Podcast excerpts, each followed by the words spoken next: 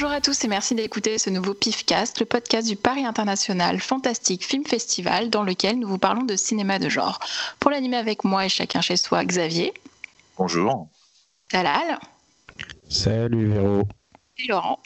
Hello. Cyril nous a fait faux bon aujourd'hui, mais je suis sûre qu'il ne nous écoute pas, donc on ne le salue pas. Euh, on a quelques petites annonces avant de commencer cette émission. Une fois, vous, alors déjà, vous avez peut-être remarqué, on a changé de rythme puisque nous n'étions pas là la semaine dernière. Donc, désormais, le PIFcast sortira chaque premier mercredi du mois. Donc, nous devenons mensuels parce que nous avons chacun et chacune euh, beaucoup de choses dans nos vies actuellement. Donc, on veut maintenir le, le niveau de qualité de ce podcast. Donc, on a préféré réduire la quantité. Et du coup, on va aussi changer de format puisque désormais, nous commencerons directement par le dossier et nous ferons des recours à la fin de l'émission. C'est bon, tout le monde a compris? Oui, je crois. ouais, en gros, c'est tous les, tous les premiers mercredis du mois comme le journal du hard, sauf que c'est pas le samedi. Voilà. Voilà, comme ça vous aurez tout ce qu'il vous faut. Voilà. Euh, aujourd'hui dans le dossier, euh, nous nous penchons sur la carrière de Richard Fleischer, réalisateur à la filmographie dense et variée, comme va nous l'expliquer le professeur X. Eh bien donc, Richard Fleischer, puisqu'il ne faut pas dire Richard Fletcher, n'est-ce pas Laurent? N'est-ce pas? Euh, Il s'agit donc du fils de Max Fleischer, producteur de Popeye et de Betty Boop, qui a été le, grand concurrent de Walt Disney. Et euh, donc, du coup, euh, Richard Fleischer voulait devenir psychiatre. C'était le, grand rêve de sa vie. Il est parti faire des études de médecine euh, et, pendant qu'il étudiait à l'université, il est rentré dans une troupe de comédie musicale et c'est là qu'il s'est mis à écrire des spectacles, à mettre en scène et à jouer. C'est ce qui lui a donné le, goût du spectacle et arrivé au moment du diplôme, il s'est retrouvé à devoir faire un choix cornélien entre le théâtre et la médecine. Là-dessus, son père euh, s'est permis quelques conseils avisés et euh, il lui a proposé de, faire pendant un an une école euh, d'art dramatique, sachant que l'exigence qui sera demandée s'il n'est pas dégoûté à la fin d'un an de cette école, bah, ça voudra dire qu'il est fait pour ça. Et dans le pire des cas, s'il préfère la médecine, il aura juste perdu un an. Donc il décide de tenter sa chance à l'école d'art dramatique de Yale. Et euh, durant cette période, euh, il va décider de monter un atelier d'été où il va commencer à jouer avec sa troupe. Et euh, pendant une des représentations de cette troupe, il va se faire remarquer par un chasseur de talent de la RKO qui va lui demander de travailler pour eux. Là, Richard Fleischer accepte, mais il tient avant tout à terminer ses études à Yale. Lorsqu'il a son diplôme en poche, il s'apprête donc à rejoindre la RKO mais euh, son contact là-bas euh, lui indique que ce n'est peut-être pas une bonne idée, car en fait, il y a eu un changement de direction qui crée un chaos immense dans les studios, et on lui conseille de ne pas venir tout de suite. En contrepartie, on va lui proposer de travailler pour les informations pâté RKO, et il va y rester pendant trois ans. Il faut savoir qu'à l'époque, il n'y avait pas d'école de cinéma, on apprenait sur le tas. Et en fait, euh, au sein des informations pâté RKO, il va apprendre tous les métiers. Donc il va monter, il va réaliser. Euh, Finalement, au bout des trois ans, il, euh, il est parfaitement formé. Il va arriver à Hollywood. Euh, étant donné que son travail au sein de Pathé RKO a été remarqué, il va devenir très rapidement le monsieur documentaire des studios. Il commence par réaliser quand même deux films. Donc un premier film qui va parler des enfants du divorce et sur l'abandon affectif. Et ensuite, il va partir sur un film pour enfants, donc euh, un enfant, un chien, je vous laisse imaginer. Voilà. Mais après, il va réaliser un documentaire qui s'appelle Design for Death. Donc, c'est un documentaire sur la culture du Japon pour essayer de tenter d'y trouver les origines de la Seconde Guerre mondiale. Donc, ce documentaire qui est scénarisé par le Dr Seuss, oui, oui, euh, bah, en fait, va lui faire gagner un Oscar. C'est à la fois la consécration et c'est en même temps un moment qui va lui faire prendre conscience de beaucoup de choses d'un point de vue artistique. Lorsqu'il va commencer à travailler sur son troisième film, il va décider de changer sa manière de, concevoir le film, sa manière d'être sur le tournoi, et surtout d'avoir une implication plus grande, que ce soit euh, sur le plateau, mais aussi intellectuelle. Et c'est à partir de ce moment précis qu'on peut vraiment dire que sa carrière, sa carrière de réalisateur va vraiment commencer. Et à partir de ce moment-là, en fait, il va traverser les décennies du cinéma hollywoodien. très souvent pour des films de commande, mais pas que. C'est un réalisateur qui est très souvent considéré comme un, bon faiseur, un yes man, et pendant très longtemps, la, critique n'a pas été tendre avec lui, refusant de voir un auteur. Alors évidemment, on pourrait très facilement dire que voilà quoi, la, petite marotte du cinéphile, c'est avant tout d'essayer de trouver des liens entre les films, essayer de trouver une, sorte de carte de, de, la psychologie du réalisateur, essayer de connaître ses intentions euh, profondes. Et il faut avouer qu'avec Richard Fleischer, c'est particulièrement compliqué. Il peut s'intéresser aux films noirs, avec par exemple Assassin sans visage. Il peut passer sur des super productions euh, chez Walt Disney avec 20 milieux sous les mers, dont on a déjà parlé.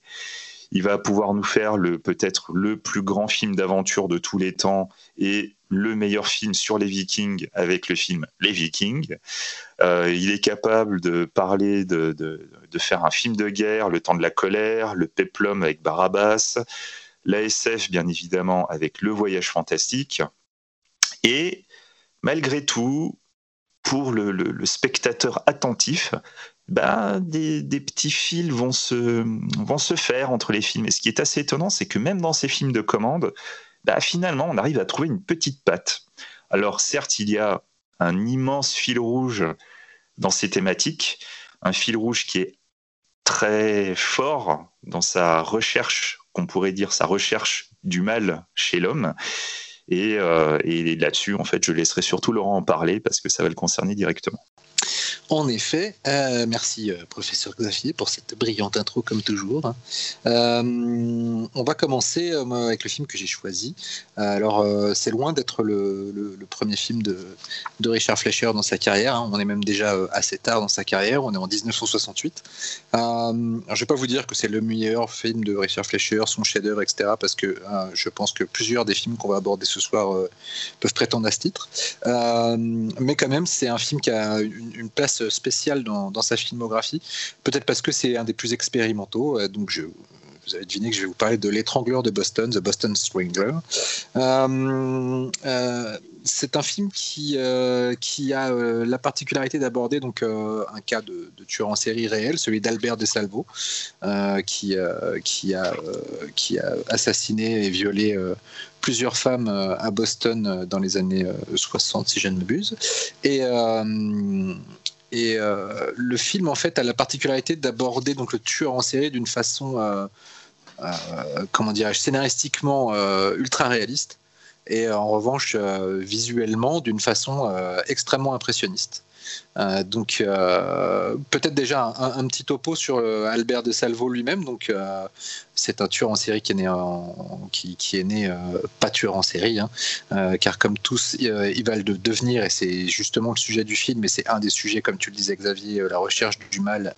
Et est-ce que le mal existe? Et est-ce qu'il est absolu? Chez l'homme. Et, euh, euh, ce film va en parler, tout comme d'autres dans la filmographie avant de Fleischer en ont parlé. Albert Henri de Salvo, donc, est un, un tueur en série qui est né en, au début des années 1930. Et euh, bah, comme tous les tueurs en série, euh, la plupart, il a connu une enfance euh, de merde. Il faut bien le dire. Il avait un père, il avait un père alcoolique qui non seulement le battait, lui, ses frères et sœurs et sa mère, mais aussi qui le vendait à des, à des clients pour, pour du sexe, clients hommes et femmes, et qui lui-même amenait des prostituées chez lui et forçait ses enfants à regarder, à le regarder faire son affaire. Et très tôt, il a, il a il a eu des, troubles sexuels euh, et de, viol et, violence. Euh, et, il a euh, on va dire, comme beaucoup de tueurs en série, aucune notion vraiment de, de, ce qu'est de, des rapports aux autres êtres humains qui sont complètement faussés par, par l'univers dans lequel il a grandi. Et donc, et donc il a toute sa vie euh, fait des petits allers-retours en prison euh, pour, euh, pour des faits de violence ou des cambriolages. mais il a commencé, il a commencé à, tuer donc à Boston dans les années 60. sous plusieurs noms, il a été appelé le mesureur. Parce qu'il il prenait comme excuse pour s'introduire notamment chez, certaines femmes qu'il était à la recherche de, mannequins et qui voulaient mesurer et des femmes pour, pour voir si elles avaient les mensurations correctes. Je pense que ça marcherait plus maintenant. et, il a tué, il a été, je crois, arrêté pour quasiment une vingtaine de, une petite vingtaine de, meurtres et plusieurs viols, mais autant de viols, mais en fait, il est soupçonné d'en avoir d'en avoir malheureusement beaucoup plus à son actif, peut-être 250 euh, agressions sexuelles en tout dans sa triste carrière. Euh, donc forcément, quand, on, quand un film traite d'un personnage aussi, euh, aussi sombre, on s'attend à, une plongée, une plongée dans, dans, une psyché tourmentée. Et en fait, c'est pas vraiment ce qu'aborde, enfin l'angle que prend Richard Fleischer dans ce scénario il, a voulu euh, déjà, alors il a dû composer avec un premier scénario euh, qui avait été euh, malheureusement rédigé comme une comédie. Le, premier scénariste envisagé, n'avait absolument pas compris ce que devait être le film, et donc il a dû être congédié, et, c'est ensuite le, scénariste actuel qui, a été engagé, Edward Anhalt, et en fait c'est l'adaptation d'un livre très documenté sur euh, l'affaire, euh, écrit par Gerald Frank. donc il n'y a pas grand-chose de romancé, voire rien. très, très peu de choses romancées, si ce n'est peut-être le, personnage de, l'enquêteur. de, en fait, du, c'est pas vraiment un policier, c'est un fonctionnaire, c'est un haut fonctionnaire qui est chargé de, gérer la cellule de, recherche de l'étrangleur et qui, et qui, qui est par Henri Fonda qui apparaît euh, assez tard dans le film. Euh, et donc l'approche de, Fleischer, elle est, euh, elle est plutôt impressionniste, c'est-à-dire de voir comment, comment l'arrivée, la, révélation de l'existence d'un tueur en série au sein d'une société va, va, va, avoir des effets dans toutes les strates de, la société. Et donc pour ce faire, il va, avoir recours à la, technique du split screen. Il a eu l'idée euh, en allant à l'exposition universelle de Montréal en 1967. Et, euh, et il a vu des, exhibitions qui présentaient des, des, écrans multiples. Et c'est là qu'il s'est dit que ce serait une technique parfaite pour le film et pour ce sujet. Et il a complètement raison parce que euh, euh, il, va, euh, il va pousser déjà, c'est la première fois qu'il utilise cette technique et il la pousse immédiatement à un extrême qui, a, rarement été, atteint à l'écran avec cette technique, c'est-à-dire que la première, presque les deux tiers du film sont, filmés ainsi et sont montés ainsi surtout, puisque alors il y a à la fois une réflexion sur le filmage, c'est-à-dire qu'on va avoir une même scène qui va être vue avec plusieurs angles euh, différents euh, qui vont être diffusés donc en simultané. Et il y a aussi après euh, tout, énormément de scènes qui montrent plein d'actions simultanées mais qui se déroulent à différents endroits à différents moments. c'est forcément idéal pour dépeindre par exemple la panique qui se, qui, qui, qui s'empare de la ville et les gens qui s'enferment chez eux à double tour.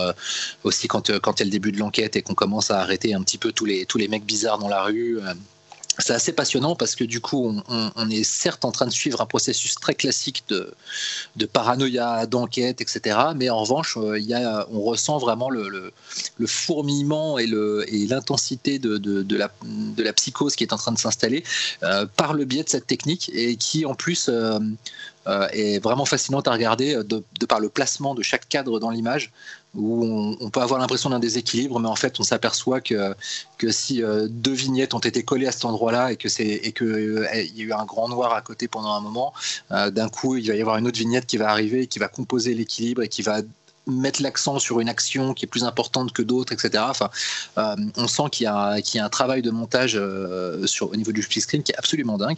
Et, et le film est comme ça, on va dire qu'il y a à peu près trois axes dans le film. Il y a d'abord tout ce qui est euh, sans le tueur, c'est-à-dire qu'on le voit euh, euh, en caméra subjective quasiment, pas vraiment, mais en tout cas on, le voit agir, mais on ne voit jamais son visage. Puis arrive un moment, à peu près à un peu plus d'un tiers du film, où il nous est présenté, non je crois que c'est même quasiment, on est quasiment à une heure de film à ce moment-là, où il nous est présenté, on voit son visage, on le découvre chez lui, et on va le suivre dans son crime. Et ensuite, on a euh, la, montée de frénésie de, ces crimes suivants, l'enquête menée par Henri Fonda, jusqu'au moment où il est arrêté. Et à partir de là, le film change du tout au tout dans sa présentation. Euh, on, était, euh, on, arrivait à une culmination vraiment de, du processus du split screen, et puis d'un coup, on va, basculer sur l'interrogatoire de, de, Salvo par le personnage d'Henri Fonda. Et là, on, part dans un ascétisme euh, de, mise en scène en matière de, décor et de cadrage. Et en fait, le film va être peu à peu à peu épuré, notamment de ses couleurs. C'est-à-dire que le film est très coloré au début, et dès qu'on arrive dans la salle d'interrogatoire, les couleurs quittent petit à petit le, cadre jusqu'à ce que même le, les, habits du, tueur en série euh, deviennent blancs, tout comme les murs, et, que sa conscience en fait disparaisse euh, au fur et à mesure que euh, sa folie va le contaminer, puisqu'il est révélé dans le film, et, c'était le cas, qu'il a en fait deux personnalités. sa personnalité de tueur, quand, elle s'enclenche, oblitère sa personnalité euh, qui essaye de ne pas tuer les gens. Et du coup, euh, et du coup euh, le, film va suivre aussi ce basculement, c'est-à-dire que plus il va devoir, Henri Fonda va essayer de l'amener à se rendre compte qu'il a cette autre personnalité en lui, plus il va s'effacer et devenir, se, fondre dans le décor pour, pour ne plus exister tel qu'il était. Donc là, il y a tout un cheminement visuel qui est absolument dingue. c'est complètement expérimental, mais en même temps, c'est mené avec, une, avec une rigueur de narration qui fait que on n'est jamais perdu dans l'expérimentation, on est toujours dans l'action, on est toujours dans, dans, dans, une, dans une narration qui, euh, qui, est musclée et qui, euh, et qui ne dévie jamais de, sa trajectoire. Et puis, on arrive donc à, ce, point culminant de la discussion entre Henri Fonda et le tueur en série, qui est incarné par, et c'était une surprise à l'époque, et ça l'est toujours d'ailleurs maintenant, Tony Curtis. Tony Curtis qui, à ce moment-là, était était surtout un acteur euh, de, comédie romantique essentiellement, euh, considéré un petit peu comme, euh, comme comme un, mec agréable à regarder, euh, mais, euh, mais qui, pas forcément un acteur euh, avec beaucoup de, ressources dramatiques.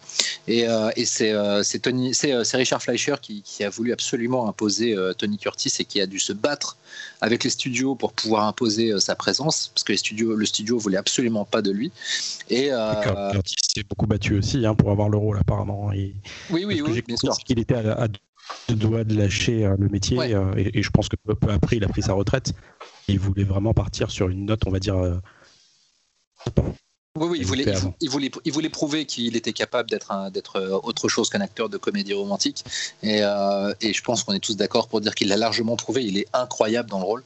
Euh, la façon dont il joue, euh, dont il joue le, basculement de la folie est, euh, d'une subtilité assez dingue. Je pense aussi que, Richard Fleischer avait, vraiment conscience que, Tony Curtis voulait prouver, avec quelque chose à prouver, et, lui donne l'occasion pendant tout le film, en tout cas pendant toutes ses apparitions, mais surtout lors d'une scène de monologue durant, durant la, longue discussion entre, entre lui et Henri Fonda, où il y a, un plan peut-être de, 4-5 minutes sur lui, euh, où il, passe par, par différents états psychologiques, où ces deux personnalités s'entrechoquent, où il commence à pleurer, et, avant même que la première larme ait fini de couler, il passe déjà dans un autre état. Enfin, il est, c'est une démonstration assez dingue qu'il nous fait là. Et euh, il n'a même pas été dominé aux Oscars cette année-là pour, pour, pour sa prestation. Et c'est vraiment une injustice flagrante parce que je pense que c'est vraiment dommage qu'il ait arrêté sa carrière euh, peu de temps après parce que, parce que je pense que c'est vraiment un acteur qui avait, euh, qui avait énormément de, de, choses encore à, donner et qui n'a pas assez eu l'occasion de le faire.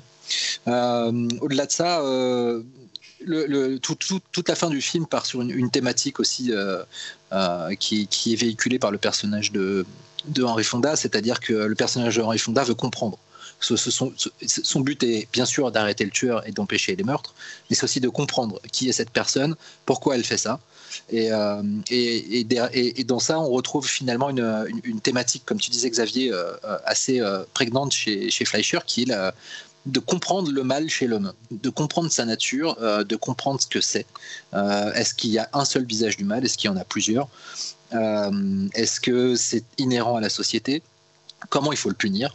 Euh, euh, et, tout ça a, vraiment infusé très longtemps la, carrière de Fleischer.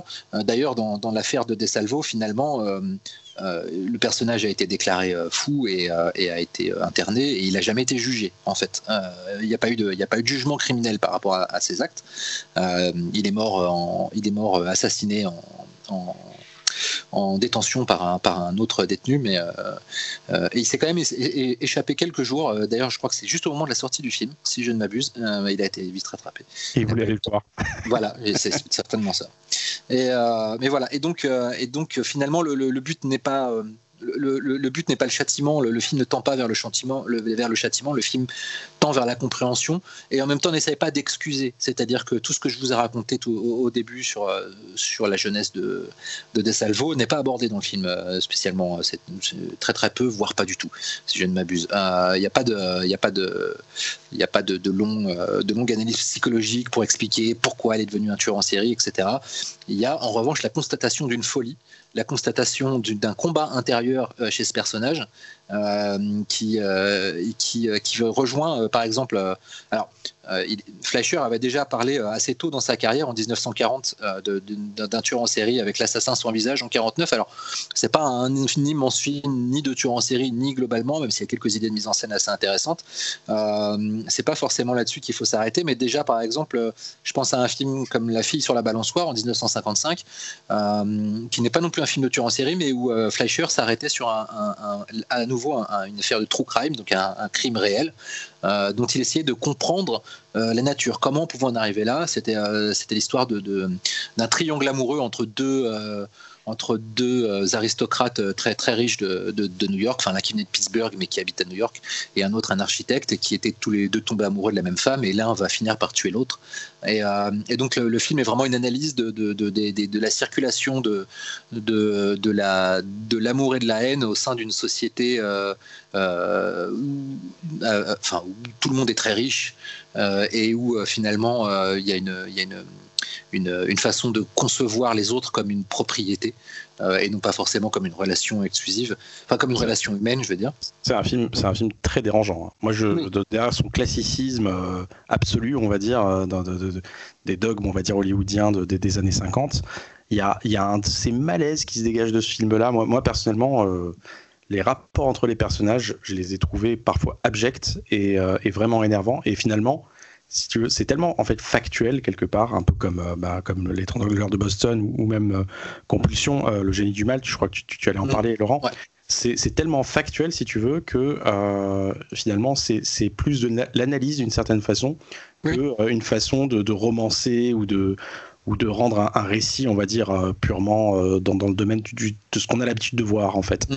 Et, et, moi, moi la, la fissure de la balançoire, je ne sais pas si vous l'avez vu les deux, les deux autres, euh, Xavier et Véro, mais ah c'est un, film très, très malaisant, vraiment.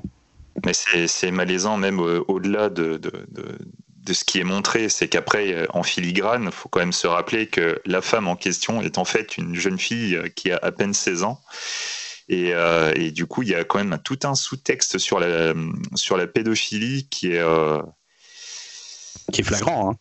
C'est tendu, quoi. À l'époque, arriver à faire un film pareil sur la pédophilie, c'est quand même euh, assez étonnant. Et, c'est vraiment très, très, très dérangeant.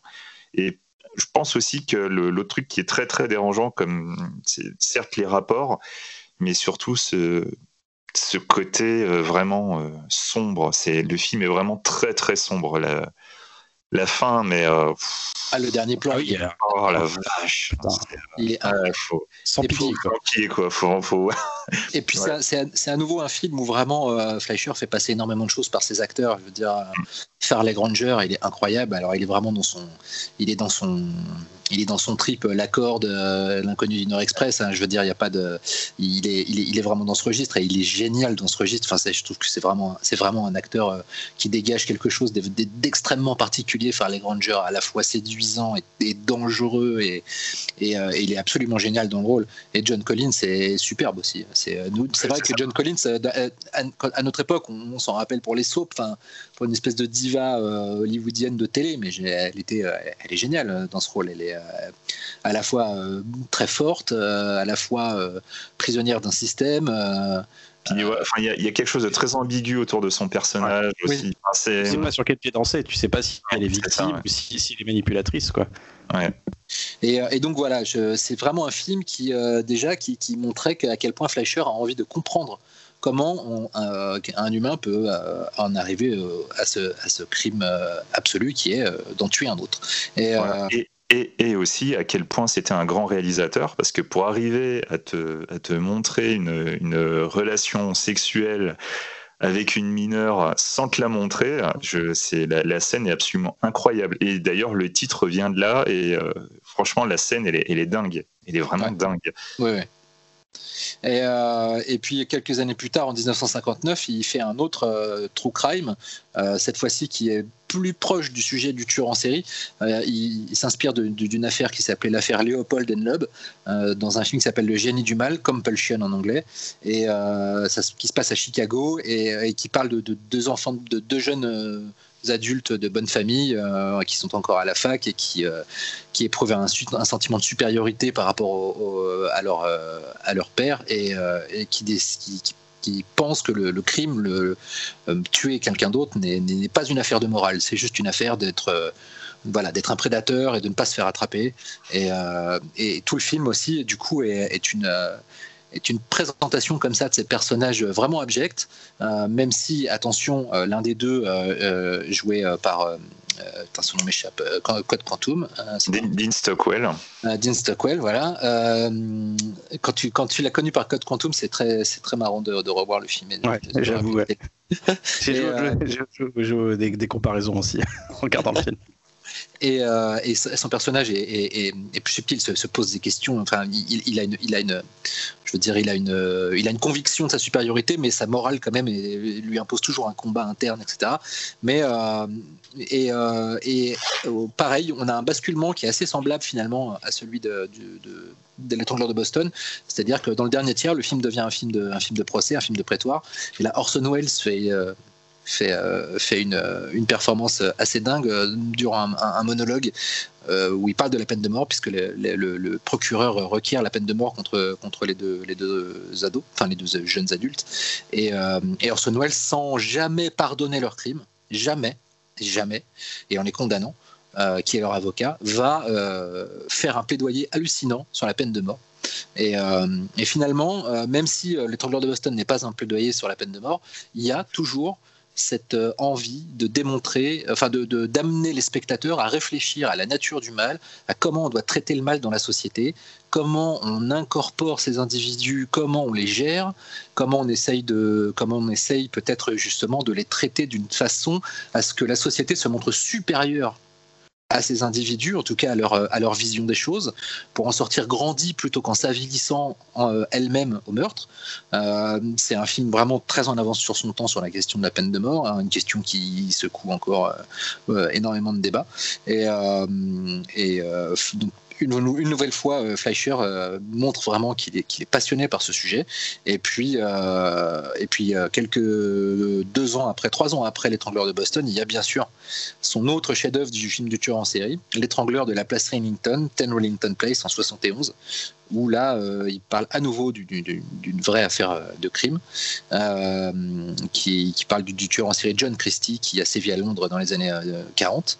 Et, et, là, on est dans une toute autre approche, pour le coup visuelle en tout cas, c'est-à-dire qu'on est vraiment dans une approche extrêmement réaliste dans un Londres fraîchement ravagé par les bombardements, euh, et qui euh, n'ont pas encore ravagé dans la bombardement. Enfin, ça se passe ça se passe durant la Seconde Guerre mondiale, mais il y a pas les, bombardements sont pas mis en sont pas mis en scène. Mais en revanche, on sent que la ville est euh, voilà. Oui. C'est une ouverture qui se passe, il me semble, en 44 et et, et, je crois que ça reprend. Il y a une grosse ellipse et ça reprend après la guerre, il me semble. Ouais, ouais c'est ça. Et, et, en revanche, et on sent quand même que Londres est, vraiment une, ville sous une chape de plomb, en fait, avec un rationnement, etc. Euh, et, donc ça parle de, cette histoire vraie d'un tueur qui, euh, euh, a tué plusieurs femmes et, qui les a violées post-mortem bien souvent. Et là aussi, c'est un, tueur sur lequel on a beaucoup de documents maintenant, dont on sait qu'il a eu une enfance catastrophique et qui a un peu les mêmes pulsions que Albert de Salvo. Euh, et jamais le film ne va les expliquer, jamais le film ne va essayer de, pardonner le tueur. En revanche, à nouveau, on a à la fin un plaidoyer, c'est-à-dire qu'on a toujours un petit peu cette structure, même si là, pour le coup, ça me prend moins de place dans le film.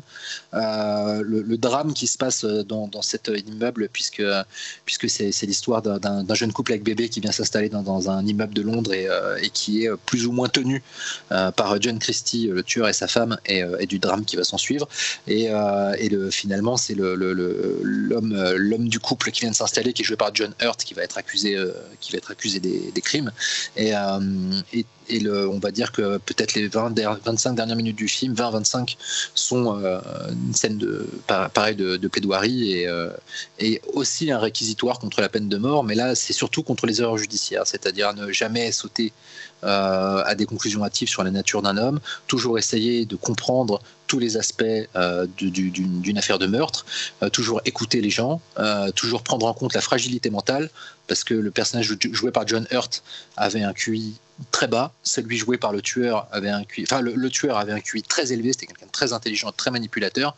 Et euh, donc voilà, on a un axe visuel et, euh, une tension dramatique assez différente. Remington Place, c'est pas du tout un film de suspense.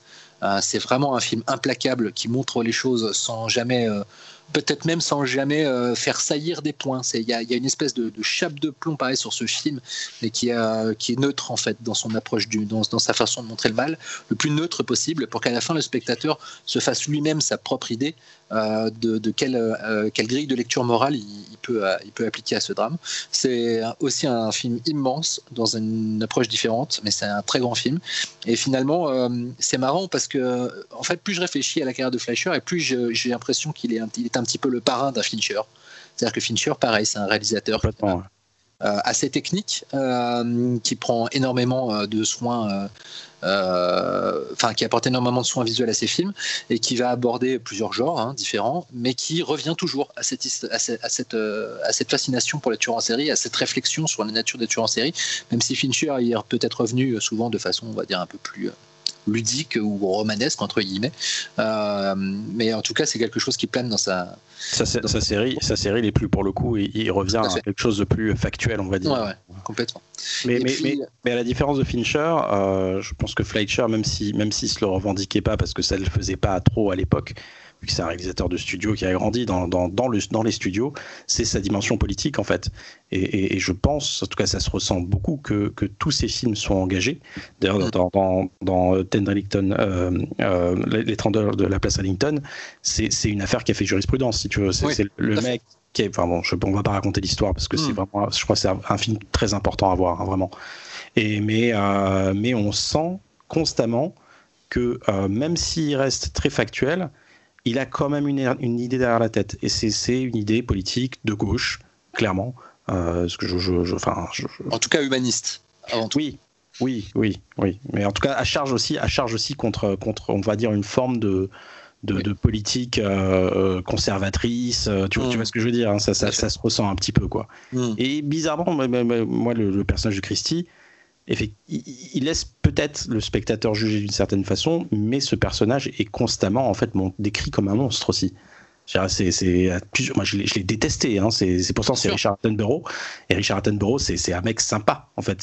C'est, hmm. comment il s'appelle euh, Comment il s'appelle le docteur dans, dans, dans Jurassic Park euh?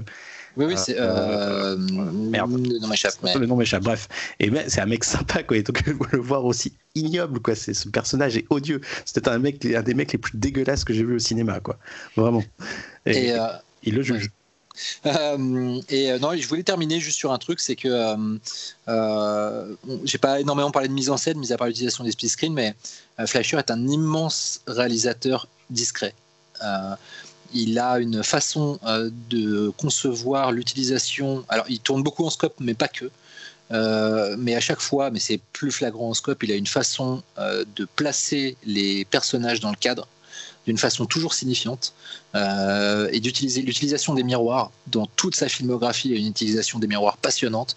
Il y en a une vraiment super intéressante dans l'étrangleur de Boston sur toute la, scène d'interrogatoire de, de, fin qui est une grande pièce blanche avec un, un grand miroir sans teint et la façon dont il a de cadrer le miroir euh, parfois sous des, axes, de plus en plus euh, tarabiscotés et de, pousser certains personnages vers le miroir pour qu'ils soient enfermés à la fois dans le cadre et dans un coin du miroir, etc. Enfin, c'est passionnant. Il fait ça aussi beaucoup sur des zones d'ombre et de lumière à l'intérieur du cadre où euh, des personnages vont être condamnés à ne pas être dans la lumière parce que euh, parce que c'est leur destinée. Je pense, on en parlera plus tard, mais je pense notamment à un cadrage magnifique dans dans les flics ne dorment pas la nuit. Et, voilà, je vous invite vraiment à, faire attention à, cette façon qu'ont les personnages d'être disséminés, non seulement dans le cadre spatialement de droite à gauche, mais aussi en profondeur. Il y a aussi un vrai jeu sur la profondeur de champ. Et, et c'est vraiment absolument génial de, de voir ces films en, en faisant attention à ça parce que c'est finalement c'est un peu l'essence. Je, trouve qu'il y a quelque chose de primordial et à la fois très technique chez Fleischer dans la mise en scène, c'est-à-dire que c'est primordial, c'est-à-dire qu'il utilise vraiment l'outil le, plus basique, c'est-à-dire l'image et ce qu'on y montre dedans, sans forcément multiplier les mouvements de caméra, même si à chaque fois qu'il y en a, ils sont toujours très intéressants, ils sont toujours euh, ils sont toujours très euh, fluides et, euh, et, ils, ont une, ils ont une façon de nous amener à changer un point de vue en fait durant une scène sur, euh, sur, sur un personnage. Mais, mais surtout, voilà, il y a ce, côté, c'est comme, presque comme composer une peinture finalement, il y a, y a quelque chose d'extrêmement pictural et, et qui n'est pas tant lié au décor, mais vraiment au personnage et leur lien au décor. Euh, il va vraiment, euh, il crée vraiment une alchimie entre ces deux éléments et qui est utilisée de façon très abondante, mais toujours très discrète. C'est, c'est absolument génial. Euh, je sais pas, vous, peut-être Xavier et Véro sur sur l'étrangleur de Wellington Place vite fait et sur et sur le génie du mal, si vous avez un, petit truc parce que c'est des films vachement intéressants aussi. Bah, si, sur le génie du mal, c'est en fait pour moi génie du mal, c'est ce qui représente peut-être le mieux la, la, la, mentalité de Fleischer sur sur l'humain et sur le mal. C'est le plus direct en tout cas. Voilà, et c'est pour ça aussi que moi je suis, je suis plutôt de ton avis aussi, c'est quand même plus un point de vue humaniste que politique. Il va se positionner contre des politiques qui vont euh, avoir tendance à aller à l'encontre de, de, de, de, ces valeurs humaines, mais en contrepartie, ce ne sont pas des, ce ne sont pas des préceptes politiques qui va amener, au contraire, c'est plutôt une tentative de montrer que bah, l'humain, euh, l'humain c'est, compliqué, l'humain ça, se gère de manière complexe, et en l'occurrence, euh, ne jamais oublier que bah, on n'est pas dans le bien et le mal. Un humain, c'est les deux. Et du coup, euh, bah, typiquement dans le génie du mal, c'est bah, tout, le monologue de Orson Welles, c'est, absolument grandiose. Quoi. C'est comment arriver à, à utiliser le mal, une forme de mal, mais qui est pas vraiment ça. C'est parce que bon, les deux personnages sont vraiment les les sommes d'un ensemble euh, de, de, de, la, la, société, parce que ce sont des personnes qui sont quand même éduquées, qui sont quand même dans un milieu, euh, un milieu un peu riche et tout. Enfin, ils, ils ont été, ils ont été biberonnés avec Nietzsche, euh, la, la, théorie du surhomme, etc. Enfin, il y a un ensemble de choses que la société a créées, c'est ces rejetons-là qui en sont sortis. Mais voilà, c'est ok, c'est pas glorieux ce qui en est sorti, mais en même temps, voilà quoi, faut, faut utiliser ça pour essayer de grandir, de, de, de grandir la société. D'autant qu'il aurait très bien pu, avec, le, avec les éléments sur Nietzsche euh, et la théorie du surhomme euh, dans le génie du mal, euh, faire tout un rapprochement avec le nazisme, etc. Et c'est pas du tout le cas. C'est jamais. Ce serait, ce serait, trop facile. Ce serait beaucoup trop facile pour lui. Moi, ce que j'aime chez lui, c'est qu'il a toujours une vision globale de la chose. C'est, voilà, c'est, on est, on est au-dessus, quoi. C'est, il va pas t'apporter de solution. Il va juste euh, essayer de t'amener toi à réfléchir. Et ce qu'il veut, c'est pas que tu même que toi-même trouves une solution. Ce qu'il veut surtout, c'est que tu réfléchisses juste pour devenir quelqu'un de meilleur dans ta manière de réfléchir, dans ta manière de prendre les problèmes. du coup, en tout cas, dans, le génie du mal, euh, c'est plus comme ça que je le sens. Et c'est vrai que dans, dans, l'étrangleur de la place Rillington, euh, là, par contre, c'est euh, noir, c'est noir, il n'y a plus d'espoir. C'est de tous ces films de tueurs en série, c'est sûrement le plus sombre. C'est vraiment celui où on va aller le plus loin dans dans cette recherche du mal. Mais voilà quoi, c'est le personnage, pareil, le personnage est complexe. Le personnage est très complexe. Il y a, il y a tout le contexte de la guerre et tout. Enfin, vous, remarquerez, ces, ces, trois films ont un point commun, c'est qu'ils n'ont pas de héros à proprement parler aussi. C'est-à-dire oui, tout à fait. tu, tu, sais, encore une fois, tu sais jamais sur quel pied danser en fait. Mais même, même les personnages les plus, euh, les, les, plus pourris, tu sens qu'ils ont quand même une humanité. Il y a, il y a quelque chose. C'est euh, complètement.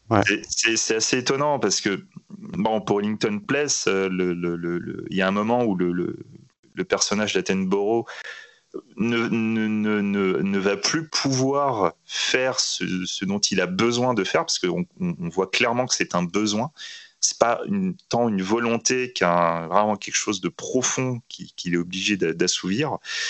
Et à un moment, il ne peut plus le faire et cette sorte de déchéance et tout, il y a un truc un peu, euh, voilà, il arrive limite à nous faire de la peine, limite. Attention, hein, faut pas.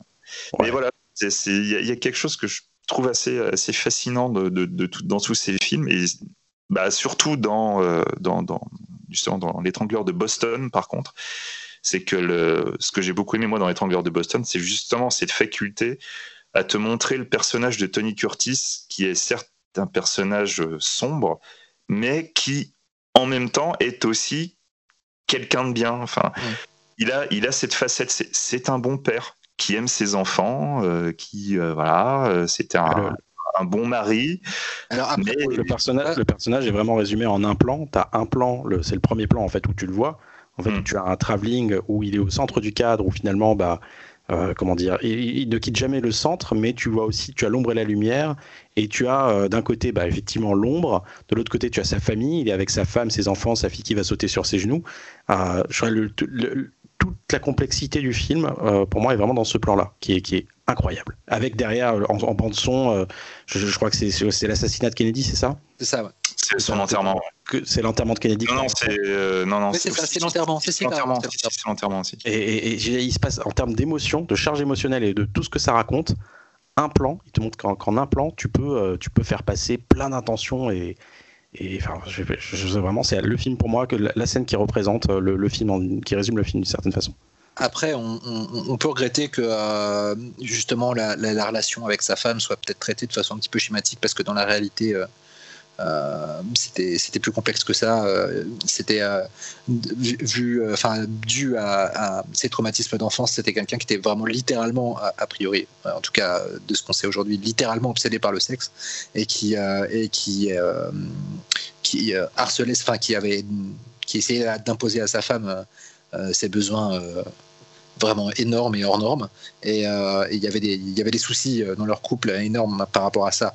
Et c'est vrai que c'est quelque chose qui est pas du tout abordé. On a vraiment l'impression que, pour le coup, euh, que, pour le coup, sa, sa, sexualité ne s'exprime, sa sexualité déviante ne s'exprime que quand il devient le tueur et pas quand il ne l'est pas. Alors que visiblement dans la réalité, elle s'exprimait aussi quand il n'était pas en phase meurtrière c'est Friedkin qui en parle dans les bonus de, de, l'étrangleur de Boston. Il dit que justement le, le, tueur avait une fille qui était handicapée et que euh, elle était handicapée de la jambe apparemment et pour soulager la douleur en fait il faisait un nœud euh, autour de sa jambe euh, pour justement apaiser cette douleur et apparemment le nœud était le même qu'on retrouvait autour du cou de, ses victimes. Ah putain. c'est hyper troublant quoi. Ouais, c'est super troublant.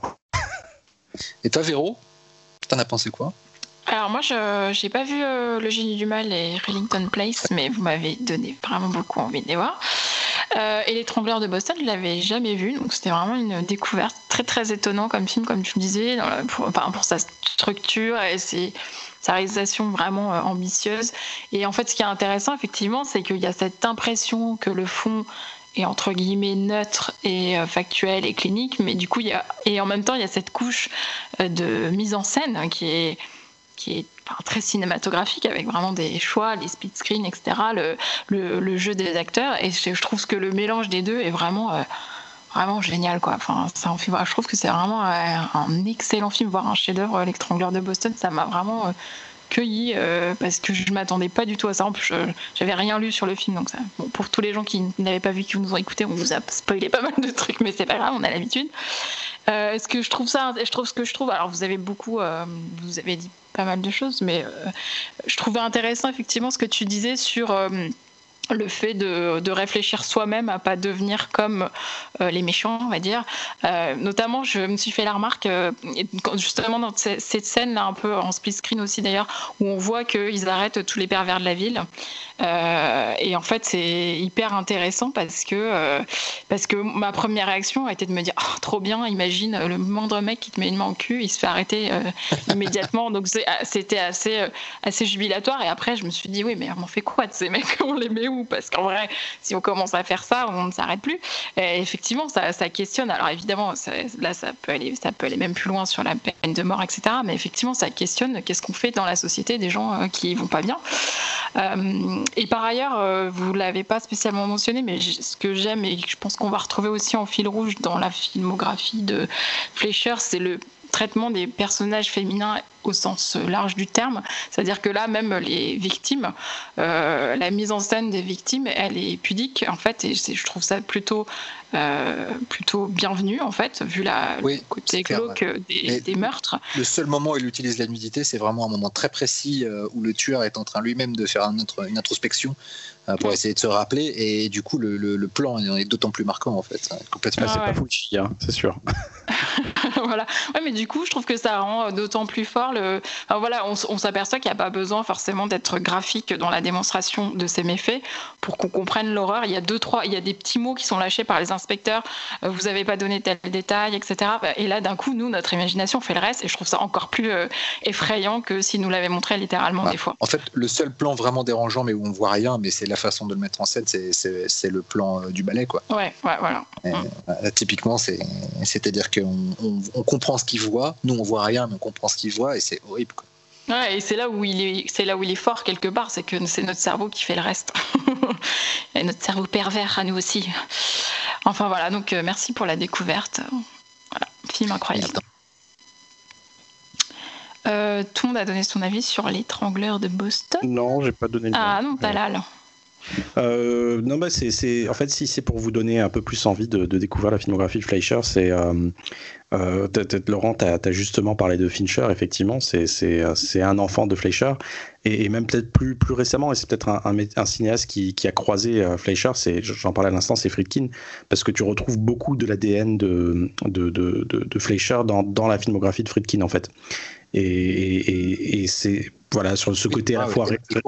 Thématiquement, c'est très proche. Thématiquement, c'est très proche. D'ailleurs, euh, je sais pas, pareil, dans le bonus, il, en parle. Il dit qu'il voulait, il devait réaliser à un moment donné des questions qui réalise l'étrangleur de Boston, euh, Friedkin mais il était trop jeune et ils ont préféré prendre un vétéran.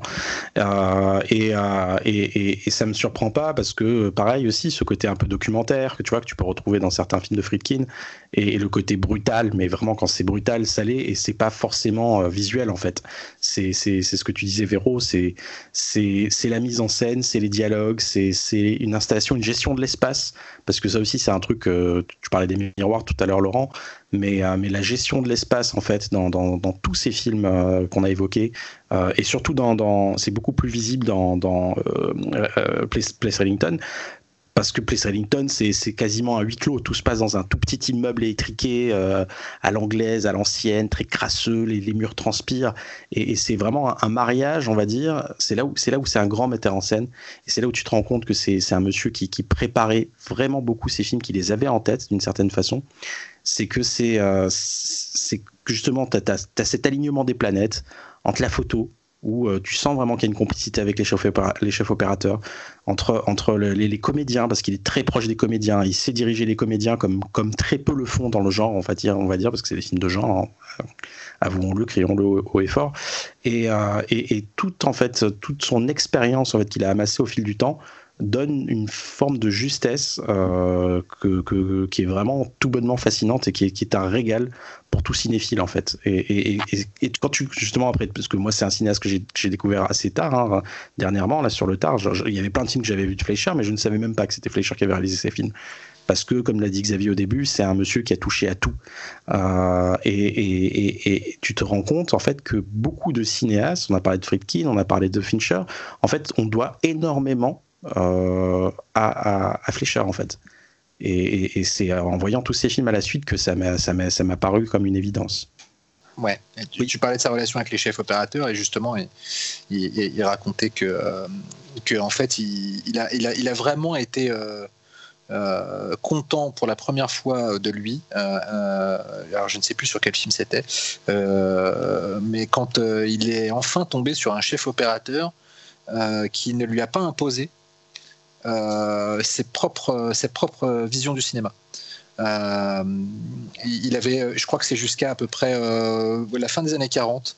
je me demande si c'est pas sur le traquenard. Euh, qui, où, il a, euh, où il est enfin tombé sur un, chef-op qui l'écoutait, qui écoutait ses idées et qui écoutait ses envies, au lieu de lui dire euh, bon bah de ta scène c'est ça, alors je vais mettre la caméra comme ça, et, où il osait peut-être pas forcément s'imposer Fleischer. Et, et, au final, il, a, il a beaucoup bossé un peu avec, avec les mêmes chefs-op, et notamment celui de, celui de l'étrangleur de Boston, Richard Klein. Euh, qu'il a, qu'il a bossé sur, euh, sur euh, Soleil Vert, sur Mandingo, Mandingo et je crois qu'il a fait cinq films avec lui. Et, je pense que la qualité de ses films, la qualité visuelle de ses films est, étroitement liée à son entente avec ses chefs opérateurs. Et, quand il est tombé sur des chefs opérateurs qui, qui se mettaient vraiment à son service au lieu d'être de, vouloir, de vouloir exister autant que lui quoi. Où ils étaient en symbiose, mais ça m'étonne pas. Enfin, tu as, l'impression, euh, j'ai pas lu énormément de choses sur, euh, sur, sur, sur Fleischer, mais, mais j'ai l'impression que c'est un peu un cinéaste à l'anglaise en fait. Quelqu'un, tu sais, de, de très. Euh, d'ailleurs, il fait très anglais hein, quand tu le vois physiquement sur toutes les photos de tournage. En fait, tu as l'impression vraiment que c'est un petit vieux anglais en fait. Et, et, et, il a, il a, as l'impression que justement, il est très très humble en fait et qu'il veut jamais se placer lui-même au-dessus de ses sujets comme euh, ont pu le faire beaucoup de cinéastes euh, qui ont, qui ont suivi hein, de la nouvelle génération. Il y avait toujours cette, humilité et je pense que ça se ressent à la fois dans le traitement de ces films, comme tu dis, et comme probablement aussi dans les rapports avec ses chefs opérateurs où, euh, bah, quand ça match, ça match et tant mieux. Tu vois, il y a un truc effectivement qui, qui, fait sens dans ce que tu racontes, Laurent. Bon, voilà. On va passer au Non, Xavier, tu voulais juste parler d'un autre film avant de passer au film suivant C'est ça, c'est que du coup, en fait, avant ton film, euh, il y a eu un, en 1900, enfin, après l'étrangleur de Boston, il s'est tapé euh, malheureusement euh, deux films euh, euh, qui ont pas beaucoup marché qui sont donc euh, Che sur le, le Che. Eh vous avez compris. Et Tora Tora Tora donc son film de guerre avec Kinji Fukasaku qui a été un four mais qui pourtant est quand même un excellent film que je vous conseille de voir. D'ailleurs justement pour pour souligner ce que disait Talal sur l'humilité du monsieur sur Tora Tora Tora il a été je sais plus pour quel prix il a été, il a été le grand gagnant et en fait, il est arrivé. Et en fait, il s'est, en arrivant, il s'est rendu compte qu'en fait, il avait le prix pour lui tout seul. Et euh, s'il avait su, euh, comme il le dit, s'il avait su qu'en fait, ça, n'incluait pas euh, l'équipe japonaise, il serait pas venu. Voilà, c'était ça, monsieur Richard Fleischer.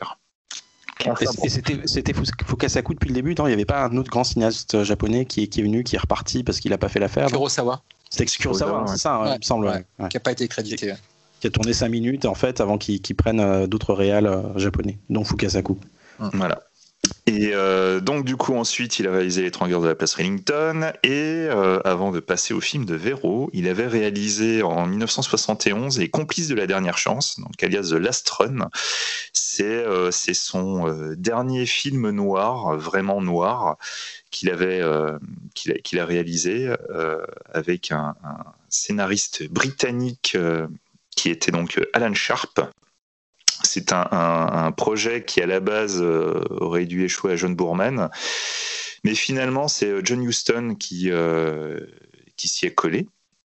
Donc il était assez, assez intéressé et du coup il allait pouvoir travailler à nouveau avec George C. Scott après avoir bossé avec lui sur le dernier de la liste. Donc il faut savoir que George C. Scott, bah, c'est en 1970, c'est l'énorme succès de Patton. Euh, bah, voilà quoi, c'est son plus grand rôle. Cherchez pas, il n'y a pas au-dessus. C'est un très grand acteur. Patton est un très grand film. Euh, et, à partir de Patton, en fait, George C. Scott a eu un caractère qui s'est beaucoup affirmé, on va dire. C'est assez intéressant de se dire ça, puisque maintenant on le connaît surtout aussi à cause de son euh, putain de caractère. Donc c'est un film euh, qui commençait comme ça, avec une autre actrice euh, qui était donc euh, Tina Aumont, et qui George C. Scott ne va pas du tout s'entendre. Et, finalement, devant la difficulté qui s'annonce, John Huston lâche l'affaire. Il va être remplacé au pied levé par Richard Fleischer. Et je ne m'abuse, c'est pas entièrement de la faute de George, de la faute de George C. Scott, parce que je, alors j'ai pas vu le film, hein, mais j'ai lu récemment un bouquin sur sur euh, sur Fleischer, et, je crois qu'il y avait aussi une histoire que John Huston euh, n'arrêtait pas de réécrire le script toutes les nuits, toutes les nuits avant le tournage du lendemain, et que George C. Scott au bout d'un moment il a dit vous êtes bien gentil, mais moi c'est pas le scénario pour lequel j'ai signé. ça devient autre chose. Donc, virez-moi ce, ce, ce tocard.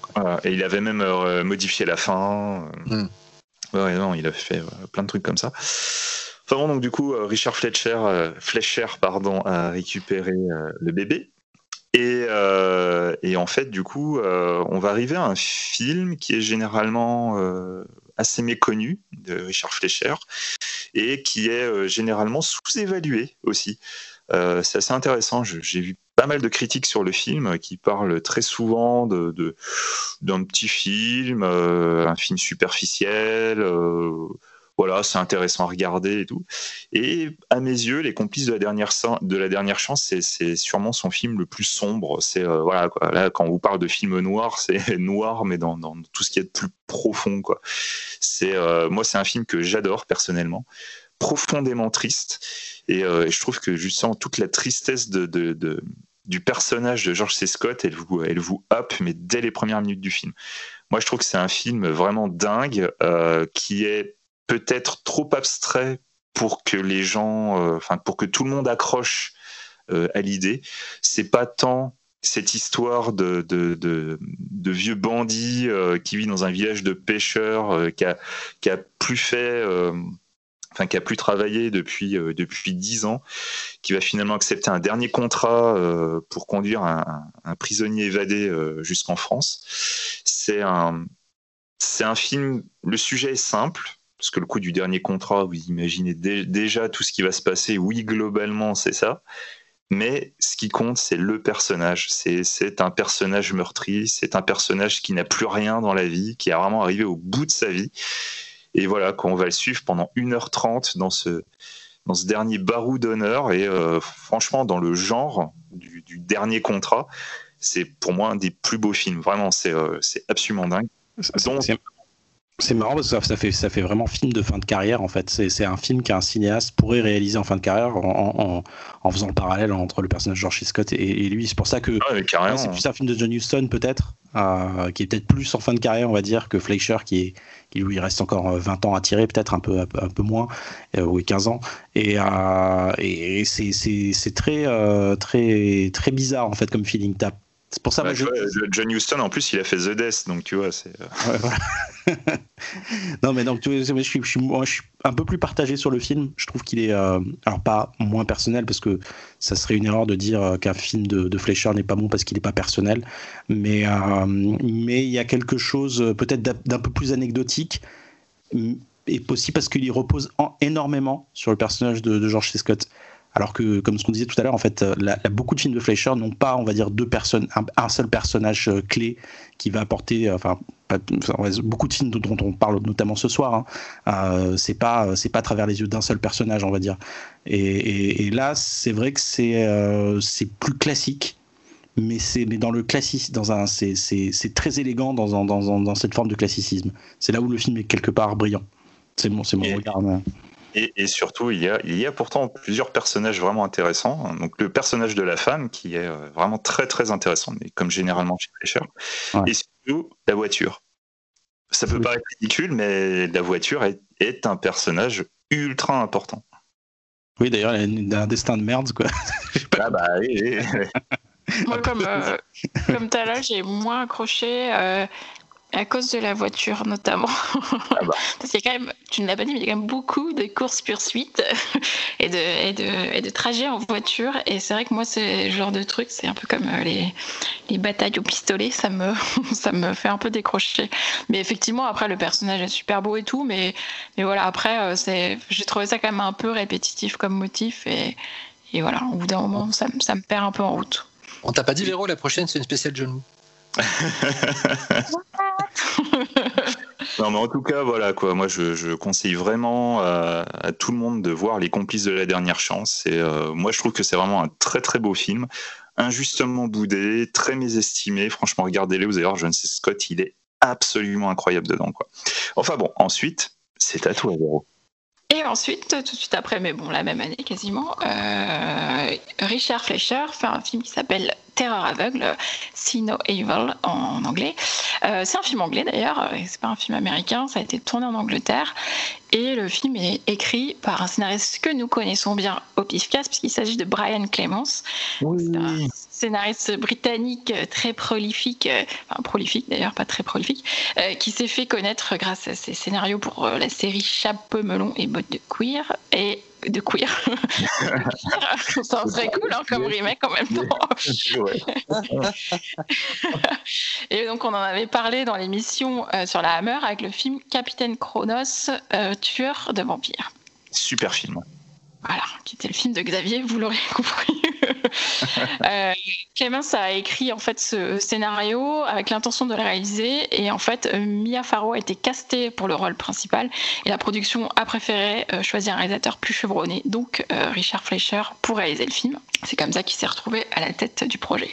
Alors de quoi ça parle Terreur aveugle? Ça raconte l'histoire de Sarah qui est jouée donc par Mia Farrow qui est une jeune femme qui est devenue aveugle suite à une chute de cheval. Elle passe quelques jours à la campagne euh, chez son oncle et sa tante, en fait, après être sortie de l'hôpital. Et c'est l'occasion aussi pour elle de passer une soirée avec son ancien petit ami, qui a bien l'intention de la récupérer.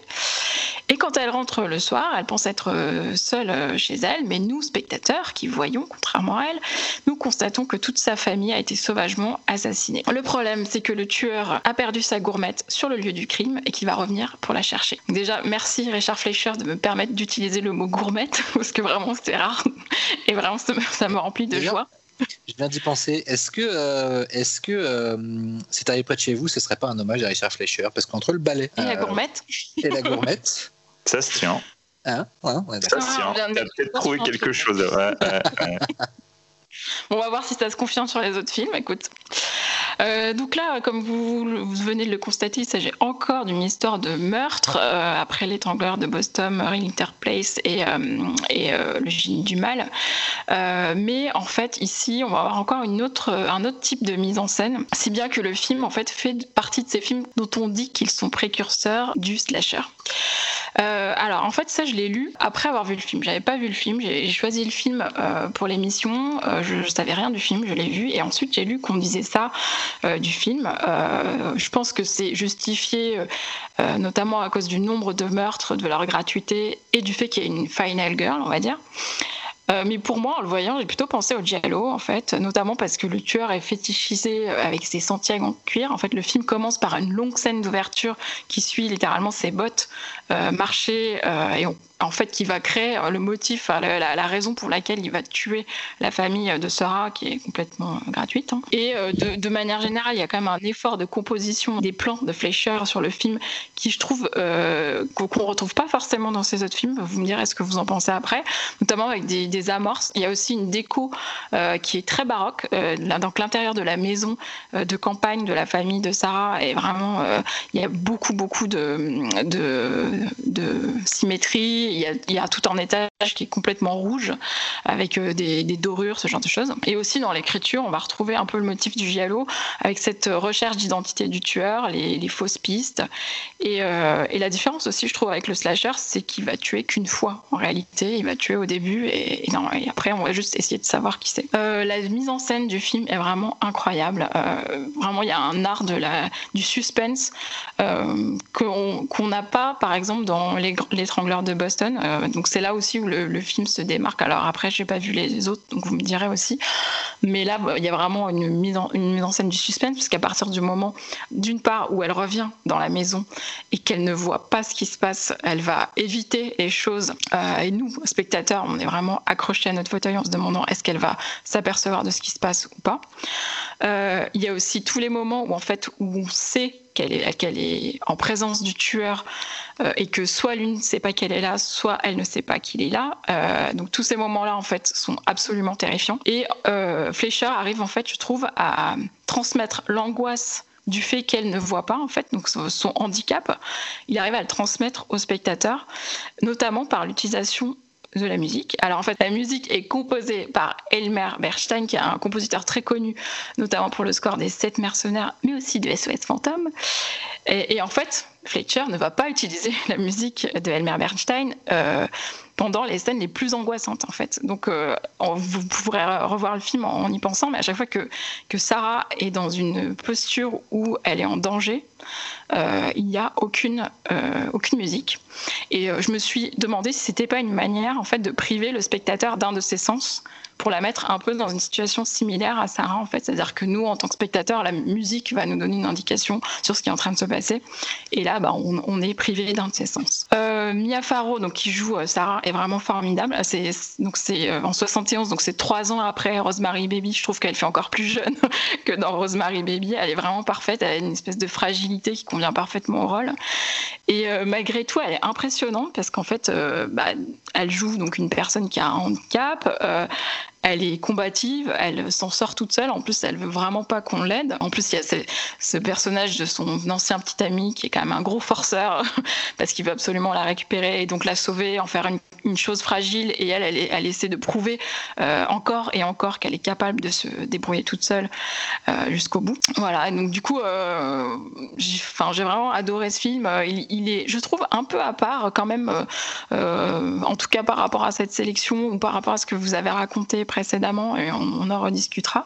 Et ce que j'ai trouvé euh, intéressant pour euh, retomber sur, euh, sur vraiment l'analogie que je me suis faite avec le Diallo, c'est que la même année, il y a un autre Diallo qui mettait en scène un personnage aveugle.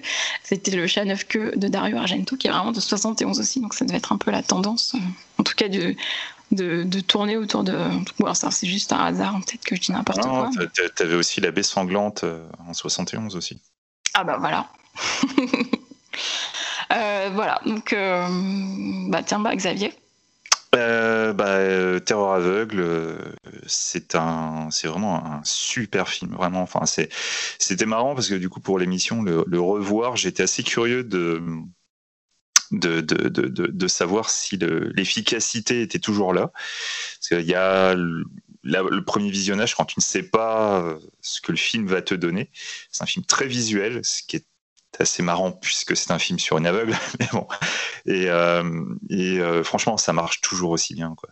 Il y a euh, ce que je trouve d'assez magique dans le film, c'est vraiment toute sa construction, c'est la, tout, tout, tout, cet aspect de compréhension de la géographie du lieu. Il y a tout un ensemble du film qui est là pour te présenter les, les, les éléments, les bottes, la gourmette, etc. Tous les espaces à l'intérieur de la maison vont être présentés.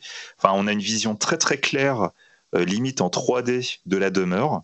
Et en fait, à partir de tous ces éléments qui t'aura donné euh, au, début du film, enfin dans la première partie du film, c'est grâce à ça qu'il va créer la terreur au fur et à mesure. Et c'est euh, fou parce que même quand tu connais le film, tu le revois, ça fonctionne toujours autant. Le, le, passage, enfin la, la, scène où elle rentre chez elle, mm. Oh là là, c'est t'as beau savoir, c'est tendu, mais c'est tellement tendu. On, quoi. on peut spoiler juste un truc, c'est il y a des bris de verre au sol et, et, voilà, on, attend le moment. Euh.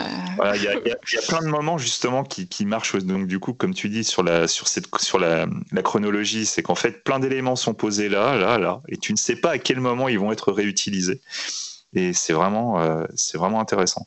Pareil au niveau bah, des cadrages, des mouvements de caméra, pareil c'est euh, absolument grandiose. Moi euh, c'est marrant parce que du coup en voyant le film, c'est tout bête mais pour qui n'aurait pas vu Terreur aveugle et qui connaîtrait plutôt des films récents, bah de mon point de vue la, première scène de Scream, voilà, il n'y aurait pas eu Terreur aveugle, il n'y aurait pas eu cette scène. Il y a exactement la même construction lorsque tu as Drew Barrymore qui est au téléphone elle marche à travers, euh, à travers la maison. Et en fait, au fur et à mesure où elle marche, les différents mouvements de caméra vont te permettre de comprendre toute la, toute la structure de la maison. Elle va te permettre de comprendre l'espace autour d'elle. Et ensuite, lorsqu'on se rend compte de qui est au téléphone, la terreur commence à naître parce qu'on a vu tous ces endroits, toutes ces pièces avec des portes ouvertes, sombres, dans l'obscurité. Voilà. Le tueur pourrait être n'importe où. Et du coup, c'est ce genre de construction permet de faire ça. Et euh, pour moi, c'est vraiment un des premiers à, avoir fait ça, mais de manière aussi brillante. Quoi. Euh, D'ailleurs, euh, truc aussi très marrant, c'est que le coup des bottes, évidemment, enfin cette manière de fétichiser le, le, le tueur m'a beaucoup fait penser à Cruising aussi. Peut-être aussi parce qu'il y a le passage où il lit le, le, magazine porno.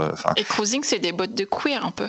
Ouais, voilà. Et ben tu vois, paf, oh, on retombe sur le Non, mais voilà quoi. Et, et c'est vrai que du coup, ouais, Terror aveugle, je comprends tout à fait le côté, l'origine du slasher. Si tu remets tout en perspective, donc euh, La Baie sanglante en 71, euh, euh, Black Christmas en, 74 et du coup bah, Halloween en 78. Mais, mais en dehors de, ce côté de ce côté slasher, puisque ça n'existait pas encore. Moi, je suis assez d'accord aussi sur le côté giallo, parce que les, cadrages, ben justement, tu vois, le, cadrage sur le verre, ça, c'est typiquement des cadrages de Giallo. Ouais, sur la gourmette aussi. Euh. Voilà, la gourmette, euh, la main, euh, la main d'un des cadavres qui tombe comme ça, qui rentre dans le champ. Enfin, ça, Il y a des zooms aussi assez, assez violents à certains moments. Ouais, mais du coup, il y a, plein d'éléments comme ça qui sont pour moi plus, plus du côté de Giallo. Après, bien évidemment, c'est aussi un des précurseurs du home invasion. Euh, et, là-dessus, euh, il a un côté très. Euh, moi, je le rapproche un petit peu. Après, peut-être pas tout à fait au même niveau. C'est des chiens de paille sur la, manière de, traiter la, violence dans la société. Et, et, en fait, du coup, aussi, dans, dans Terreur aveugle, encore une fois, on va te montrer que la société engendre ce type de personnes je parle du tueur. Euh, le tueur, clairement, on va le voir euh, sortir d'un cinéma. Euh, il a été voir un film violent. Ah ben, ça, justement, moi, c'est autant j'aime, j'adore Terreur aveugle, mais moi, c'est, peut-être le problème que j'ai avec le film. c'est alors, c'est pas du tout le même projet que ces autres films sur des tueurs. Hein. c'est un film commercial. Euh, c'est même plus proche, c'est plus, c'est un vrai home invasion. Là, on est vraiment dans le film d'exploitation. On veut, on veut de l'efficacité. Voilà. Et, mais pour le coup, c'est vrai que pour la, la, la, caractérisation du, personnage du tueur, euh, du coup, euh, vu qu'en plus on voit pas son visage, il y a une, il y a un recours à la facilité au plus, au plus évident. C'est-à-dire que le mec, en gros, sort d'un film, sort d'un cinéma où il y avait hmm. un un double programme euh, film de film d'horreur euh, ou film sur des tueurs, je sais plus. Euh, il dit du porno et, il passe devant un magasin d'armes ou un truc voilà, comme ça. C'est voilà, il y a, y a peut-être un, il y a un truc qui est peut-être un petit peu, un petit peu, surtout surtout de la part d'un réalisateur comme Fleischer qui a qui a passé, enfin, dans l'un des axes de l'immense carrière, de la très longue carrière, a été justement de parler de, de, la complexité du, du, du, mal et de la figure du mal. c'est vrai que c'est un raccourci qui est un petit peu qui peut être un peu crispant. Après, attention, il faut savoir dans quel film on s'aventure. Je suis d'accord. qu'il est dans de l'exploitation là-dedans. Voilà, et, et, à ce niveau-là, il le fait super bien. Moi, j'avais découvert le film en salle euh, en, dans une rétrospective à Gérardmer il y a quelques années, et je me suis pris une, une, torgnole dans la gueule euh, en matière de mise en scène. C'est vraiment brillant, et le suspense est dingue. Même si quand je l'ai revu euh, il n'y a pas très longtemps, je me rappelais plus qu'il y avait une, euh, cassure du suspense, euh, en tout cas de, du schéma euh, Home Invasion, elle versus le tueur dans la maison, assez, aussitôt dans le film. finalement, y a, je pensais vraiment que dans mon souvenir, c'était une culmination jusqu'au bout, alors que finalement, il y a peut-être au moins 20 bonnes minutes avant la fin du film, on passe dans un autre schéma un peu. Et ce qui m'a un tout petit peu déçu à la revoyure, mais globalement, le film génial à ce niveau-là. Mais voilà, il y a, y a cette, peut-être cette simplicité qui, va, qui tient peut-être juste plus au scénario de Brian Clemens. Justement, ce que je trouve intéressant, et je suis d'accord avec toi, notamment pour le cinéma, là vraiment je trouve ça gratuit, mais euh, ce que je trouve intéressant, c'est que finalement on va le montrer avoir des, des loisirs, on va dire, euh, complètement acceptés par la société et, euh, et du coup qui, qui n'inquiète personne, c'est-à-dire qu'il met ses pieds sur la table au pub ou machin, et voilà. Et pourtant, les premiers suspects, ça va être les gitans qui ont un qui ont un camp à côté et qui n'ont rien fait de spécial. Donc du coup, c'est là où on retrouve un peu Fletcher aussi, enfin le côté un peu potentiellement euh, politique, c'est-à-dire que un, gars euh, qui s'intéresse aux armes, euh, qui lit du porno et met les pieds sur la table ne sera jamais suspecté. et, tant mieux, hein, je veux dire, voilà. Mais par contre, à l'inverse, des, des comment dire, des des Roumains, euh, qui, qui des Gitans qui, euh, qui campent euh, par là, bah, en fait, sont tout de suite suspectés et en plus effrayés de l'être. C'est-à-dire qu'à partir du moment où ils, ils le sont, vraiment pour eux, ils, en viennent à faire des choses, voilà, pas forcément bien, mais parce qu'ils ont peur, en fait. Talal? Bah oui, c'est enfin, moi je trouve que le film est une tuerie. Peut-être parce qu'aussi là où il est surprenant par rapport à tous ceux dont on va parler ce soir, c'est que c'est vraiment le film le plus qui va plus se remettre en avant la forme en fait. Euh, comme tu l'as dit tout à l'heure, Véro, c'est un, un, film qui, qui visuellement euh, est magnifique, qui, euh, qui justement met en valeur d'autant plus le talent de, de Fletcher parce que il s'adapte en fait, parce que c'est sa période européenne. Il a, il a passé deux ans en Europe, il va, il va faire Hamilton Place. Terreur aveugle et, et les, de, l'Astron là, je les complices de la dernière chance. La dernière chance. Euh, et, et, tu vois euh, et tu vois que bah tu vois les complices de la dernière chance il y a, y a, un feeling très très européen très franco-italien en fait qui correspond vraiment à cette époque. Et euh, et Terreur aveugle, bah voilà, c'est, c'est, du bava d'une certaine façon. tu parlais des zooms, tu parlais de, de, de, de, toutes ces références au giallo, aux couleurs, à l'architecture. et, et c'est, c'est fascinant parce que ce mec-là, tu, tu, je sais pas, tu l'aurais mis en Iran, il aurait fait, aurais fait un film iranien, quoi. Tu vois ce que je veux dire c'est, mmh. c'est, c'est là où euh, le, mec, euh, enfin, je, je, connais pas, je, suis incapable de citer d'autres cinéastes là comme ça de but en blanc qui sont autant caméléons en fait. Le gars, il, il arrivait, il remplaçait des cinéastes quoi à la dernière minute. Ou alors on l'appelait à la dernière minute parce que, comme tu dis, c'était, comme tu disais tout à l'heure, Véro, c'est le mec chevronné. Mm-hmm. Euh, et, et, il fait le job. Et il, le fait avec du cœur. Et c'est là, c'est dans, dans, ce sens-là que, que, pour moi, ce film-là est fascinant. Après, au-delà, bien sûr, de, sa maîtrise du suspense, tout, le passage dans la maison où elle est seule avec le tueur est, est juste euh, fascinant. C'est le cœur du film. Hein. Toute la, note d'intention, une fois de plus, est, dans ce moment-là. Et, il, s'en donne à cœur joie pour démontrer que, euh, dire les gars, je suis un excellent technicien euh, et, je, vais, vous le montrer d'une certaine façon, mais toujours avec son, humilité, hein, parce que c'est encore une fois quelqu'un qui se place jamais au-dessus de ses films. Donc c'est vraiment des caractéristiques qui, moi, me parlent en tout cas chez, chez, des cinéastes, et je trouve ça, le film est un, est un objet en, en, lui-même fascinant. Et, et surtout, détail aussi qu'on n'a pas précisé, c'est que c'est un film d'épouvante qui se passe en plein jour.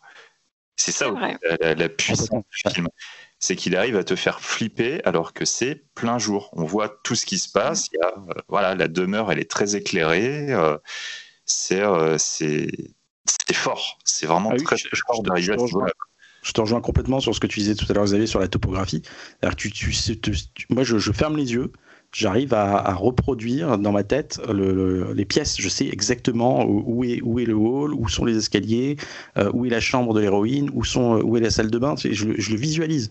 Ah les portes, les, les, les ah cachettes possibles et tout. Euh, tout est là, quoi. C'est fou. C'est vraiment fou, quoi.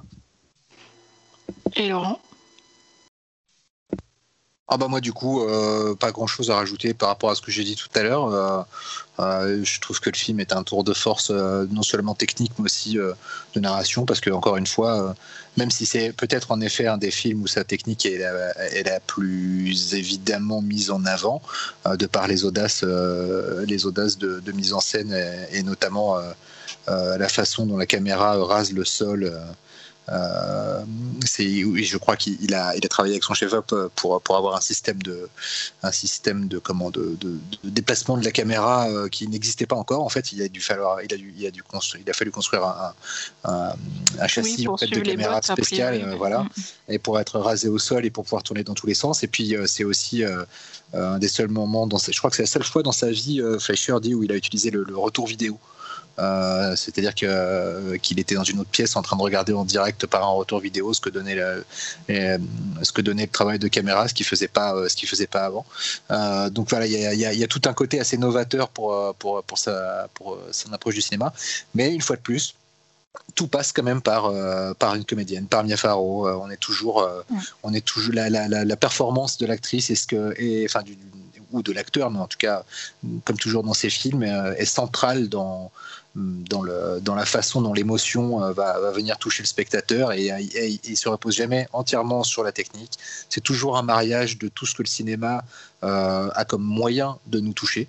Et, euh, et c'est en ça que, que j'adore le film. Et même si, comme je disais, j'ai des petites réserves sur certaines simplifications psychologiques pour aller, plus, pour aller droit à l'essentiel, et aussi sur la structure où je trouve qu'il y a une telle tension au milieu du film que, euh, le, dernier acte est, un peu en deçà. Euh, il y a quand même une, y y a, on va dire une heure où il y a en tout dans le film où il y a un mariage absolu du suspense, euh, de la qualité du jeu d'acteur et de la qualité de la mise en scène et de la tension qui font qu'on arrive, on est arrivé au siège il était vraiment capable de tout faire, c'est fou. il était autant capable de faire des plaidoyers humanistes très classiques euh, en apparence, qui se reposent euh, beaucoup sur le texte et sur la psychologie et sur, euh, et sur la morale. Et puis, d'un autre côté, il est capable de, nous faire de nous faire ce, genre d'exercice de style absolument, absolument brillant et en même temps jamais ostentatoire en plus. C'est jamais, hé, regardez, vous avez vu le truc de fou que je fais avec mes caméras? Non, c'est les trucs de fou qu'il fait avec la caméra qui font qu'on est à fond dans l'action en fait. Euh, c'est pas rêve quoi. Ouais, c'est pas faux. Oula Et en plus, euh, tout, tout, ce dispositif pour filmer les bottes, c'est aussi pour ne pas nous montrer le tueur. Oui. Parce que comme ça, on est aveugle, nous aussi, en tant que spectateurs. c'est ça.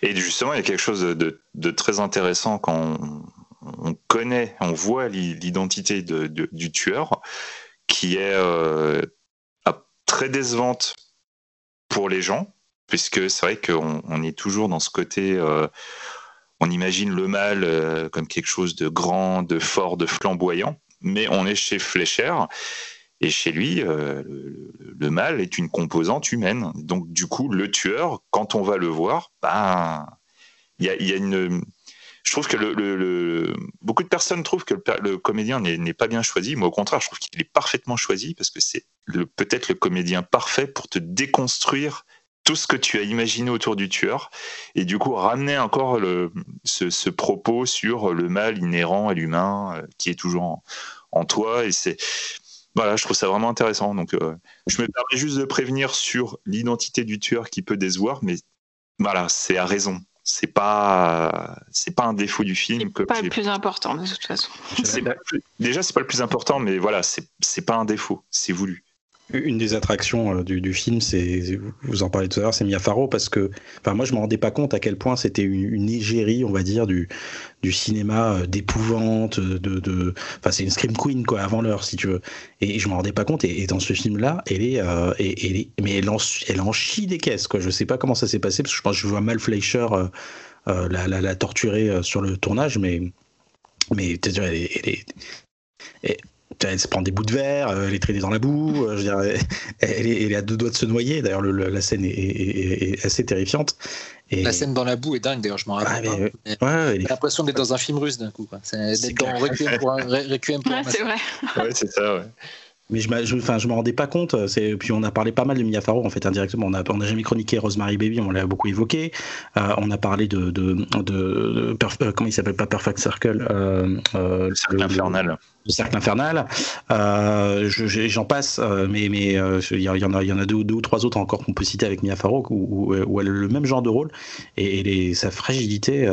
T'en as très bien parlé Véro tout à l'heure et, très c'est à la fois touchant et t'as, enfin je sais pas, ce personnage est fascinant. Je trouve que. Mais d'ailleurs, c'est un de mes seuls regrets euh, sur le film, c'est que euh, finalement, euh, ce qu'elle ne voulait pas qu'il arrive arrive. C'est-à-dire que son, son, petit ami est quand même son sauveur. Enfin, son ex-petit ami est quand même un peu son sauveur. Ça, c'est dommage, je trouve. Mais bon. Talal, ton film? Bah, moi, je vais parler de mon film préféré, et c'est peut-être un des premiers que j'ai vu dans, dans, dans, dans, ce cycle Fleischer, en tout cas dans, même si, comme je disais tout à l'heure, j'en avais vu plein avant, comme Conan le Destructeur ou, d'autres. Et, celui-là, donc je l'ai vu et je, me suis dit, mais putain, mais c'est quoi ce cinéaste Je suis passé à côté d'un monument incroyable. Et euh, bon, pour moi, c'est même si on a parlé de, de, très grands films tout à l'heure, euh, celui-là, il se pose, il se pose au-dessus de la mêlée, euh, bizarrement. C'est très difficile à imaginer. Ça s'appelle Les flics ne dorment pas la nuit. déjà, le titre, il se pose là. The New Centurions en anglais. Donc c'est un film de 72. c'est un film très difficile à pitcher, The New Centurions parce que euh, c'est une chronique de, la police de Los Angeles dans les années 70 euh, où euh, voilà on va accompagner un jeune rookie qui, est incarné par Stacy Kitsch qui, qui est donc accompagné d'un vétéran en fait, George C. Scott, dont on parlait à, quelques instants pour les complices de la dernière chance, qui, qui, plein de valeurs, qui est bientôt à la retraite et qui va donc, on va voir suivre ce passage de relais en fait du personnage de Kitsch, donc qu'on découvre au début du film, donc dans, sa, dans son entraînement jusqu'à la, fin de sa carrière, je vais, avec des gros guillemets, voilà. donc avec un film très très documentaire, donc c'est c'est en ça en fait que le film euh, n'est pas, on n'a pas une narration, on va dire traditionnelle quelque part. C'est voilà, c'est une chronique. Et, euh, et, finalement, la structure est, assez classique, euh, malgré le fait que ça soit pas purement narratif, parce qu'on a, on a toujours ce, on a quand même ce parti pris de un, New Kids on the Block, en fait, le, mec qui débarque, le nouveau venu, et qui va, qui va nous révéler un milieu qui nous est inconnu. Et donc, on va, on va se retrouver plongé dans les méandres de cet univers de, la police de Los Angeles avec une galerie de personnages. C'est des gens qui ont des codes, des principes et, surtout euh, euh, le peut-être le personnage principal, euh, je dirais, du film, c'est Los Angeles, mais pas que, c'est Los Angeles la nuit. Et, et c'est là d'autant d'autant plus le cas pourquoi le titre est, vraiment euh, très juste euh, en français les flics ne dorment pas la nuit. Donc, euh, donc voilà je disais tout à l'heure c'est Fleischer il, a, il a fait une petite excursion de deux ans en Europe hein, donc les triangulaires de la place les, les, complices de la dernière chance la terreur aveugle. Et donc lorsqu'il revient en fait ben c'est on est en plein essor d'un nouveau cinéma Hollywood. C'est ce qu'on appelle le nouvel Hollywood en fait que que les critiques ont appelé le nouvel Hollywood. Et puis puis, Fleischer, en fait, bah, inconsciemment, hein, je pense, parce qu'il ne s'est pas dit je vais, je vais arriver, je vais leur faire la peau, mais, mais euh, il va, il va pas se laisser faire en fait d'une certaine façon. Il va, euh, il va se fondre euh, dans cette nouvelle génération. Donc les, Altman, les, Bogdanovich, les Coppola et j'en passe. Et pour montrer qu'il est bien là, voilà. Donc à cette époque-là, bah, le nouvel Hollywood s'inspirait clairement, c'est bien connu de la nouvelle vague française, avec des films qui sortaient euh, justement des studios, euh, qui étaient beaucoup plus proches du réel, beaucoup plus bruts, où, on sort les caméras dans la rue pour, pour, pour, filmer la vie en fait. et donc voilà, ça a imposé des techniques beaucoup plus légères. Donc on n'avait plus de machinerie, on utilise des caméras, on essayait de se détacher des pieds par exemple. Et, ça c'est quelque chose que, Fleischer maîtrisait déjà, hein, d'une part parce que il venait du documentaire, il a fait des documentaires dans sa jeunesse, comme tu l'avais dit Xavier au début, et, c'était Nicolas Qui, dans, son introduction du film, qui, qui, dit un truc très intéressant, c'est que très jeune, en fait, il s'était déjà affranchi, on va dire, de certaines règles techniques, justement, comme, euh, comme le pied de caméra, par exemple. Et il allait tourner dans des, dans des lieux clos, euh, entre quatre murs. Et apparemment, bah, un film que je n'ai pas vu, que j'aurais de ne pas avoir vu pour cette émission, c'est L'énigme du Chicago Express. Euh, c'est un film de 52 qui se passe, je crois, intégralement dans un train. Euh, bah, il va euh, justement rentrer la caméra dans la salle au lieu de tourner, euh, d'avoir ce sentiment de, de, studio en fait, où il va virer le mur. Et non, au contraire, la caméra va être à l'étroit entre les personnages et les quatre murs. Et c'est ce qui lui permettra apparemment, un peu plus tard, de, de décrocher le job pour Disney pour 20 milieux sous les mers aussi qui était un film assez claustro.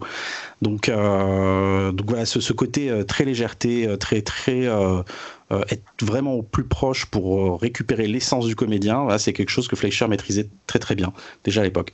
Et, donc, euh, au-delà de ça, euh, vraiment, c'est quelqu'un qui, je disais tout à l'heure, qui s'adapte, qui s'adapte à son époque. Et, là, formellement, il va, il va encore suivre ce, rythme-là. Parce que, euh, c'est, quand on pense par exemple à la BO, c'est, Quincy Jones. et, voilà, donc il est en phase vraiment avec le début de la Block Spotation. On, y reviendra un peu plus tard dans cette émission. Et, et, en plus de ça, il spécifiquement pour Les flics ne dorment pas la nuit, il va tirer son essence, même si c'est pas profondément un film noir, il va tirer son essence quand même du film noir réaliste, en fait, d'une certaine façon. il, en, il, en, était déjà pas mal familier hein, euh, à travers euh, les thrillers dont on a, qu'on a évoqué tout à l'heure. Il y a un film qui s'appelle Violent Saturday, Les Inconnus de la ville de 55, qui est un film assez majeur, euh, qui mélangeait lui aussi déjà à l'époque, euh, euh, Fleischer avait expérimenté le tournage à la fois en studio et en extérieur, et, et j'ai eu le sentiment, en tout cas, en, voyant Violent Saturday, après donc Les flics ne dorment pas la nuit, que, c'était une sorte d'avant-goût d'une certaine façon dans, la, technicité, dans sa technicité de, ce qu'on allait voir avec Les flics ne dorment pas la nuit. Donc c'est un film qui dispose, pardon, d'un réalisme brutal, euh, euh, omniprésent, euh, qu'on voyait déjà, qu'on ressentait déjà dans les Trangleurs de Boston. et en, soi, moi j'ai l'impression que, que, les flics de dorment pas la nuit s'inscrit vraiment dans une forme de continuité en fait assez logique de recherche d'un cinéaste voilà qui, qui, voulait pousser son art jusqu'au bout et alors thématiquement il, il a réussi à, je, disais, c'est quelqu'un qui s'adapte, mais même thématiquement, il le fait, pas que techniquement. Et, tout au long de sa carrière, bon, jusqu'à peut-être les dix dernières années, hein, on, y reviendra plus tard, c'est quelqu'un qui, qui a toujours essayé d'être en phase en fait avec son époque dans ce qu'il allait raconter. Et, moi, je pense aujourd'hui à des cinéastes comme De Palma ou peut-être un peu Coppola. Voilà, aujourd'hui, c'est des cinéastes qui sont un peu essoufflés, qui ont moins de choses à dire. Et quand tu penses en fait à ces cinéastes qui durent qui, vont, qui, restent dans la durée et qui s'adaptent euh, et qui changent et qui évoluent euh, même dans leur mentalité, c'est là où je pense un réalisateur est passionnant. C'est pour ça que Fleischer est un cinéaste passionnant à mon sens. C'était à la base, c'était un cinéaste traditionnel, on disait tout à l'heure, pour revendicatif parce que euh, voilà, Hollywood était quelque part apolitique, hein, fallait pas, fallait pas déranger tout le monde, fallait pas déranger les gens en fait, le spectateur, le pot et, en plus, c'était pas, c'était pas son école. c'était pas, ça allait dans le compte des, des, principes du studio. Donc c'est, quelqu'un qui, euh, qui s'est aussi adapté dans ce sens-là. C'est quelqu'un qui s'est beaucoup adapté aussi au Nouvel Hollywood et qui a complètement épousé le côté revendicatif et social et politique euh, qui caressait déjà dans, les films qu'on a cités avant, hein, L'étrangleur de Boston, par exemple, et qui l'approfondit clairement, parce que pour moi, L'étrangleur de Hamilton's Place, euh, avec le, côté euh, social, euh, classe sociale, on va dire, parce que les gens plus intelligents, qui ont plus de moyens, versus les gens qui sont, qui sont euh, voilà, moins éduqués, qui, ont des, des, ouvriers, voilà. voilà, donc du coup, d'une certaine façon, il préparait déjà ça, et avec New Centurion, il ouvre une nouvelle ère, en fait, d'une certaine façon, parce que suivra Soleil Vert et Mandigo, d'autres films dont on va parler, qui sont pour, pour moi vraiment des films complètement politiques et, ça, il l'assume. Euh, donc il va traiter vraiment cette chronique euh, sans fioriture en fait. Le, film va jamais aller dans le spectaculaire. Il sera jamais manichéen aussi. Euh, il va être factuel tout aussi factuel que les autres films qu'on a cités mais encore plus brutal. C'est à dire que ça va être une, brutalité réaliste mais qui va qui va faire qui va faire mal moralement. Je pense à la scène de la bavure d'une certaine façon où voilà, euh, une bavure policière qui est filmée, euh, euh, qui, qui, qui, est factuelle, qui, qui dérange, mais qui est là. Voilà, comme la scène du bébé maltraité aussi. C'est des scènes voilà qui sont qui font partie de la vie. Et, et, toute cette dureté en fait est vraiment renforcée par, par le fait que le film soit, soit tourné de nuit. En fait, il y a quelque chose d'assez glauque, d'assez poisseux. Euh, voilà. il n'y a pas vraiment de fil rouge narratif dans, dans ce film-là mais des scènes qui se répondent thématiquement. Et en ça, j'ai l'impression que le, montage du film est vraiment, euh, est vraiment une des réussites euh, du succès de ce film. Il y a plein de scènes parfois très courtes, euh, mais qui sont pour autant tout aussi impactantes, avec une l'émotion pure et dure et, souvent très juste en fait. D'ailleurs, en parlant de montage, je me suis souvent posé la question. Enfin, non, justement, je me posais pas la question de la notion du temps. Et tout le film est une, ellipse en fait, parce que euh, on passe d'une scène à l'autre. Euh, parfois, il y a des mois qui se passent, probablement, parfois des années, et on s'en rend pas compte en fait, parce que c'est formidablement bien géré. Euh, et, tout, tout est digéré en fait par l'inconscient du spectateur, j'ai l'impression. Donc c'est vraiment c'est vraiment les personnages qui, qui, vont driver la narration. Euh, ils ont tous des thématiques et ces thématiques sont portées par euh, chacun par ce qu'ils ce qui, ce qui, ce qui véhicule eux-mêmes, euh, de par leur origine, leur âge, leur milieu social. Il y a vraiment un vrai réalisme social, un style très documentaire en fait, où euh, la, technique qui est très élégante, euh, soit dit en passant, mais est très discrète en fait, parce qu'elle est là pour servir son sujet en fait. Euh, c'est quelque part c'est l'anti-terreur aveugle euh, pour euh, pas pour les opposer, mais en fait pour justement pouvoir avoir un point de comparaison. pourtant et pourtant malgré tout le film est un tour de force technique en fait, parce que tout est là au service de sa mise en scène, tout est présent, tout est je disais tout à l'heure très élégant. Et en fait ce film authentique on le doit déjà à la source parce que c'est un c'est un bouquin décrit par un par un flic qui a qui, qui l'a écrit pendant alors qu'il était en service. Ce, ce monsieur s'appelle Joseph Wanbo voilà. Euh, et, euh, et, ce monsieur, bah voilà, après, il a par la suite beaucoup écrit euh, des, histoires de, flics. Il y a un autre film qui a plusieurs films qui ont été adaptés, donc apparemment un des plus connus qui s'appelle Tueur de flics de, de Harold Baker que j'ai pas vu malheureusement, 70, qui est sorti en 79. Et, et, au-delà de ça, coïncidence marrante, Fleischer s'est entouré d'un consultant en fait pendant le tournage, un consultant spécial de la police donc. Et c'est un monsieur qui s'appelle Richard Kalk, qui n'était autre que le partenaire de l'auteur du bouquin donc euh, qui, a, œuvré en même temps que, que, Wanbo pendant, le, tournage. Voilà, euh, c'est ce feeling authentique euh, qui à mon sens le rend vraiment fascinant. Il y a plein de scènes, euh, comme je sais pas la, scène du divorce. Euh, t'as, as un couple qui se dispute au début du film.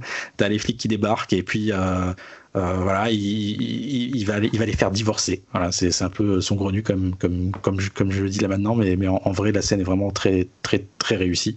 la scène du ramassage des prostituées qui, qui est pareil aussi. Il arrive à trouver quelque chose de, de très touchant dans, dans quelque chose de finalement assez glauque en fait dans le principe. Euh, et, et, et, et, tous ces flics-là sont, euh,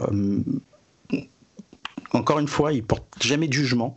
Euh, et il y a quelque chose de, voilà, ils appartiennent tous à une même famille, même s'ils sont de races différentes, même s'ils viennent de classes sociales très différentes, et, ils portent tous le même uniforme en fait. Et c'est ça qui, fait que quelque part, on, les trouve tous très très attachants. Voilà. Euh, et puis aussi encore une fois, il y a un truc sur le ton qui est très juste dans le film. C'est en fait on jamais euh, si c'est du la roue du cochon parce que parfois c'est très c'est comique, c'est tragique comique et parfois c'est de la pure tragédie. Euh, avec tous ces personnages qui portent qui portent ces valeurs de, de, fatalité, tous, ces, tous ces personnages qui, qui portent des grandes valeurs qui sont attrapés justement par des fatalités propre à la société, hein, parce qu'encore une fois, euh, Fleischer qui, qui, va plus porter un jugement sur la société que sur ses personnages en, eux-mêmes. Et, et, euh, et, voilà, plusieurs on va croiser plein de générations de personnages en fait, euh, euh, des jeunes, des blancs, des blacks, des latinos, euh, qui sont tous composés par des comédiens, hein, parce que c'est pas des vrais flics, et pourtant on a tendance à l'oublier. Euh, encore en tête, bah, George C. Scott, encore lui, hein, avec qui Fleischer avait bossé juste avant dans, dans The Last Run, j'oublie toujours le titre français, qui, qui est complice de la dernière chance. Faut que, faut que je le, grave sur le front, qui, qui, est vraiment, alors il a, là ça m'a frappé en revoyant encore le film, je me suis dit, en fait c'est le Jean Gabin américain, voilà, il a quelque chose de, de, de d'ultra authentique en fait. Il est euh, euh, quand il est quand il est enragé, il est enragé et on le ressent. Quand il est triste, il est triste. On n'a pas l'impression qu'il joue. C'est c'est c'est voilà une authenticité euh, très rare dans le cinéma américain et qui colle parfaitement avec la vision de Fleischer. Donc ça m'étonne pas qu'ils aient travaillé ensemble. A Stacy, Stacy Kitsch, donc le, le, rookie, le débutant qui arrive au début du film, qui, qui, est, qui, est, crédible quand il est quand il est débutant et qui est ultra crédible avec les, les les quelques ellipses quand il devient un vétéran. Voilà, ça, ça passe comme une lettre à la poste. Et, et les femmes, en fait, il y en a pas beaucoup parce que c'est un monde d'hommes. Mais par contre, il y a deux personnages féminins qui sont des personnages clés. Euh, donc il y a la femme d'abord de, de Stacy Kitsch euh, qui s'appelle Dorothy, qui est jouée par Jane Alexander, euh, qui, est, un vrai, un vrai beau personnage de femme. Et, euh, et un deuxième personnage dont je vais pas vraiment révéler l'identité pour pas spoiler le film, euh, qui est incarné par Rosalind Cash, une, Afro-américaine aussi qui est, qui est très touchante. C'est des femmes fortes qui se battent pour exister malgré tout et qui sont qui sont bien là. Voilà, il y, a une violence sourde dans ce film-là très explicite mais terriblement réaliste, bah, qui, renvoie, euh, qui, qui, nous renvoie aujourd'hui à de façon perpétuelle à toutes les actualités qui ont traversé l'époque depuis les années 70. Aujourd'hui, c'est une, vraie caisse de résonance parce que euh, euh actualité brûlante aux États-Unis euh, sous, les, sous, les années Trump, euh, même, même en France, en fait, voilà, il y a, ça, ça, ça a un petit, on peut se retrouver un petit peu, même si c'est très, très américain comme contexte, on peut penser aussi à la France. Et, et, puis même, on parlera de Mandigo plus tard, mais j'ai l'impression que ça pourrait même être une suite logique en fait de Mandigo. Voilà, c'est un chef-d'œuvre hein, absolu. Regardez-le. Moi, je voudrais rajouter aussi que c'est un film euh, assez représentatif d'une autre facette de Fleischer, qui est justement cette manière de traiter du, tissu social.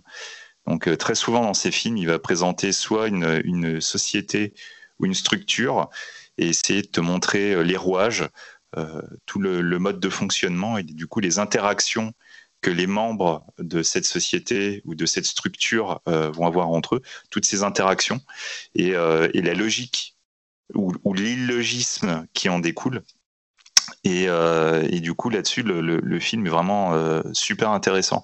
Il y, a, une manière de représenter la police qui est comme un groupe soudé derrière lequel justement tu, tu effaces un petit peu ta, ton identité avec ce côté. Euh, il y, a, un énorme jeu sur les sur les habits justement dans le film où, euh, tous les flics quand ils sont des flics avant tout et, euh, on les voit peu en dehors de ce rôle de flic en dehors de Stacy Kitsch ou George C. Scott. Et, ça, culmine à un point tel où cette structure, ce groupe soudé, à partir du moment où la scène de George C. Scott, quand il arrive à la retraite et qu'il vient voir ses collègues, où d'un seul coup, comme on a eu une ellipse, on n'a pas vu ce passage. En fait, il vient juste leur dire au revoir. Il est habillé normalement. Et en un plan, juste avec cette entrée dans la pièce, on sait qu'il ne fait déjà plus partie du groupe.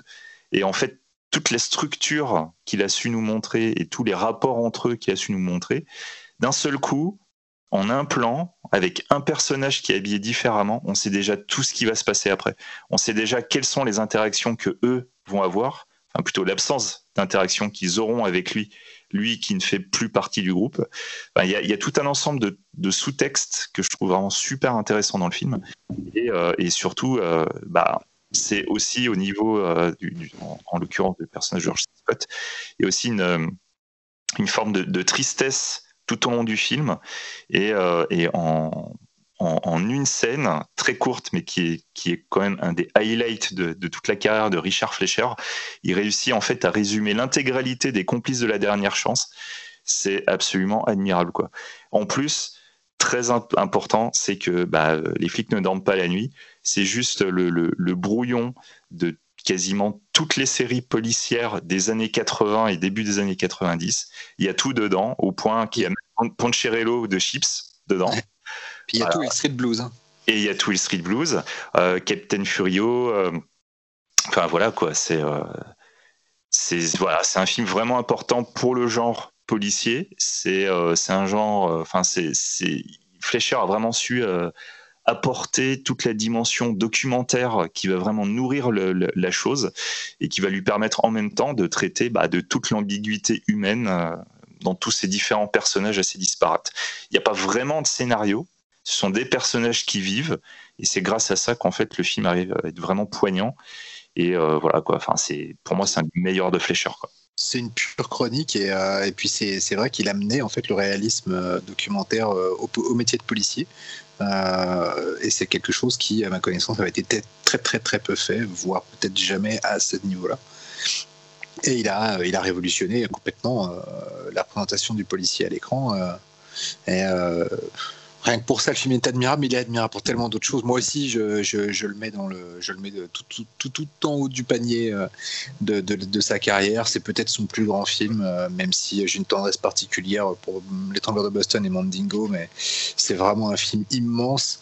Euh, il n'y a, pas grand chose à dire de plus que ce que vous avez dit. Vous avez déjà bien couvert le truc. Moi, je voulais quand même aussi dire que même si c'est un film qui a l'air, par son approche extrêmement documentaire, par son anti-dramatisation quelque part, puisque c'est une chronique, il y a quand même, un, je trouve aussi un petit peu un point final dans sa carrière sur le discours du mal parce que euh, c'est quand même le film où un, personnage dit qu'il n'y a pas vraiment de, de, façon de combattre le mal en fait. Il faut, faut coexister avec. Euh, il faut essayer de contenir les dégâts. Mais euh, il y, a, une espèce d'aveu de, je trouve, par rapport à tous les films dont on a parlé avant qui approchent cette thématique, une espèce un petit peu d'aveu de, non pas de faiblesse, mais de résignation. Et, euh, je trouve qu'à ce niveau-là, le film amène un petit peu un, point final à, cette réflexion dans sa carrière. et puis, on parlait tout à l'heure de, Fincher, mais justement, la scène où il y a cette discussion entre Stacy Kitch et George C. Scott, c'est carrément, mais vraiment, hein, la scène de discussion entre Brad Pitt et Morgan Freeman dans Seven. Euh, il y a exactement la même scène dans Seven. Euh, c'est vraiment très troublant de voir à quel point ces deux scènes se ressemblent dans leur setup de flics. Deux flics, euh, un jeune et un expérimenté qui discutent à un bar et qui parlent de la nature humaine et de euh, la façon dont leur, leur métier doit se heurter à cette réalité. voilà, dans, Seven, c'est un décalque absolu et encore un, lien supplémentaire, je trouve, entre, Fincher et Fleischer. Et voilà, c'est un film que à chaque fois que je regarde, je, je suis en larmes, je suis, je suis j'ai mal au bide euh, pour, pour les personnages pour une raison que vous découvrirez plus tard. Euh, et, euh, il y a, tout à l'heure, je parlais d'un passage de, mise en scène très simple mais magnifique lors d'une scène très importante de George C. Scott. Je ne m'en dis pas plus, je, m'en voudrais d'être spoilman sur ce film. Et vous verrez, c'est une scène qui se passe en intérieur avec deux, deux, grandes fenêtres, enfin une porte et une grande fenêtre qui donne sur, sur une vue assez dégagée, mais le personnage. Comment? La lumière dans cette scène. Ouais, Mais, mais le personnage ne va jamais s'encadrer dans la lumière, va toujours être euh, va toujours être à contre-jour et, euh, dans la partie euh, sombre de l'image. et c'est ça, ça, ça dit ce qui va lui arriver. Et c'est magnifique et c'est d'une pudeur. Et en même temps, il y a encore ce souci d'inclure les personnages dans une certaine manière dans le cadre pour dire des choses sur eux, qui est absolument magnifique. voilà. Si vous n'avez jamais vu ce film, faites-vous du bien. Euh, même si vous allez en ressortir pas bien, mais faites-vous du bien, découvrez-le, c'est immense. Peut-être quand même commencer par celui-là, hein, je sais pas. Ah non, non, je pense pas. Non. J'ai commencé plus ou moins par celui-là. Hein, mais ouais, mais euh, je, pense que, je pense que quand tu vois celui-là, après, tu es, peut-être à la recherche de cette espèce de, de tu vois de, ah truc émotionnel euh, d'une force incroyable. Et alors que on est alors j'ai pas tout vu hein, j'en ai vu pas mal mais j'ai pas tout vu. Mais je pense qu'en matière vraiment de d'intimité émotionnelle qui vient travailler c'est son plus grand film hein, en tout cas de ce que j'ai vu. Et, euh, et c'est difficile de retrouver cette intensité dans le reste de sa filmographie. C'est vrai. Je trouve. Je suis d'accord. Et euh, non mais c'est clair que c'est un film que qui est long à digérer, je trouve. Euh, c'est-à-dire sur le moment, euh, je n'aurais pas pu dire euh, si j'avais aimé ou pas juste après. Évidemment, je, voilà, je suis complètement d'accord avec vous. C'était un très grand film. Voilà, je trouve ça. Ce que je trouve intéressant, donc, enfin, pour pas paraphraser ce que vous avez déjà dit, c'est le le récit aussi sur euh, euh, l'effet de groupe et, et, son effet toxique aussi euh, sur les hommes, notamment, puisque là, il s'agit quasiment que d'hommes, enfin, il s'agit que d'hommes, et du fait, par exemple, que, que le personnage de Sikich va en fait passer complètement à côté de sa vie en ayant l'impression de sauver des vies en fait. Et, euh, il met beaucoup de temps à faire ce chemin-là euh, dans le film, notamment parce qu'il est sous l'influence de, George C. Scott, qui, qui, voit comme un héros, alors que c'est il est lui-même très seul en fait. C'est quand même un homme qui est complètement seul et qui s'est complètement dévoué euh, à son à son à son travail quoi. C'est là où le film est, cynique un peu quelque part parce bah, que c'est ça en fait. Qui, voilà, ils ont ils ont tous des valeurs et, elles sont belles les valeurs de George C. Scott hein, dans ses dans ses monologues quand il parle. Il ouais, mais du coup je me demande s'il n'y a pas une, s'il y a pas une part euh, d'ego aussi de de, de de, de flatter son propre ego à faire le bien. Tu vois ce que je veux dire? Et euh, je trouve que enfin je je pense que c'est volontaire euh, de la part de ah, Fisher. c'est complètement volontaire. Parce qu'en plus, dans tout le film, on n'arrête pas de dire qu'il y a une loi Kilvinsky qui n'est pas différente de la loi euh, telle que les flics sont censés la représenter. Donc en fait, c'est vraiment un personnage de flic qui a finalement euh, euh, façonné, il, a essayé de façonner la, son interaction avec la société en dehors de, en dehors de, son, ce qu'il est censé faire en tant que policier en fait. Et je crois que c'est ça qui fascine Stacy Kitsch et c'est ça qui fait que finalement les deux se fourvoient un petit peu dans leur façon d'appréhender leur travail, même si ça part d'une très bonne intention. Et finalement, ils contournent quelque part euh, ce que la loi leur demande de faire. Ils le contournent parce qu'ils sont très humains, trop humains en fait, pour ce boulot, tout bêtement. Mm, mm. Ah oui, bah, ça on le voit vraiment dans, lors de son passage euh, à la Vice City, enfin la Vice, euh, comment ça s'appelle, la Brigade des Mœurs, voilà. Là, vraiment, c'est terrifiant. En plus, ça nous, historiquement, ça nous rappelle qu'à une époque, juste être homosexuel, c'était suffisant pour se faire arrêter. Donc, ce qui est assez, horrible. Et, euh, et, là, on voit vraiment qu'il a des, quand même des valeurs, euh, voilà, qui sont, euh, qui sont, qui vont au-delà de la loi elle-même et, de, et des règles de la police. Mais effectivement, je pense qu'il y a quand même une part d'autosatisfaction à s'observer soi-même, faire le bien et, faire ce qu'on estime soi-même être le bien, en fait. Et ce qui en plus est intéressant, c'est-à-dire que ça pose question sur finalement, est-ce que la loi telle qu'on est censé l'appliquer est vraiment humaine? Et hmm. du coup, si moi je suis trop humain pour l'appliquer, est-ce que je suis fait pour ce boulot? C'est vraiment d'une profondeur assez dingue. Et, ouais, du coup, c'est complètement subjectif, c'est-à-dire ce que toi tu peux considérer comme euh, humain ne, l'est peut-être pas pour quelqu'un d'autre. Euh, et voilà. Donc, euh, Et après, juste pour Talal disait que les femmes étaient pas mal absentes. Effectivement, les deux personnages féminins sont super. Et par ailleurs, je trouve que les femmes sont très présentes dans le film, dans le sens où la plupart des interventions que les flics font sont pour sauver des femmes la plus enfin, mis à part des travailleurs euh, immigrés, euh, c'est euh, des femmes battues, des prostituées. on voit que du coup, c'est, les femmes sont toujours en première ligne des interventions des flics. Donc, je trouvais ça aussi assez intéressant en termes, de, ce que ça dit sur la société, quoi. Et ce qui est aussi intéressant, c'est que la relation entre un personnage et, et, et, et, le personnage de femme noire a été très compliquée à imposer au studio. Euh, ah ils, ont, ils ont longuement refusé qu'il y ait une, relation interraciale dans le film. Et euh, ça, a été, euh, ça a été un combat apparemment d'imposer, d'imposer ça. et d'autant plus incompréhensible que le film a été accueilli quand même en France et même parfois aux États-Unis comme un film fasciste. Mmh. Je, me demande à quel point il faut avoir de la merde dans les yeux et être incapable de réfléchir à ce qu'on voit pour dire que c'est un film fasciste. Euh, alors que peut-être le titre, The New Centurions, qui, qui, qui, une espèce de fantasme de, de, de, loi martiale euh, toute puissante, alors que justement, euh, il y a une explication clairement dans le film, en fait, du titre, enfin, de, de, cette, de ce parallèle avec les centurions, et qui est très très loin d'être fasciste et qui est très très loin d'être un fantasme d'ordre moral. Et, et non, c'est dingue que que le film ait été accueilli comme ça, alors qu'il euh, n'arrête pas de prouver euh, tout le temps par euh, ce que font ces personnages, par ce qu'ils disent et par ce qui leur arrive, que c'est un film, encore une fois, d'un humanisme total. quoi.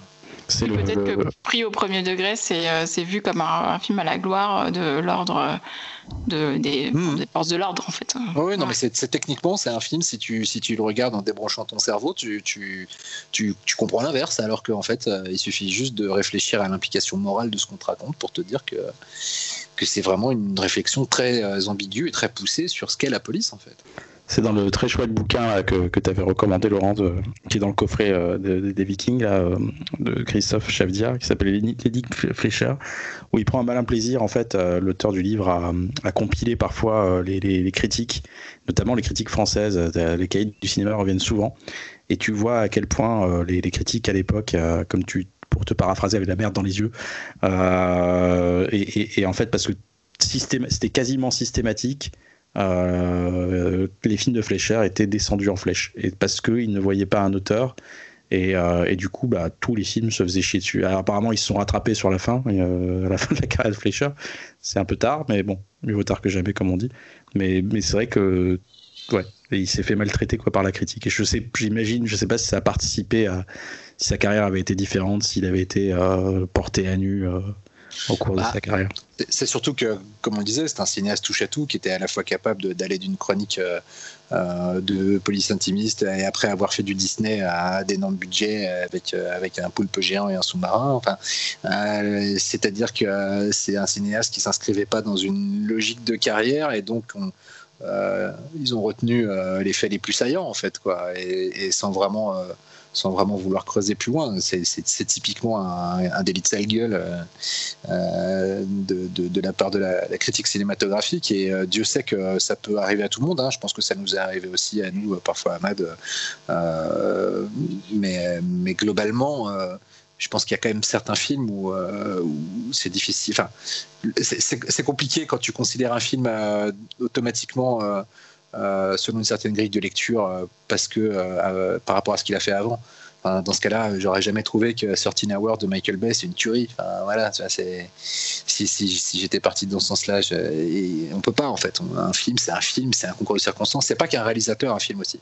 C'est un scénariste, c'est un, un, un rencontre entre un homme et, un, son sujet, un sujet. C'est, c'est donc bon, ça me désole. Ça me désole. Heureusement que qu'on, qu'on on est un petit peu passé on va dire, au-delà de ce genre de réflexe dans la critique cinématographique, euh, et qu'aujourd'hui, il y a quand même des accueils plus variés euh, sur, sur un peu tous les genres, mais il y avait vraiment une époque où, putain, ça devait être compliqué de lire la, de lire la presse ciné, bordel. Bah, il y a toujours cette politique des auteurs hein, qui est omniprésente, notamment en France. C'est-à-dire que si tu n'es pas un auteur, euh, tu es difficilement. enfin, tu rentres, oui, mais on a besoin de te rentrer dans une case. Et je pense que le Fleischer euh, ferait des films aujourd'hui, recommencerait sa carrière, la, même chose se, reproduirait. J'ai l'impression, en fait. Peut-être. Ce côté iconoclaste que tu sais pas classer. Hmm. Je suis sûr qu'il y a plein de cinéastes aujourd'hui en exercice. Bon, peut-être pas avec des, filmographies aussi, euh, aussi riches, mais, euh, mais des, cinéastes où, les gens ne se rendent pas compte parce qu'il n'y a pas une étiquette d'auteur. après, c'est un tout, hein, tu me diras, c'est vraiment c'est en fin de carrière quand on a vu toutes les œuvres du mec et on prend un peu de recul et on se dit, ah ouais, effectivement, il y a des thèmes, il y a un fil rouge. Après, j'ai aujourd'hui l'impression qu'en parallèle, l'industrie est devenue beaucoup plus euh, rigoureuse, enfin euh, rigoriste, c'est-à-dire que c'est beaucoup plus facile. Je pense que c'est beaucoup plus difficile aujourd'hui de sortir de ta case pour papillonner de genre en genre, euh, comme pouvait le faire un mec comme Fleischer, parce qu'il y avait une politique des studios où en fait, tu avais un film, il fallait choper un, un réal, tu regardais dans ton pool, Et puis, tu vois, il y, avait quelque chose de différent. Aujourd'hui, euh, aujourd'hui, je pense que euh, passer de genre en genre comme ça, c'est beaucoup plus difficile finalement pour un réalisateur. C'est vrai. Et justement, euh, on passe au film suivant dans sa filmo, Xavier. Le film de Cyril. Non, le film de Xavier. le mien. le mien. Bah, du coup, moi, je vais vous parler de, de Soleil Vert. Alors, vous imaginez bien que parler d'un film pareil, c'est quand même extrêmement compliqué. Qu'est-ce que je pourrais bien vous raconter sur ce film qui n'est pas déjà été dit? Eh bien, tout simplement, euh, je vais vous parler de ma vie. Voilà. Donc, du coup, je vais vous raconter. Euh, On est désolé, ça arrive un peu en retard, mais c'est parce qu'il fallait que je réactive mon micro. Euh, mais je l'ai dit tout de suite, le ouais, en fait. Alors, donc, le 6 septembre 1990, je suis tout excité, comme une puce, à l'idée de voir le film Soleil Vert qui va être diffusé ce soir sur FR3 pendant l'émission La dernière séance. Donc moi j'ai déjà prévenu mes parents que ce soir je prends possession de la télévision. Ça ne pose pas de problème, je n'ai pas école le lendemain. En fin de journée, mes parents décident qu'on va partir faire des courses dans un supermarché, évidemment assez éloigné. Et au fur et à mesure que les minutes s'égrènent pendant ces très longues courses, je commence à m'inquiéter. Petit rappel, à l'époque, les films commençaient à 20h30. Et du coup, avec le temps de rentrer, je me voyais déjà rater le début du film. Donc finalement, on termine les courses, on rentre, et pendant le trajet, avec un, rapide calcul, je me rends compte que nous allons arriver très peu de temps avant le début de la séance. Donc du coup, pas le choix, je tente le tout pour le tout, et afin de ne rien rater, je me lance dans une longue négociation qui va me permettre d'être devant mon écran à l'heure dite ça marche. Et me voilà à 20h30 écoutant Eddie Mitchell présenter le film pendant que je prépare la table basse devant moi, puisque j'ai réussi l'impensable, convaincre mes parents de me laisser manger devant la télé. Sans le savoir, je m'étais mis dans les meilleures conditions possibles pour me prendre un des plus gros uppercuts de mes visionnages d'enfance. Donc, pour le petit détail, il s'agissait d'une tranche d'agneau avec des flageolets. Je m'en souviens encore très précisément. t'es malade, t'es un malade. donc, du coup, Soleil vert commence, nous sommes en 2022 et l'état de la société est catastrophique. Les ressources naturelles sont épuisées, la démographie a complètement explosé, le réchauffement climatique a amené une canicule constante. À New York, les gens survivent comme ils peuvent. La majeure partie de la population est au chômage et les perspectives d'avenir sont soit de devenir policier et de réprimer les émeutes de manière ultra violente, soit de travailler pour la société Soylent qui distribue des pastilles de synthèse qui est la seule nourriture disponible pour le peuple. Toutes les richesses et les rares produits naturels appartiennent à une petite poignée de nantis vivant dans des tours loin des préoccupations des citoyens affamés. Et c'est dans ce contexte que l'inspecteur Thorne, joué par Charlton Heston, et aidé par un vieil érudit qui vit dans son appartement, va enquêter sur la mort d'un de ses privilégiés au cours d'un cambriolage qui a mal tourné. Mais rapidement, il va se rendre compte que quelque chose cloche et qu'on ne tient pas ce qu'il aille au bout de cette affaire. Donc Soleil Vert est un film de Richard Fleischer qui est sorti en 1973 avec Charlton Heston et surtout Edward J. Robinson. Donc il s'agit d'un film d'anticipation. Le film d'anticipation, c'est un sous-genre alarmiste de la SF où euh, généralement dans un futur plus ou moins proche, euh, une catastrophe a changé l'ordre du monde. On y parle très souvent de dystopie ou d'un récit profondément pessimiste. Généralement, on utilise la logique du pire tirée de ce qui découle de notre propre société. Donc Soleil Vert est tiré du roman de 1966 Make Room, Make Room, donc Faites de la place, Faites de la place, qui est euh, sorti chez nous sous les titres Soleil Vert. C'est un roman de Harry Harrison. L'histoire d'origine est principalement centrée sur la surpopulation et le malthusianisme, mais euh, lorsque le, premier scénario va être écrit, les studios vont pas du tout aimer cette version, qui est très proche du roman, et va demander à la modifier. Donc, en l'occurrence, la MGM n'est pas très chaude pour parler de la doctrine malthusienne. Donc, si vous ne savez pas ce que c'est, en fait, c'est dans le, principe que le développement de, la population sera tel à un moment donné qu'il va surpasser les possibilités que la Terre aurait de, de nous apporter des ressources. Et donc, euh, ce qui va en découler, c'est que pour éviter d'épuiser les ressources de la Terre par notre présence, euh, l'idée, c'est en fait d'amener un contrôle des naissances et, euh, par extension, bien évidemment, parler de la contraception. Donc, c'est un, roman qui, à la base, avait été écrit à, l'apogée du mouvement hippie et en plein baby-boom.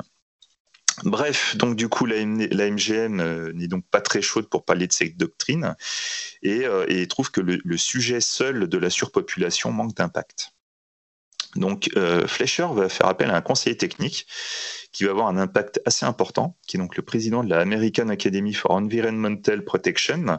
Et ensemble, ils vont ajouter bon nombre de concepts écologiques et développer en conséquence l'impact sur la société qui va être décrite. Donc il faut savoir qu'à cette époque, donc six ans plus tard après l'écriture du, roman, les situations n'est plus tout à fait pareilles dans la société. Donc l'écologie commence à devenir un sujet qui fait beaucoup de bruit. Et euh, par exemple, le Club de Rome vient de sortir son rapport qui s'appelle Alta à la croissance, alias le, Meadows Report en 1972. Et on a aussi le, le sociologue Gordon Rattray Taylor qui écrit le jugement dernier pour annoncer la fin du monde si les tendances consuméristes ne sont pas inversées. C'est grâce à ce développement nourri par un contexte idéal que finalement les thèmes de l'euthanasie et de l'extrême industrialisation vont être rajoutés et que finalement Fleischer va approfondir certains thèmes qui étaient à peine esquissés, comme la répression des émeutes pour parler du totalitarisme et le concept du meuble de maison pour réfléchir sur la place de la femme. Peut-être d'ailleurs euh, la représentation de la femme l'une des plus violentes qu'on ait pu voir dans un film de science-fiction. Mm, mm. En tout cas, aussi incroyable que ça puisse paraître, les meilleures idées du film sont principalement dues aux demandes de modification décidées par le studio. À, notre époque actuelle, dès que le studio s'en mêle et qui va à l'encontre de l'avis de l'auteur d'un roman ou d'un réalisateur, tout de suite, voilà, le studio, c'est le mal. Eh bien, pas là. C'est vraiment grâce à eux que finalement, ils ont, ils, ont, ils ont vraiment su pousser tous les artistes à aller beaucoup plus loin dans leurs idées. Que ce soit Fleischer, que ce soit Harry Harrison, qui avait quand même encore un, droit de parole sur le film, qui a apporté d'excellentes idées et étonnamment des idées visuelles. C'est pourtant quelqu'un qui, s'est longtemps battu pour éviter que son, œuvre soit dénaturée.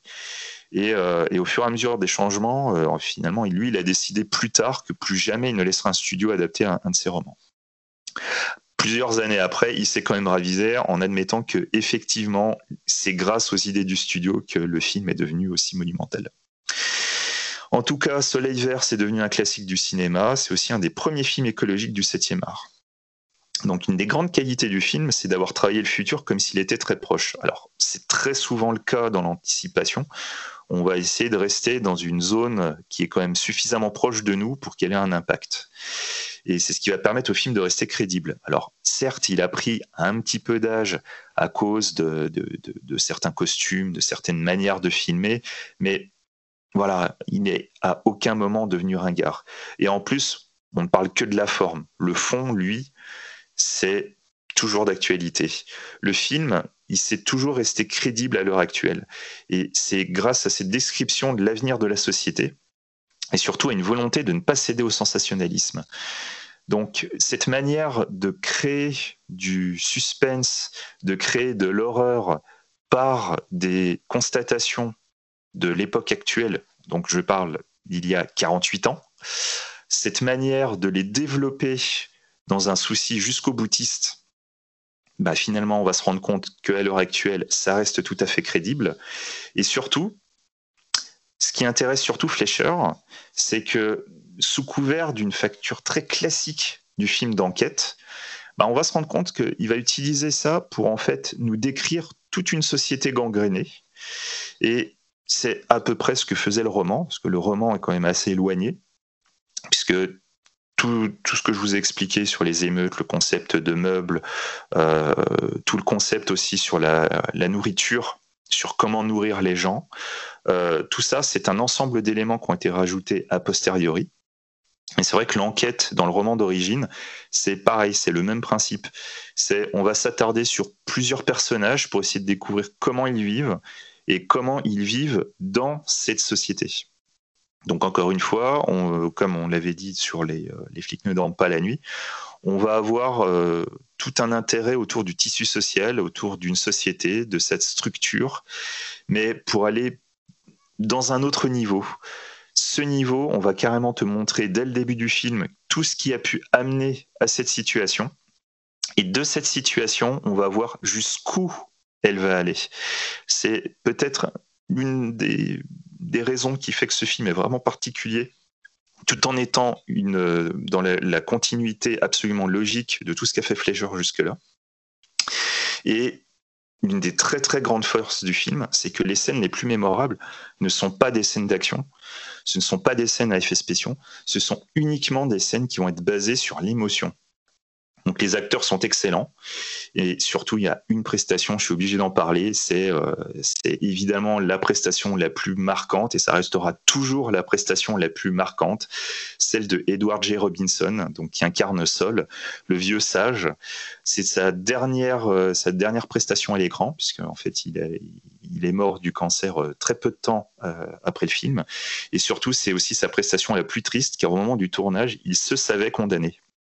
Il faut savoir que Charlton Heston, lui, était au courant. C'est une des rares personnes à être au courant. Et je pense que c'est l'une des raisons pour lesquelles leur, euh, leur relation est aussi touchante à l'écran. Vous allez voir, euh, c'est déjà de base, quand tu ne le sais pas, c'est déchirant, mais quand tu le sais, euh, c'est dur de retenir les larmes.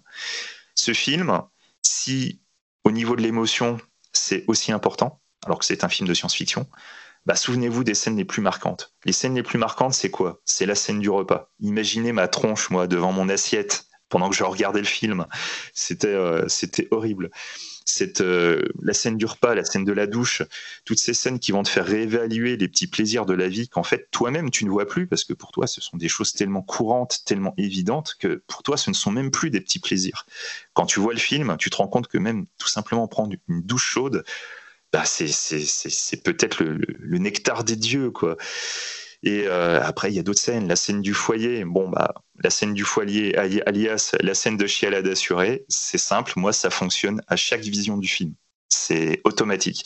C'est pour moi une des plus belles scènes du cinéma. C'est une des plus déchirantes.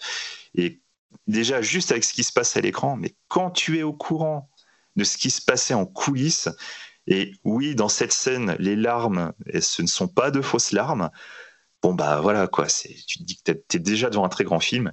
Et bien entendu, on va arriver à la fin. Bon, bah à la fin, j'ai qu'un terme à utiliser, c'est une fin légendaire, une fin tellement mythique. Si vous ne la connaissez pas, nous ne la révélerons pas. Laurent, je te regarde. Mais cette fin est tellement regarder, on est à distance. qu'elle est, elle est carrément rentrée dans les tréfonds de la pop culture. C'est euh, voilà quoi. Soleil vert est une référence absolue. C'est un des chefs-d'œuvre de Fleischer. C'est un film puissant, c'est un film, moi j'estime être indémodable. C'est un monument de la science-fiction qu'il faut impérativement avoir vu pour comprendre que si nous ne changeons pas nos habitudes, l'avenir sera particulièrement sombre. Et franchement, 48 ans plus tard, c'est terrifiant de se rendre compte que le film est toujours autant d'actualité et que nous ne faisons rien. Donc, regardez-le et prenez-vous votre gifle. Ce qui fait peur, je trouve, c'est que plus le film vieillit, plus il est, il est terrifiant en fait, parce qu'on s'aperçoit qu'on se rapproche de plus en plus de la prophétie, donc c'est horrible. le pire, c'est qu'à l'époque, tu vois, dans les critiques, il y a même quelqu'un qui a dit euh, oui, le film en fait, il est pas si bien que ça, parce que le futur qu'on nous décrit, il est quand même hautement improbable. Ouais, et là, j'avoue que euh, le revoir là et entendre parler de couvre-feu, ah, ça fait bizarre. Et je me suis dit, mais ah, dans mes autres visionnages, ça ne devait rien m'évoquer. Et là, d'un coup, ça fait bizarre en fait. 2021 euh, aujourd'hui, 2022 c'est l'année prochaine. Voilà. C'est ça. Voilà. Bon, bah, profitez des petits flageolets, hein, j'ai envie de dire, parce que bientôt, ce sera fini. Euh, oui, et effectivement, les femmes mobiliers, c'est encore un détail que j'avais euh, oublié, et peut-être parce que j'étais dans le déni, mais effectivement, c'est vraiment horrible euh, comme idée. Et je trouve que moi, une des scènes qui m'a le plus marqué, alors en revoyant le film, c'est l'arrivée du nouveau locataire, parce qu'en gros, dans le film, on loue un appartement avec les meubles et une femme qui fait partie du mobilier, donc. Et donc, à chaque changement de locataire, bah, la femme doit s'adapter au nouveau, euh, bah, au nouveau euh, locataire, quoi. Et ça, c'est horrible, hein. vraiment, cette scène, elle m'a traumatisée, quoi. Voilà, après, j'ai rien d'autre à, ajouter, euh, mais voilà, c'est un, très grand film et un film très dur, très triste, et voilà. Laurent? Oui. Euh, J'ai pas grand chose à rajouter. Euh, pareil, euh, je pense, Xavier, qu'on l'a découvert en même temps, sans le savoir. Hein, comme oh, c'est beau. Et en fait, je l'avais pas revu depuis très très très très très longtemps. J'avais gardé en mémoire la scène de fin et la scène de la cabine de suicide. et, c'est vrai que le revoir aujourd'hui, ça fait putain de froid dans le dos c'est incroyable. Mais en même temps, ça m'étonne pas. C'est-à-dire que au-delà de la qualité d'écriture, euh, je pense aussi qu'il y a l'instinct de Fleischer sur, je veux dire, comme quand on a comme lui euh, réfléchi sur euh, l'organisation de la société, le mal dans la société, ce qui fonctionne pas dans la société, dans les rapports humains et aussi dans les rapports entre l'humain et l'économie. Euh, à quel point euh, la logique économique peut finalement euh, construire une société dans laquelle l'humain n'a plus sa place. Ça m'étonne pas qu'il y ait vraiment une comment dirais-je une, une préscience en fait de ce qui va de ce qui va arriver et, et, à ce, niveau-là c'est peut-être un des films les plus rigoureusement les rigoureusement visionnaires avec malheureusement peut-être idiocratie mais c'est vraiment troublant et d'ailleurs le générique d'ouverture et je me rappelais pas. il est incroyable. Alors déjà, euh, j'y vois vraiment aussi une, une espèce de, cousin germain de, toutes les scènes de, foule et de, euh, de l'étrangleur de Boston en matière d'exercice de montage. Euh, il y a vraiment une, il y a vraiment, on retrouve vraiment quelque chose de toutes les scènes où, les flics arrêtent plein de gens et où, tous les gens s'enferment chez eux, etc. en, en speed screen. Et, c'est quand on arrive au moment où il y a des, gens qui se baladent avec des masques dans la rue, euh, c'est flippant, vraiment. C'est vraiment très très flippant. C'est-à-dire qu'on euh, on se dit vraiment que le film a prédit euh, l'avenir avec, avec une telle acuité qu'on ne serait vraiment pas, vraiment pas étonné que ce qui se passe dedans se passe un jour. Je veux dire, finalement, on n'est pas très très loin de ça avec les, avec les farines animales. les scandales des farines animales, on, est, on est juste à une étape du soleil vert. Et euh, donc euh, voilà, c'est. Euh, Je spoil pas, Laurent. non. mais, mais vraiment, c'est revoir le film aujourd'hui, ça démontre à quel point c'est un. C'est vraiment un des plus grands films d'anticipation. et encore une fois, sans démonstration ostentatoire. pas de, c'est pas un film coup de force, c'est un film.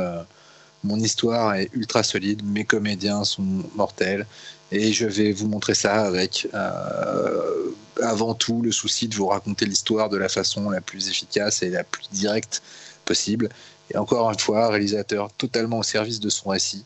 Euh, qui se met pas au-dessus du récit, qui se repose à la fois sur les comédiens et sur le visuel, parce que les quelques, les quelques plans euh, larges de, la ville, etc., enfin les, les, les matte paintings sont super bien faits, c'est, euh, vraiment super beau.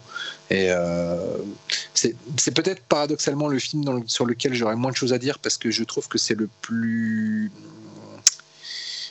ouvert. Enfin, ouvert, c'est, c'est, le, c'est celui qui, qui, qui déballe le plus tout ce qu'il a à dire de façon très évidente.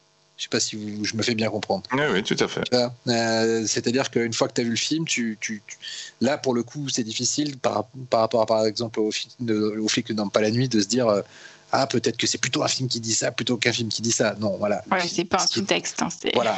et euh, il n'y a pas vraiment de, il y a, y a, pas vraiment de choix euh, donné quant à l'interprétation euh, idéologique, morale ou politique qu'on pourrait en faire. Donc c'est peut-être celui où finalement j'aurais moins de choses à, à, dire, mais ça ne veut pas dire que c'est pas le moins impressionnant. Bien au contraire, c'est vraiment un monument et ça, ça continuera à l'être. Et, et je trouve ça assez assez triste encore une fois que, que Fleischer ne soit pas élevé au rang de, grand maître euh, pour des films comme ça parce que merde putain euh, si, on les rediffusait et si on et si on enfin massivement et si on si on les on les montrait vraiment à une jeune génération il y aurait la preuve flagrante que ces films fonctionnent toujours mais du, putain de feu de dieu quoi. Et voilà c'est à peu près tout ce que j'avais à dire. Talal? Ouais, faut peut-être le diffuser à la place du film du dimanche soir du Christian Clavier là tu diffuses euh, Soleil Vert, voilà. Et les gens, ils auront un peu plus conscience de ce qui les entoure. Tu mets, tu mets du Christian Clavier dans le Soleil Vert. voilà, tu fais doubler euh, Soleil Vert par Christian Clavier. Charlton Heston par Christian Clavier, c'est encore mieux. Euh, écoutez, moi je, moi je suis plus nuancé. Euh, c'est peut-être de, cette sélection, euh, c'est celui que j'ai le moins aimé. déjà, il y a un truc plus personnel sur le film parce que j'ai l'impression d'avoir vu le film sans l'avoir vu parce que déjà très jeune, mes parents me parlaient beaucoup de Soleil Vert. C'est un film qui les a beaucoup marqués. Je me rappelle, gamin, il me, il disait Ah, comme dans Soleil Vert. Et du coup, euh, ce truc-là, en fait, était tellement présent, et on avait tellement parlé de ce, truc euh, mystérieux que euh, pour moi, c'était quelque chose qui était qui arrivait très tôt dans le film, en fait. Donc, je l'attendais, je l'attendais, et en fait, non, ça arrive pas tôt, du tout, même. À tel point que ça le ponctue, même peut-être, tu vois, donc même complètement. Donc euh, du coup j'avais une autre, j'avais une attente en fait par rapport à ce film-là que j'avais porté euh, dans ma tête euh, très très haut. Et bah, j'avais vu les flics ne dorment pas la nuit juste avant, celui que j'ai vu juste après. Donc voilà, c'est il y a aussi ce truc dont, dont vous parlez tout à l'heure d'attente, on va dire. donc voilà, les, les, deux combinés en fait ont fait que le film m'a un peu déçu. Et c'est ce qui surtout le problème, ce que j'ai eu, c'était que c'est un film qui m'a fait froid dans le dos en fait à cause de l'actualité. Euh, la triste actualité qu'on est en train de vivre. Euh, euh, et il y a ce truc de, fatalité en fait que tu vois venir en fait. Et c'est pour ça que c'est un film qui m'a mis mal à l'aise en fait quelque part. C'est un film terrifiant dans ce sens-là. Et, sur le côté, ce qui m'a beaucoup dérangé, c'est le côté peu nuancé en fait. ça c'est ton chat Laurent, c'est pas le mien. Ah non, c'est ah mon, chat, mon chat qui vient. Oui, d'accord, c'est bien. D'accord, parce que je le voyais pas, mais pourtant il a, il a la voix qui porte. Euh, donc ouais, le, truc, le côté euh, très peu nuancé, autant dans l'ambiance que, que, chez son personnage. J'ai beaucoup beaucoup de mal avec le personnage de Charles Aniston, qui est euh, qui est un connard en fait, du début à la fin en fait, et qui même si en fait il a une forme de, de, de sans, je sais pas si je spoil en disant qu'il a une forme de rédemption, hein, c'est un héros dans ce qui est de plus romanesque d'une certaine façon, mais dans un contexte tellement froid que finalement euh, lui-même est pourri en fait, et est tellement pourri le personnage que tu que, que, que même s'il court après sa rédemption, il, il, s'en sort pas en fait d'une certaine façon en termes de sortir de sa pourritude. Quoi. Donc euh, voilà, je sais pas, c'est dans ça que le, film me, me, me, me, dérange, mais ça veut dire qu'il marche. S'il me dérange, ça veut dire qu'il marche. Voilà, c'est juste, il m'a, il m'a, il m'a beaucoup moins plu qu'il n'y a pas eu cette fulgurance en fait que j'ai pu voir dans d'autres films, peut-être parce que euh, voilà, c'est peut-être le plus connu, je sais pas, en tout cas un des plus connus euh, de cette génération. C'est peut-être aussi parce que c'est un film euh, justement qui, comme tu dis, qui c'est un film malaisant de bout en bout et c'est un film qui veut montrer la réalité enfin en tout cas la réalité qu'ils mettent en scène euh, de la façon la plus directe possible sans prendre de gants. Et, euh, et, notamment sans prendre de gants par rapport à son personnage principal. C'est vrai que pour le coup, le personnage de Charlton Heston, il y a, un truc totalement pas euh, policé sur, sur, sur qui il est, sur comment il évolue dans cette société, comment il s'est adapté à cette société. Et en même temps, justement, c'est nécessaire parce que parce que là, tu peux pas montrer un chevalier blanc en armure dans, un tel monde. Je veux dire, ce, personnage pas, un tel personnage ne pourrait pas exister dans ce monde-là. C'est justement aussi, je trouve, le, courage du scénario euh, et, qui fait que c'est un film aussi euh, euh, complet dans son approche du genre. Même si je comprends que, en effet, c'est pas pas le film dont tu ressors avec un attachement à ce qui est arrivé au, au personnage, même s'il y a quand même il y a quand même un personnage, euh, euh, enfin vous voyez lequel, mais bon, il faut pas que je spoil, euh, qui arrive une scène absolument, enfin qui, a une scène absolument splendide et, vraiment triste à, fendre les pierres. Mais, mais c'est vrai qu'il y, y, a un côté rêche pour illustrer la réchitude de, de, de, ce monde qui, qui est vraiment, vraiment difficile à, difficile à, subir et en même temps complètement nécessaire en fait. Mais je me suis demandé s'ils étaient en couple ou pas, euh, le personnage de, Robinson et Deadstone en fait. C'est, je sais pas pourquoi. Enfin, je me suis posé la question. Non, non, non. C'est pas sous-entendu, non? Non, du tout, non. Non, non, c'est aucun, lien de famille? Oui, mais c'est en fait c'est euh, un truc qui, qui, qui, aurait dû être développé, mais qui fait une main et pas resté dans le montage. C'est qu'en fait, euh, voilà quoi, un appartement peut être divisé, enfin plusieurs personnes peuvent vivre dedans alors qu'elles n'ont aucun lien. Et logiquement, il y avait aussi des scènes où euh, ils accueillaient une famille à un moment. Mais finalement, ça n'a pas été conservé. Moi, j'étais persuadée que c'était son père, tu vois. Oui, tu peux croire que c'est son père. Hein, mais... bon, ça, ça le rend pas. Moi, ça l'a pas rendu plus, plus sympathique, un hein, personnage de Stone. Non, par contre, le personnage de Saul, euh, ce qui, est, ce qui le rend sympathique, c'est qu'on se dit que c'est nous, en fait. Enfin. Ben, c'est ça. Lui, il a vu le monde avant. C'est ça. c'est pour ça qu'il est aussi touchant aussi. C'est. Il s'excuse à un moment euh, face à la nouvelle génération représentée par Charlton Heston en disant mm. on n'a pas su. Voilà. Ouais. Euh, est-ce qu'on finirait pas dans la gaieté avec le dernier film de cette sélection ah, Cette fois-ci, le film de Cyril, quoi. Voilà, le film qui a fait Cyril. Euh, alors, juste avant, histoire quand même de, se mettre un petit peu du baume au cœur, juste à préciser, en 1974, Mister Majestic, avec euh, Charles Bronson. Charles Bronson qui était déjà connu, mais c'était pas encore une star du box-office. Et Mister Majestic, bah voilà quoi, c'est Fleischer, il apporte la coolitude à, Charles Bronson et suite à ça, bah, ça va devenir une star.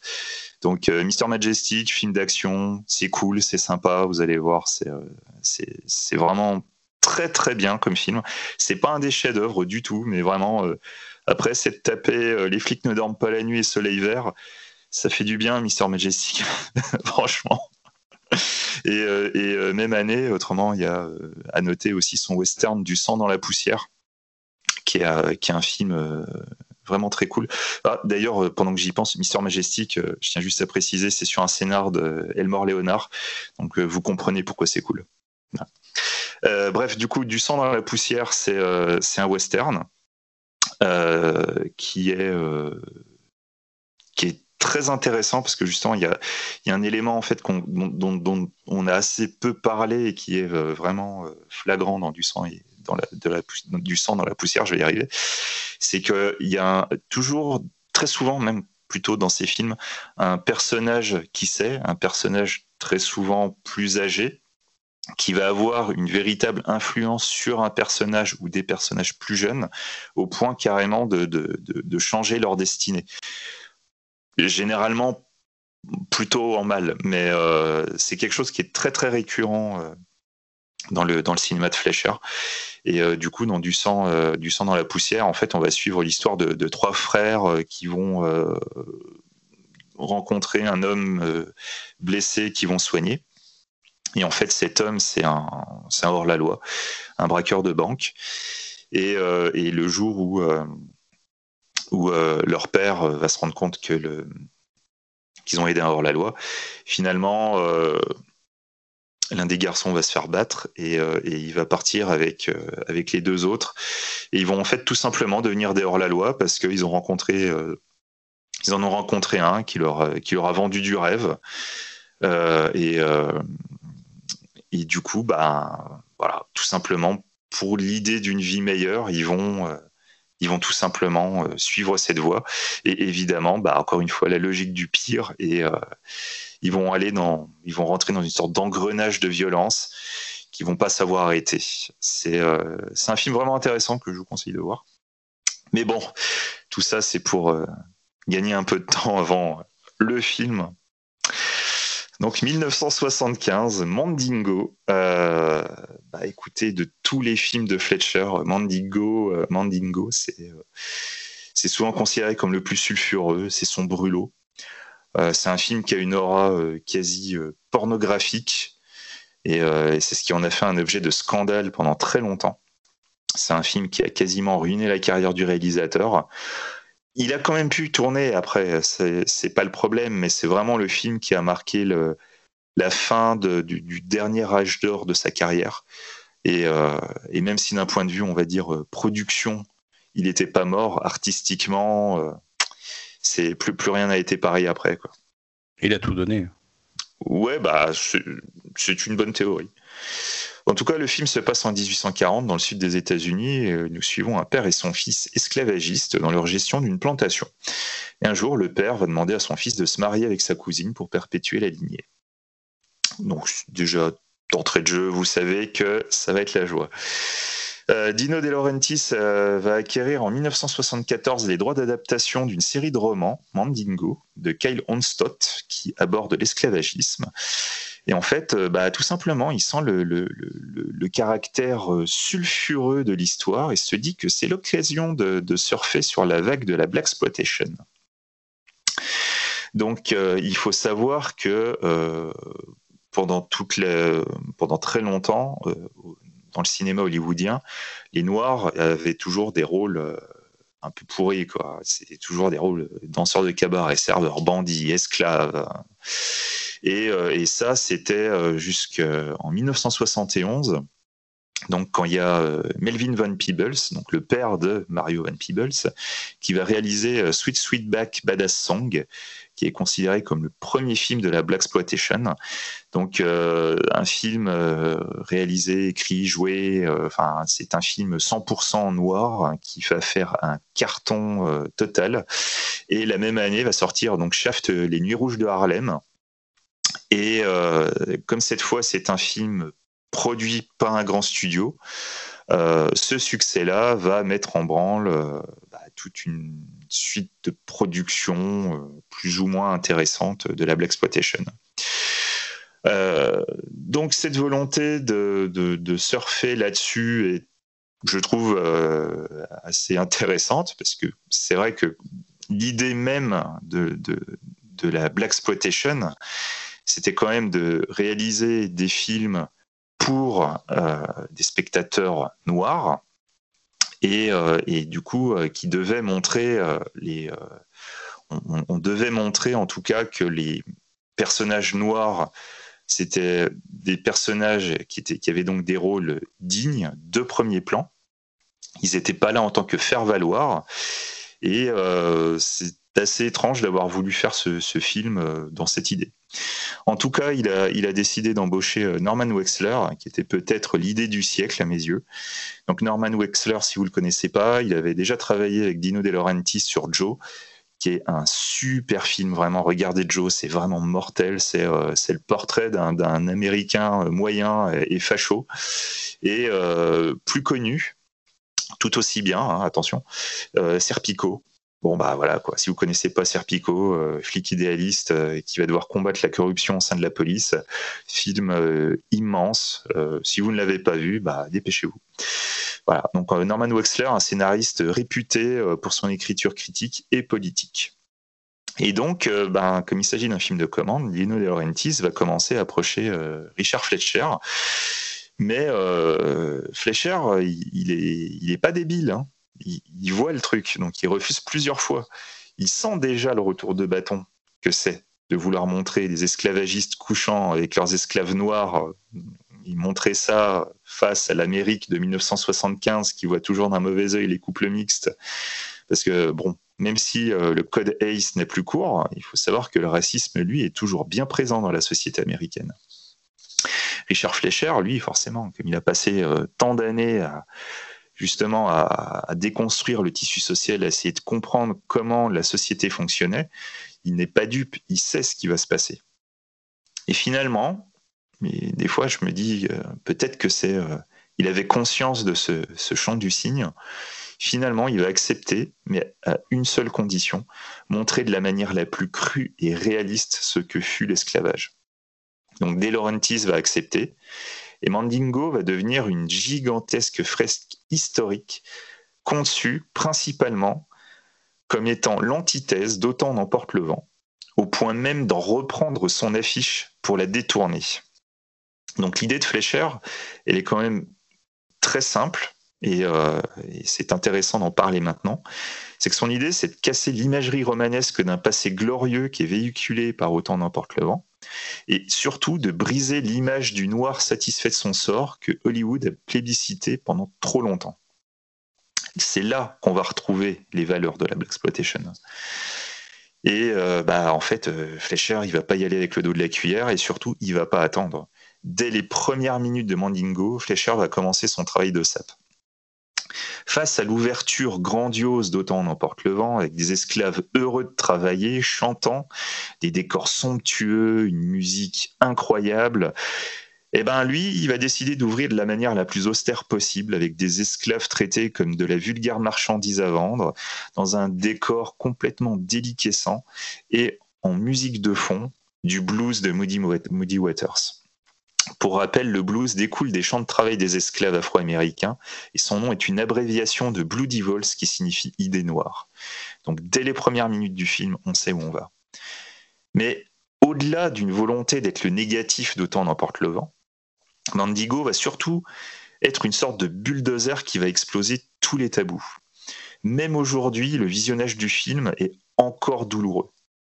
Si jamais euh, vous, ce qui vous a marqué dernièrement, c'est euh, Django Unchained, Unchained ou euh, Twelve Years a Slave, franchement, si ces deux films-là vous ont, vous ont choqué, vous n'êtes pas prêt pour Mandingo. Vous allez en chier. Ah, vous allez méchamment en chier. Ces deux films, clairement, sont des enfants de Mandingo, mais aucun de ces deux films n'est à la hauteur de la puissance de Mandingo. Là, c'est une, comédie, hein, Twelve Slave à côté. Hein. Euh, c'est, c'est, même, même là, en le revoyant, j'étais, mais les cinq premières minutes, t'es devant, tu fais, mais c'est quoi? Mais c'est pas possible, quoi. C'est euh, le caractère frontal du film est absolument incroyable. Et une des grandes forces de Mandingo, c'est justement de refuser le manichéisme. Les, les blancs qui sont présentés ici, ce sont même pas en plus, enfin, les héros du film ne sont même pas les pires de leur époque. On voit quelques personnages qui vont, euh, qui vont apparaître le temps juste de quelques scènes, et on se rend compte que nos héros ne sont pas les pires.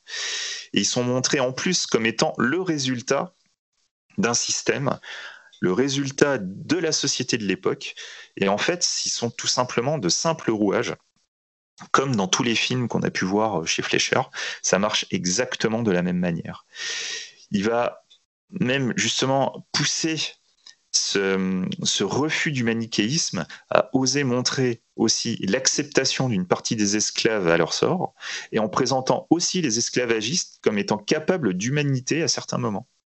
Fleischer va vraiment essayer de travailler cette ambiguïté qui va pousser à la réflexion sur les mécanismes qui fait tenir cette société c'est euh, moi personnellement c'est quelque chose que j'ai trouvé de enfin que même que je trouve toujours très troublant et surtout euh, là aussi ce qui est très intéressant c'est que il aurait pu s'arrêter là mais non Fleischer, il y a un autre sujet qui l'intéresse tout autant, c'est aussi celui de l'esclavage des femmes.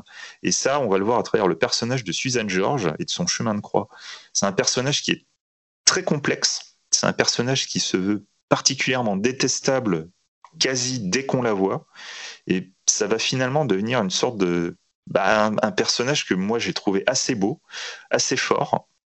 Et c'est vrai que c'est peut-être elle qui, qui, va nous faire ressentir les sentiments les plus contradictoires vis-à-vis des personnages.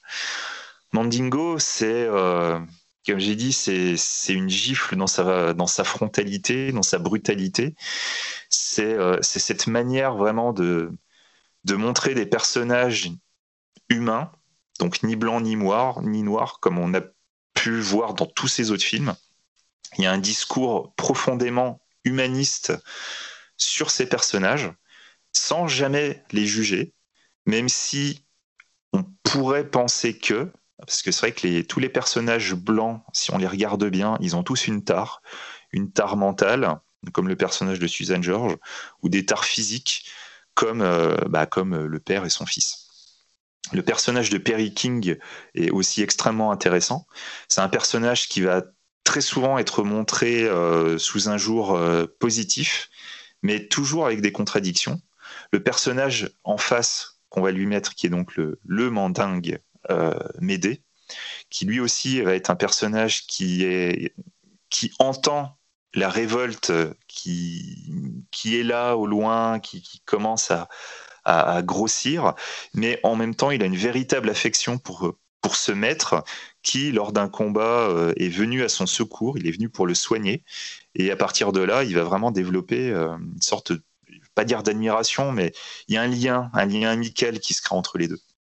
C'est vraiment cet ensemble de, de, sous-relations euh, montrées sous des jours positifs qui va vraiment vous faire ressentir encore plus tous les aspects négatifs qui vont être montrés. C'est euh, un film euh, terrassant euh, qui est resté invisible très très longtemps parce qu'il était bah, trop, trop dérangeant. Ce film, comme je l'ai dit, ça a flingué la carrière de, de Fleischer. voilà quoi. À notre époque, est-ce qu'on pourrait encore faire un film comme ça? Je ne pense pas. Tellement le, film est brutal, mais pas dans le sens violence physique, mais c'est il y a une brutalité pure dedans. Et euh, voilà, quoi. Je crois que l'Amérique n'était pas prête à l'époque pour voir euh, Mandingo. Et je crois que même à l'époque actuelle, l'Amérique n'est toujours pas prête à voir Mandingo. parce que c'est vraiment, c'est mettre le nez dans le caca d'une des périodes les plus sombres et les plus abjectes de, de, l'histoire américaine. Il y a, y a, un truc que je trouve, euh, que je trouve assez alors déjà, euh, il faut savoir que la version qui est sortie en salle n'est pas la version que Richard Fleischer a voulu. Tout à fait. Euh, le film, sa, version à lui, elle dure 3h30, euh, je crois. Et 3h45. Ouais, et il considère que c'est vraiment la version aboutie du film et que c'est vraiment une, immense fresque romanesque et que tel que le film est montré aujourd'hui, il, il schématise un peu trop l'évolution morale, si on peut dire morale, des personnages. Et du coup, je, je rêverais de voir cette version, mais bien sûr, je pense qu'on ne pourra jamais la voir. Euh, euh, non, il y, a, il, y a, y a Quentin Tarantino qui a dit un truc sur le film que je trouve euh, assez débile pour le coup. Il a dit que dans l'histoire de Hollywood, il y a eu deux fois où Hollywood où les majors ont, ont financé d'authentiques films d'exploitation. C'est c'est Mandingo et Showgirls. je trouve que c'est vraiment une façon extrêmement réducteur en fait d'aborder les films. Euh, c'est pas parce que c'est des films qui donnent visuellement des éléments de films d'exploitation considérés comme des films d'exploitation que c'en sont. Euh, c'est des films qui abordent euh, des sujets très crus, mais qui sont réels et qui les abordent de la façon la plus réaliste possible. Donc, ils montrent vraiment. donc, quand Verhoeven fait un film sur les striptease, sur les boîtes de striptease, bah, ils montent des striptease avec des femmes nues. Bah ouais, les gars. Peut-être qu'il l'entendait dans le sens, euh, parce qu'effectivement, Mandigo, ça a été vendu comme un film de Black Exploitation dans un premier temps. Enfin, ça a été présenté de la même façon, peut-être que Showgirls aussi était présenté comme une sorte de, de film oui, sur Basic Instinct. Euh, voilà. C'est dans ce sens-là qu'il voulait dire ça, quoi. Mais oui, effectivement, les deux films sont des films d'auteur. Euh, films d'auteur. sont des films d'auteur, ils sont pas du tout des films d'exploitation, en fait. C'est surtout ça, en fait. Mais ils sont vendus pour, comme ça ils sont vendus comme ça, mais ils ne le sont. Enfin, voilà, en tout cas, je trouve qu'ils ne le sont pas et que c'est même l'inverse parce que, enfin, moi, je ressens aucun plaisir devant euh, la violence ou la nudité dans Mandingo. Je veux dire, c'est, euh, c'est le, film est le film est justement fabriqué pour euh, nous faire prendre conscience à quel point la déshumanisation et l'objectisation d'un être humain euh, est un processus abject euh, et, euh, et, à quel point on a pu arriver à des extrémités à certaines périodes de l'histoire. ne nous leurrons pas, ça existe encore aujourd'hui dans d'autres coins de la planète. Mais, mais voilà, et, et, je, et, ce qui est passionnant, je trouve, c'est qu'en fait, Fleischer, je trouve, je, trouve qu'il avait déjà abordé un peu ça à travers les Vikings. C'est-à-dire que quand on pense à la façon dont il a décrit la, décrit la société viking dans les Vikings, il y avait déjà aussi, je trouve, une façon assez, assez crue d'aborder euh, le comportement d'une société, son rapport aux femmes, euh, son rapport à la violence. Alors bien sûr, Les Vikings, c'était un film de studio beaucoup plus euh, glamour, et... mais je trouve qu'il y, a vraiment un truc dans Les Vikings par rapport à ça et qu'on retrouve dans l'esclavagisme, ouais. Effectivement. Ouais, complètement, ouais. mais, mais qui est porté bien sûr à un niveau, à un degré complètement dingue. Et je trouve aussi que euh, le film aborde une thématique très rare qui qu'on retrouve dans Get Out, c'est-à-dire aussi la fascination euh, de l'homme blanc pour euh, la supposée animalité du corps noir. pour ce que, le, corps noir est censé projeter d'idéal physique, de puissance, d'exotisme, enfin toutes ces conneries véhiculées euh, par, euh, par, beaucoup de, par beaucoup de publicité, par beaucoup de, de, de, de biais, de, de, regards blancs sur, euh, sur la condition noire. Et, et, quand on y réfléchit, le personnage de Perry King, comme d'autres, en fait, le personnage de Perry King, il a une infirmité qui le fait lui-même se sentir comme un sous-homme, entre guillemets. et il est du coup complètement fasciné par, par le mandingue et par sa puissance physique. Euh, euh, et, je trouve que euh, je trouve que c'est c'est vraiment une thématique. Enfin, c'est vraiment un, des angles de lecture passionnant à appliquer au, à son personnage, à, d'autres personnages du film. Et, finalement, il y a peut-être en effet que Get Out qui, qui, qui, a parlé de ce sujet récemment au cinéma. et à, ce niveau-là, ça montre encore à quel point Fleischer pouvait avoir été en avance sur son temps, d'autant que pour le coup, la, série de livres dont c'est tiré de ce que j'en sais, je les ai pas lus, mais je me suis un peu renseigné, c'est vraiment de la pure exploitation. c'est à la limite du roman de guerre. Hein. Voilà. Et, et, et, et, pour le coup, il a, il a vraiment, avec le scénariste, il en a vraiment tiré quelque chose de beaucoup plus, de beaucoup plus responsable sur la vision que ça peut avoir sur le sujet, en, l'occurrence l'esclavagisme, sans en diminuer la crudité. Mais il l'emploie d'une autre façon. Euh, et c'est vrai, quand tu, parles de la scène d'ouverture, euh, la première fois que j'avais vu le film, le début, je me disais, putain, ça a l'air. Ça a l'air, je sais pas, ça, on retrouve pas le fast. Tu, vois, as l'impression que tu, tu vas pas retrouver le fast fléchérien dans la mise en scène. Ces caméras à l'épaule, les décors sont décrépits, la photo est un peu verdâtre. Euh, tu as l'impression vraiment d'être dans, un autre cinéma. Et puis c'est au fur et à mesure, en fait, tu, tu, quand tu passes outre cette première impression visuelle, que tu vas retrouver la qualité euh, de composition, notamment les scènes en intérieur dans la maison des, des, euh, dans la maison, je me rappelle plus du nom de famille des, des, des, enfin des héros entre guillemets, mais les scènes en intérieur avec, euh, avec les, murs décrépits, les zones d'ombre, la façon dont les personnages, encore une fois, sont disposés dans le décor, etc. C'est d'une beauté vraiment délétère et, et, euh, et pourrissant. Il y a une beauté du pourrissement euh, qui est, qui est vraiment sublime. Et encore une fois, on est dans Massacre à la tronçonneuse. Hein, tu vois la, la, maison, euh, la maison colonialiste, on va dire. Mm. T'as l'impression d'arriver dans la famille de, des traqués de la de Massacre à la tronçonneuse. C'est vraiment des, des, gens en train de, de c'est une lignée en train de mourir, quoi. Et notamment à cause de, à cause du coup de la consanguinité qui s'impose pour, pour, ce qui est d'ailleurs génial, cette, cette espèce de paradoxe totalement absurde de vouloir maintenir la pureté à travers la consanguinité. Euh, c'est un, un, paradoxe assez délicieux. Euh, mais vraiment, et puis il y a aussi encore une fois euh, une utilisation des miroirs assez géniale, notamment une scène de, une scène de discussion slash dispute entre Perry King et, et Suzanne George avec, avec un, placement de, de, miroir qui donne à la scène vraiment une, beauté gothique assez dingue. non, c'est vraiment un très très grand film qui vaut, qui, vaut beaucoup plus que sa réputation de simple film sulfureux. Euh, euh, ça m'étonne vraiment pas, euh, malheureusement, que le film ait été taxé de racisme à sa sortie, puisque si ce sont les mêmes qui taxent les, flics ne dorment pas la nuit de films fascistes, bah, encore une fois, ça montre que montre qu'on a quand même affaire à beaucoup de gens qui réfléchissent pas beaucoup, pas plus loin que le bout de leur nez quant à ce qu'il leur est montré à l'écran. mais mais c'est vraiment une grande grande claque. c'est malheureusement, c'est peut-être son chant du cygne, mais putain, quel chant du cygne, quoi. Ce, film est d'une intensité émotionnelle euh, euh, qui, te, putain, qui te rentre dans tous les pores de la peau et qui arrive à qui arrive vraiment à te donner toute la mesure d'un phénomène dont on, nous, on, a, pu que lire des choses. Et on, on, on, peut pas se mettre dans la peau de quelqu'un qui a vécu ça, mais je trouve que c'est le film qui est le plus proche, je pense, de la possibilité de se mettre dans la peau de ce qu'on peut, euh, du cauchemar qu'ont pu vivre ces gens. Euh, et euh, c'est, redoutable, quoi. Putain, qu'est-ce que ça fait mal. C'est un, putain, de coup de poing dans la gueule. Voilà. Il y a aussi une.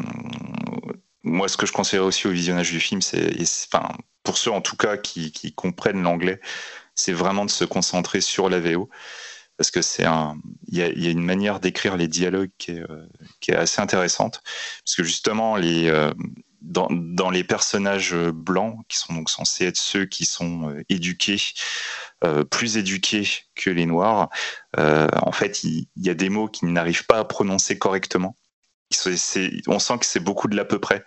C'est une petite une petite information que tu as eu à un moment donné, mais tu l'as pas comprise ou machin, et en fait, elle s'est altérée, altérée. Et euh, par exemple, pour ce qui est des rhumatismes, et, euh, c'est ce genre d'élément qui te permet de souligner encore plus que, le, bah, c'est euh, ah, des, incultes, quoi. C'est pour ça que c'est écrit en italique dans les sous-titres, j'avais pas compris. Ouais, le mot rhumatisme. Voilà, et en fait, il y a plein de, il y a plein de mots comme ça, et, euh, et ça fait partie de cette logique qui t'amène justement à euh, bah, James Mason qui, euh, qui va utiliser un enfant noir en guise de tapis pour essayer de, de, prendre ses rhumatismes à travers ses pieds. Voilà. Une, des, une, des, centaines d'images insupportables de ce film, quoi. Voilà.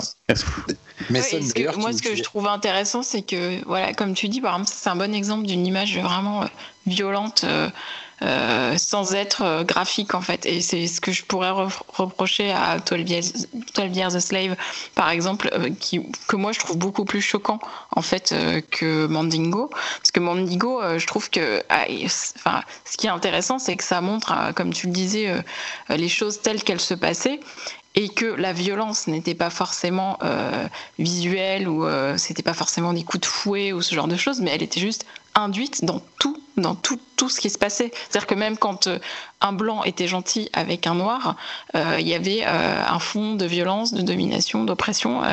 quoi qu'il arrive, en fait, on n'y échappait pas. Et, et, je trouve que c'est hyper intéressant d'avoir de présenter finalement ces, ces, euh, ces, euh, ces, esclavagistes comme quelque part des bons, je mets plein de guillemets, attention, des esclavagistes, puisqu'ils traitent plutôt bien, on va dire, leurs employés. Parce qu'il va être montré, par exemple, en opposition à, à, son cousin qui va violer euh, une, une, jeune femme. Lui, il va se montrer précautionneux avec la femme. En plus, on va pas voir la scène, ce qui est plutôt bien vu mais malgré tout, il la viole. Hein. Enfin, et c'est ce que je trouve intéressant en fait, c'est-à-dire que euh, ça prend le, parti de passer par des par des moins pires pour montrer que quoi qu'il arrive, c'est terrible et que ça n'a pas lieu d'exister en fait. Et, je trouve ça plutôt malin plutôt que d'être dans une, déferlante de violence, justement comme, euh, comme ça peut être le cas dans Django Unchained ou dans 12 Years a Slave, parce que du coup, ça peut passer pour du, de l'exception, c'est-à-dire ah ben ils sont vraiment tombés sur un sur un maître vraiment très très méchant. Bah non, en fait euh, tous les maîtres sont des méchants maîtres, euh, même si euh, dans, dans, les apparences ils ont l'air doux. C'est pas parce qu'il fait une caresse sur la joue de son esclave avant de la violer qu'il la viole pas en fait. Hein, voilà quoi. Donc et je, trouve que ça rend le propos encore plus marquant et choquant et ça fait plus réaliser ce côté système où chacun, chacun est à la place qu'on lui a donnée et que euh, et que et qu'en plus ça chacun reproduit l'oppression qu'il reçoit notamment le personnage de Suzanne Jordan. Il est hyper intéressant puisqu'en fait elle elle est euh, mariée à son à son cousin bah, pour perpétuer euh, la race. Et après c'est juste c'est juste une c'est juste un utérus en fait et on attend d'elle qu'elle tombe enceinte et elle est très malheureuse parce qu'elle tombe pas enceinte et du coup à qui elle s'en prend à ses esclaves à ses esclaves noirs et et elle, perpétue ce qu'elle subit elle-même en fait donc et c'est sans fin en fait. Donc, euh, c'est, enfin, vraiment, moi je, trouve que c'est un, film euh, formidable et je comprends pas du tout. Euh, il y, a une ou deux scènes vraiment choquantes et un peu graphiques, mais par rapport à d'autres films, je trouve que, enfin moi vraiment, 12 Years a Slave, c'est un film que j'ai vraiment pas aimé, notamment parce que il y a cette escalade, il y a cette mise en scène d'un suspense aussi sur ce qui va arriver aux, esclaves, et, et là il n'y a pas ça en fait, et je vraiment, je trouve que c'est beaucoup plus raffiné et, et euh, voilà. je trouve, je trouve aussi que c'est un, c'est un, c'est encore une fois, je trouve après après les flics dans Palamu, après après Soleil Vert, c'est c'est aussi un film euh, sans aucun espoir sur le sur le la, sur la race humaine en tant que euh, groupe organisé quoi. C'est-à-dire que le mal domine et il n'y a plus de a plus de personnage qui va avoir une une réflexion sur euh, la possibilité de gérer le mal euh, dans la société euh, à travers la morale, à travers la loi. c'est pas possible. Et même si ça se passe dans le passé, je trouve qu'il y a quand même vraiment sur la fin de la, de la, grande carrière de Fleischer, il y a vraiment comme ça cette, trilogie de films. Alors j'ai pas, il y en a d'autres que j'ai pas vus et c'est peut-être qu'on le retrouve dedans, mais en tout cas dans ces trois films, je trouve qu'il y a vraiment ce, constat d'échec sans appel, quoi et qui est, euh, qui est à chaque fois plus noir en fait. C'est-à-dire que le fait que Dans pas la nuit est un film très noir avec plein de euh, plein d'éclats d'humanité, mais une conclusion très noire. Euh, Soleil vert est un film très très très très noir.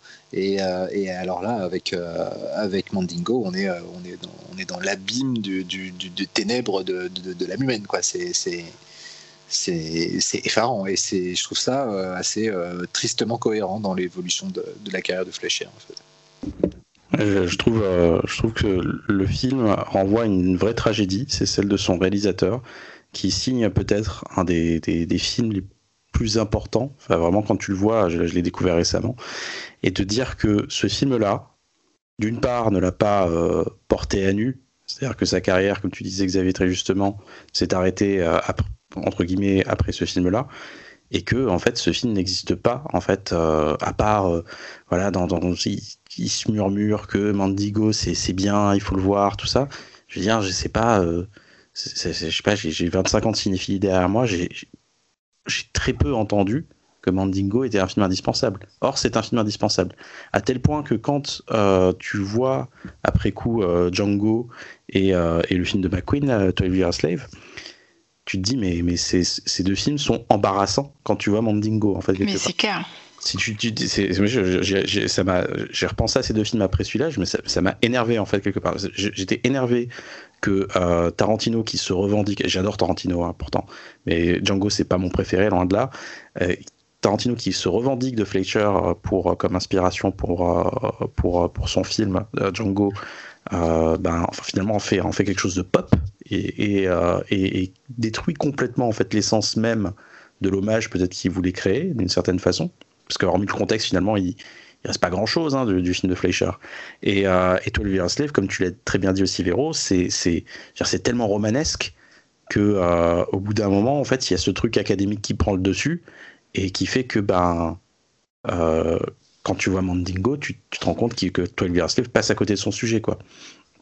Et c'est ce film est, d'une part bouleversant, euh, d'autre part magnifiquement bien réalisé, mais avec une justesse, mais mais c'est fou, hein, encore une fois, je, suis content qu'on fasse cette émission aujourd'hui. Alors, je sais pas nous qui allons euh, réhabiliter euh, aux yeux du grand public euh, Fleischer, hein, et, il est déjà réhabilité aux, yeux de grands cinéphiles, mais aux yeux du grand public, quand tu vois, quand tu enchaînes ces films et que tu finis avec ça, tu dis, mais putain, mais quel cinéaste C'est énorme, quoi. C'est vraiment énorme. Et Dingo est essentiel, indispensable euh, qu'il faut absolument voir. Et, je, c'est peut-être euh, les Américains effectivement sont pas. Euh, c'est un peu tôt peut-être pour voir ce truc en face. C'est peut-être que ce film est sorti, probablement sorti trop tôt.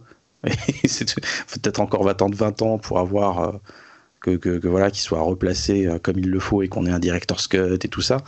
Mais, mais, mais entre temps, pour moi, il y a vraiment quelque chose d'assez tragique et que ça soit un blanc en fait finalement. Tu vois, c'est un cinéaste blanc disait un peu, euh, un peu très anglais aussi dans sa façon d'être, tout ça, qui, euh, qui fait euh, peut-être le, ce, film noir le plus le plus peut-être le plus fort que, que, que, le cinéma n'ait jamais connu quoi. Et ça c'est très important ce que tu dis en plus. Excuse-moi Véro. Mm, juste très rapidement, à une époque où aujourd'hui on, on, dit que en gros euh, un réalisateur euh, hétérosexuel ne peut pas faire un film qui met en scène des gays, etc., euh, etc. ce, qui, est une aberration, je veux dire. si tu es un être humain et que tu éprouves de la compassion envers des, gens dont, l'existence est rendue compliquée par qui ils sont et par la non-acceptation de la société de qui ils sont, et que tu fais un film sur eux pour en parler, euh, si ton regard est humain, il est tout aussi valable que euh, n'importe quel autre regard en fait. Et, Mandingo le prouve euh, à 2000%. et voilà, c'était juste une petite parenthèse. et, surtout moi, pour, pour rebondir sur ce que disait Talal, moi je trouve ça quand même grave qu'on ne s'indigne pas du fait qu'on puisse faire un film pop racontant ça et que ce film-là choque en fait. C'est-à-dire que ça me choque plus de me dire qu'on fait un film pop type Django Unchained sur euh, la souffrance de personnes. Enfin, je veux dire, ça viendrait à personne l'idée de faire un film pop sur la Shoah, tu vois. Enfin, et pour moi, il y a quand même euh, il y a quelque chose de cet ordre-là quand même. Et à un moment donné, euh, là, c'est un film qui raconte de, manière assez réaliste ce qui a pu se passer.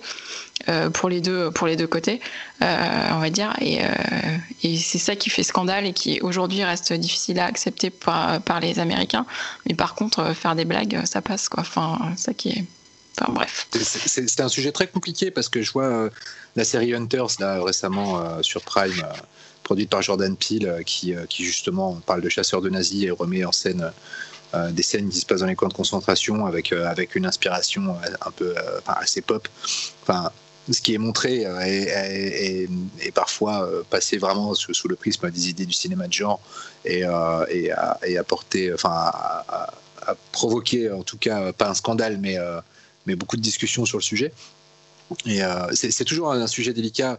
Je ne suis pas un grand fan de John Unchained et en effet, sa représentation de l'esclavage a un côté un petit peu trop inconséquent, même si globalement le film est quand même un film faut pas, on va, va pas se tromper. C'est un film anti-esclavage qui raconte comment un esclave euh, devient maître de sa destinée et, euh, euh, se venge de, des propriétaires. Il y, a un côté cool qui s'en dégage en fait, c'est ça qui me dérange un peu. Oui, oui, mais j'ai du mal à me situer sur ce, sur ce discours. Je, je comprends, je comprends que ça puisse être problématique. après, je me dis que est-ce que ça voudrait pas dire qu'il faut s'empêcher de raconter certaines histoires selon une certaine manière? non, mais moi je me dis juste que on peut faire des trucs pop à partir du moment où on a tous admis ce qui s'était passé, tu vois. Et tu vois, typiquement, ça me paraît peut-être plus simple aujourd'hui de, enfin, même si je, je suis pas là, je, dis pas qu'il faut le faire, mais ça me paraît peut-être plus simple de le faire sur la Shoah, qui est un, truc qui a été mondialement reconnu, que sur euh, justement l'esclavagisme, où là, il y a plein de gens qui sont, qui sont encore négationnistes sur ce qui a mmh. pu se passer, tu vois. Mmh. Non, non, mais je je, je, je, je penche pas d'un côté ou de l'autre. Je trouve que c'est un sujet qui est vachement intéressant euh, et qui est, qui est, vachement complexe euh, aujourd'hui encore. Peut-être même plus aujourd'hui qu'avant d'ailleurs. Carrément. j'ai vraiment eu l'impression de découvrir euh, des coups. on montrait des choses que je n'avais jamais vues et qui pourtant qui existaient. Alors que pourtant, il y a eu entre temps, je sais pas, des plein de films qui ont traité de ça de près ou de loin, si tu veux. Et là, j'ai l'impression de découvrir un truc nouveau. Autant, tu vois, les films ne dorment pas la nuit, euh, je, oui, le film est, grandiose, euh, mais, voilà, j'ai vu des, clones. Tu vois, après, j'ai vu plein de trucs qui ont inspiré, jusqu'à Cops, tout ça. Et, là, ça n'a pas fait de petit, si tu veux. Il y a un truc silencieux en fait qui reste autour, et puis on va laisser ce film dans un placard et on va, on va essayer de l'oublier, même s'il y a quelques cinéphiles qui de temps en temps euh, vont le ressortir du placard, quoi. Ce qui est marrant, c'est que finalement, s'il fallait peut-être rapprocher Mandigo d'un genre, euh, sur l'impact qu'il a, ce serait des mondes d'eau de certains mondes d'eau en fait. Oui, tout à fait. On n'est pas très loin de, on n'est pas très loin de ça. Euh, non, il y a ça. Ouais. Adieu Afrique. Mais même ça, c'est un peu réducteur, non, par rapport au sujet. oui, non, mais comment dire, si tu veux, les, les, les mondes d'eau euh, avaient ce côté putassier, certes, mais du coup de montrer frontalement la mort. Tu vois ce que je veux dire sans, sans, sans filtre romanesque quelque part. mais sauf qu'il le faisait dans un but sensationnaliste. Mais finalement, euh, dans Mandingo, tu, tu, tu, retrouves un petit peu aussi cette, tu vois, ce, ce, côté rouleau compresseur d'être sans filtre romanesque, d'être complètement percuté par la réalité physique euh, de, de, et morale de, de, de, cet état de fait. Et, euh, finalement, il y a peut-être que les mondos dans leur, euh, dans leur putasserie euh, qui, qui, mérite réflexion. Il y, a eu plein de réflexions assez intéressantes sur ce genre-là. Euh, mais voilà, peut-être que ce serait, le, monde d'eau le plus noble. c'est joli. En tout cas, juste pour, euh, en finir dessus, donc c'est un film qui, avant que, qui, ne soit trop scandaleux, a quand même été un succès avant d'être retiré de l'affiche. Et bah, ce succès a amené une suite une pseudo-suite qui s'appelle Drum, qui s'appelle L'Enfer des Mandingo, euh, que je ne vous conseille pas. Alors pourtant, il y a, y a quand même Palm Greer, il y a, y a Fait de Coteau, mais euh, voilà, ça vaut pas trop trop le coup. Et en définitive, bah, c'est très exactement euh, ce qu'on s'attend à voir d'une adaptation d'un des romans, euh, donc plus axé sur, sur l'exploitation. Et euh, bah, si vous le regardez, ce sera surtout pour vous rendre compte de, bah, voilà, quoi, du, du, travail incroyable du réalisateur et du scénariste sur euh, Mandingo, euh, qui ont réussi à éviter tous les écueils et qui se sont montrés très intelligents. C'est pourtant, c'est pourtant le film d'un réalisateur assez sympathique. Richard Carver, je crois, si je dis pas de bêtises. Mm, mm, mm. Euh, qui d'ailleurs est décédé très récemment et il y a un hommage euh, dans Mad dans le prochain Mad sur, lui. Euh, mais c'est vrai que bon, on est loin de, l'original, même si le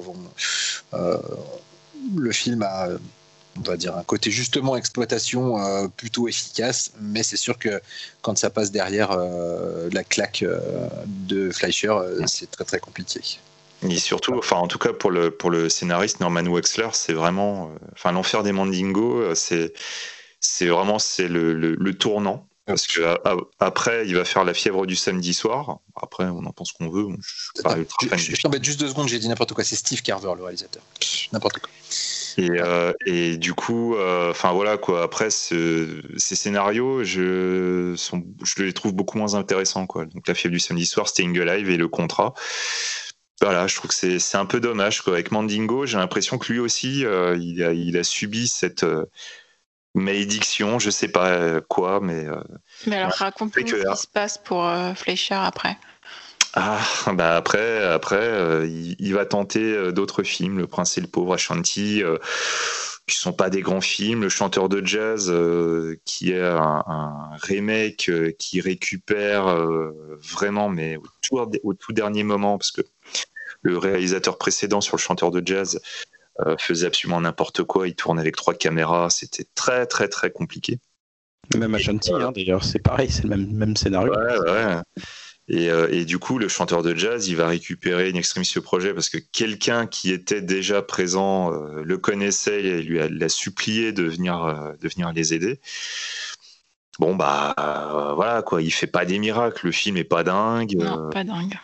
Voilà, quoi. Il y a pas. On, on a l'impression qu'il a pu, il a pu le mojo, en fait. Fleischer là-dessus. Euh, bon, La Force de Vaincre, euh, je ne sais plus si je l'ai vu, j'en ai aucun souvenir, donc si je l'ai vu, ça veut bien dire. C'est le film sur la boxe, c'est ça? Ouais, je crois que c'est celui-là. Il paraît que c'est pas mal alors. Je, lisais des, pas mal d'articles que c'était peut-être le dernier bon euh, Fleischer. Quoi. Oh non, pour moi le dernier c'est Mandingo.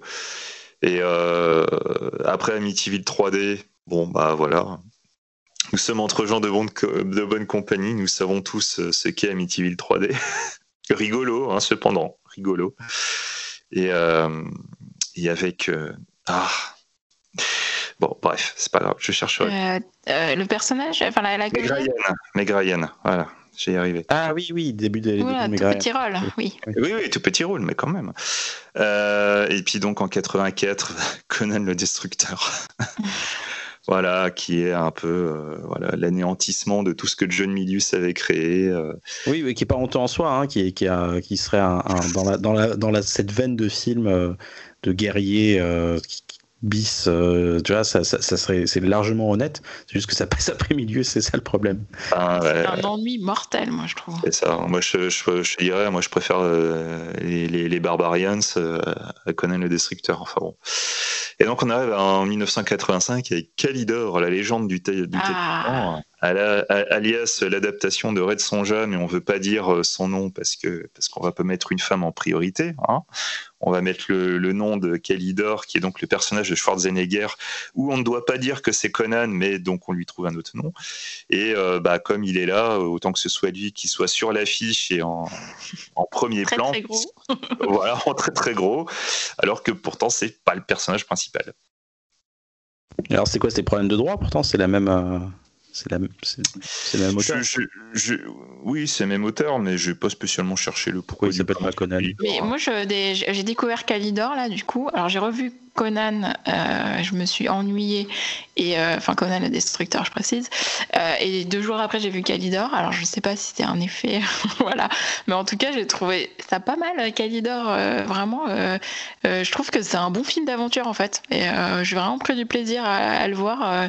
Les, les, décors sont cool et tout. Et surtout, j'ai trouvé les personnages super intéressants notamment parce que euh, il y a un personnage, alors je vais dire quelque chose de pas politiquement correct, mais il y a un personnage gros euh, qui est un personnage courageux euh, qui n'est qui n'est pas défini par ça en fait. Il n'est pas feignant, il n'est pas gourmand et il est il est il est courageux, il est combatif et tout. Et c'est bizarre de se dire que en fait ça m'a ça m'a marqué. Enfin, je me suis dit tiens hein, ça change. Enfin c'est pas il n'est pas caractérisé par le fait qu'il soit gros en fait. C'est juste que physiquement, il est gros, mais à part ça, bah, c'est un combattant et tout. Et du coup, je me suis dit, putain, c'est rare en fait dans les films. C'est hyper rare et c'est un des trucs qui m'a plu dans le film aussi, quoi. Bon, après, c'est pas non plus un chef-d'œuvre, voilà. Ah bah ça, euh, loin, de là. Hein. euh, je, me souviens encore de l'immense déception euh, ressentie quand j'avais vu ça. Alors que pourtant, moi, j'étais on fire. Vraiment, je me disais, mais ça va être dingue. Bon bah écoute, voilà quoi. Je pensais que ça me ferait oublier Conan le Destructeur. Bah non. Voilà. bref, et donc, bah, après son dernier film, 1989, donc c'est Call from Space. Alors, moi, je ne l'ai pas vu. c'est une, une expérience scientifique qui tourne mal et euh, une jeune fille euh, va, partir dans un voyage dans le temps. Mais euh, voilà. Un jour, peut-être, je le verrai, mais. c'est un court métrage ou c'est un... un, court métrage, ouais. Le rappel des supports, Talal, pour tous ces films. Oui. Alors prenez bien vos stylos, euh, parce qu'il y a pas mal de choses en fait, et on a beaucoup de chance. Euh, on s'est rattrapé euh, sur la filmographie de Fleischer en, vidéo, notamment en Blu-ray, parce qu'il y a pas mal de choses remasterisées, avec des remasters 4K, même si c'est de la HD. Donc c'est plutôt cool. Donc bah, bah on n'a pas pas beaucoup parlé, mais on a fait une émission spéciale sur un milieu sous les mers. Il y a un Blu-ray Disney Archive qui ne se trouve pas facilement. Vous pouvez le trouver sur eBay parce que c'est des trucs tirés un peu à la commande, mais la copie en vaut la peine. Sinon, bon, il est dispo euh, sur Disney+. Bon, voilà, il vaut mieux avoir une galette à la maison, n'est-ce pas euh, Les Inconnus dans la ville, Violent Saturday, c'est sorti chez Carlotta, qui a, vraiment euh, fait une belle collection Fleischer. donc là, c'est plus, en DVD aujourd'hui parce que le Blu-ray est épuisé. Mais c'est à tout petit prix, donc ça en vaut la peine. Jetez-vous, on n'a pas beaucoup parlé de ce film, c'est un film qui en vaut vraiment la peine.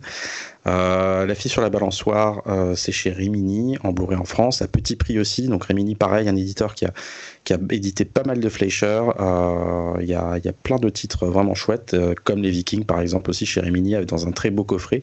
Il commence à être épuisé là, donc dépêchez-vous si, si vous voulez le choper. Euh, il y a un beau bouquin dedans qui est voilà qui est bon. Bah, format oblige, ça passe, c'est beaucoup de name dropping et ça passe en revue assez rapidement beaucoup de films, mais on, on y dégote quand même pas mal d'informations intéressantes. Le, livre s'appelle Énigme Fleischer, j'en parlais tout à l'heure. Ouais, alors moi je, je, vais juste rajouter un détail sur le bouquin. Faites gaffe parce que ça spoil beaucoup de films. Ça spoil beaucoup. Donc si vous connaissez mal, euh, c'est pas moi qui l'ai écrit pourtant. c'est pas ton pseudo?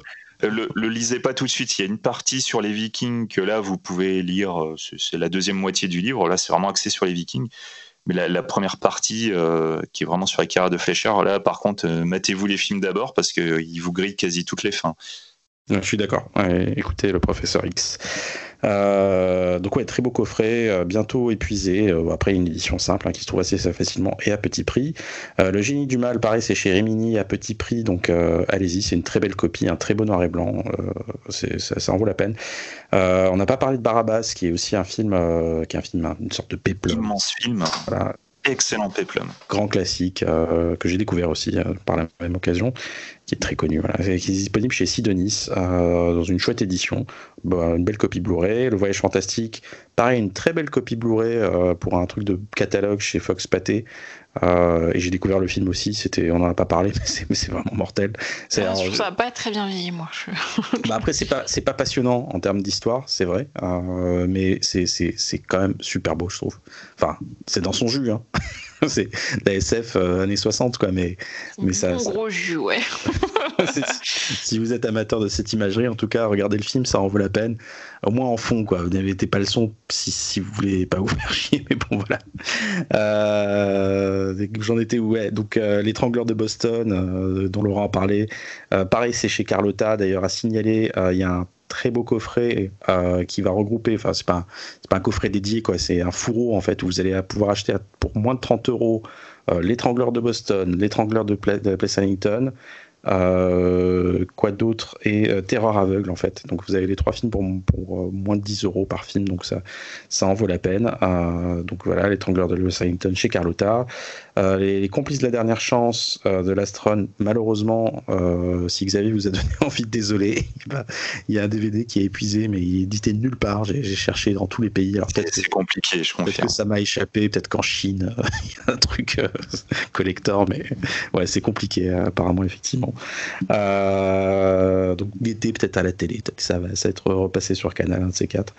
Euh, Terreur aveugle, donc bien sûr chez Carlotta. Les, comme les flics ne dorment pas la nuit, je me demande d'ailleurs s'il n'est pas dans le, dans le coffret dont j'ai parlé tout à l'heure. Euh, parce il, me que hein. il me semble qu'il est dans le coffret, hein, les flics ne dorment pas la nuit.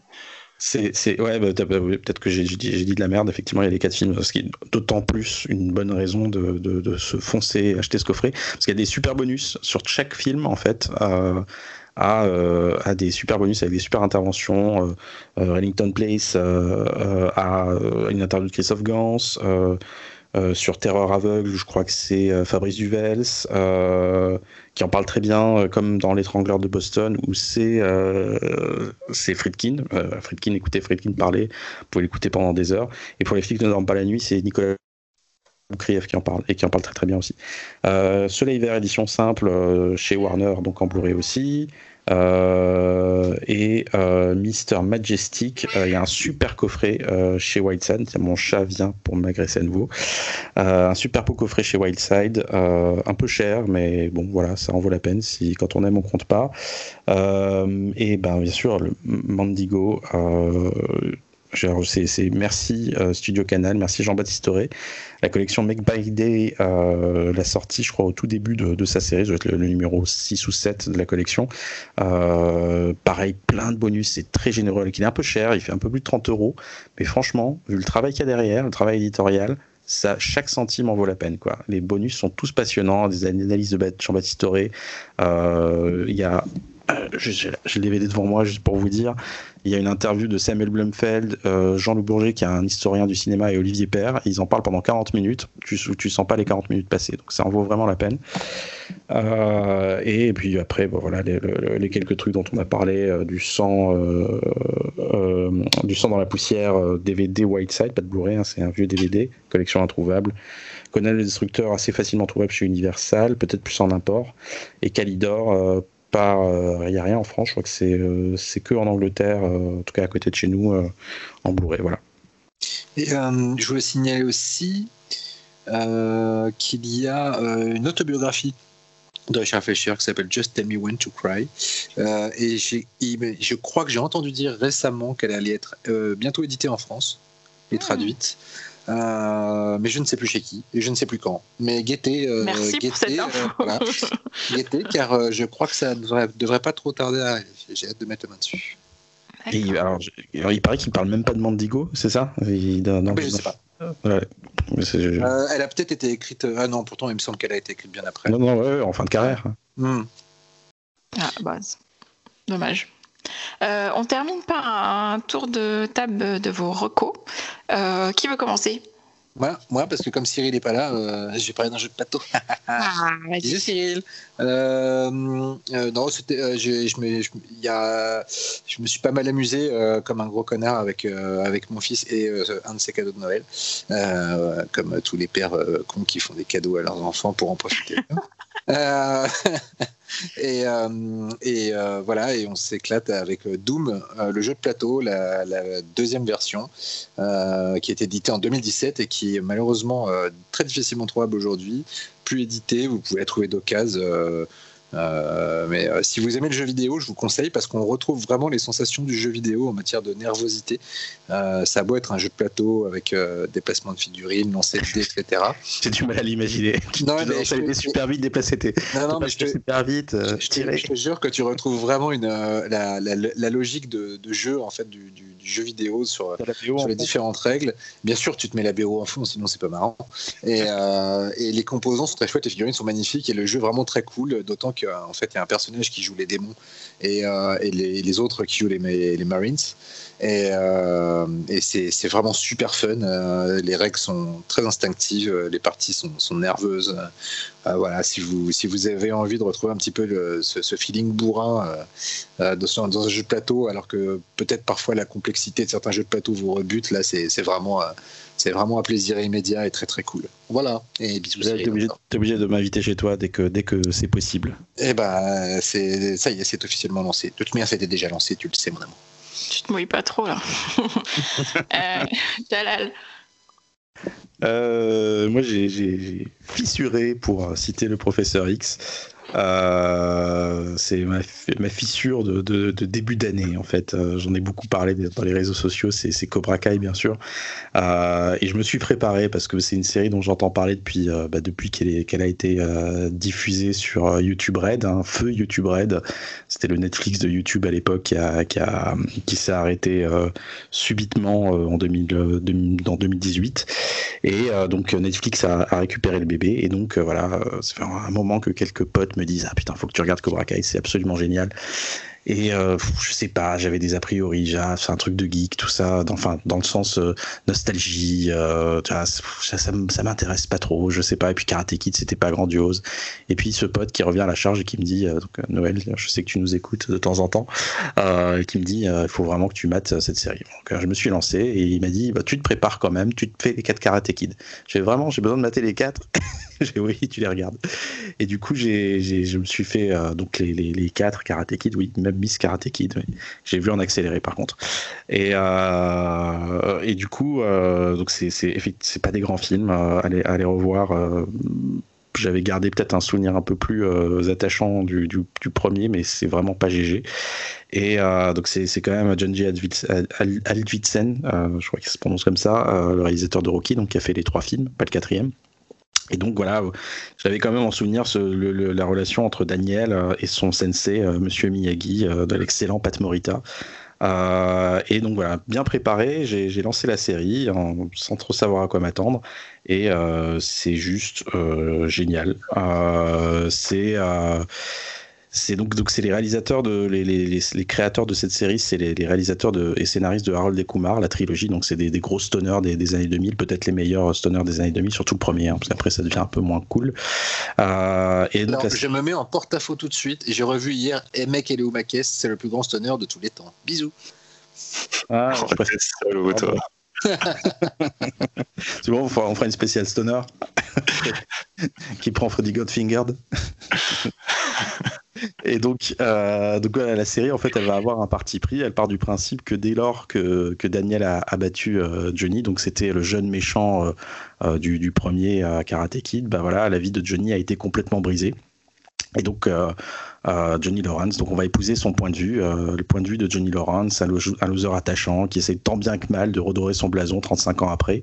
Voilà, et c'est un beauf, il est misogyne, il est conservateur, euh, une sorte de républicain raté qui, qui, qui, se rêve comme un Américain réussi.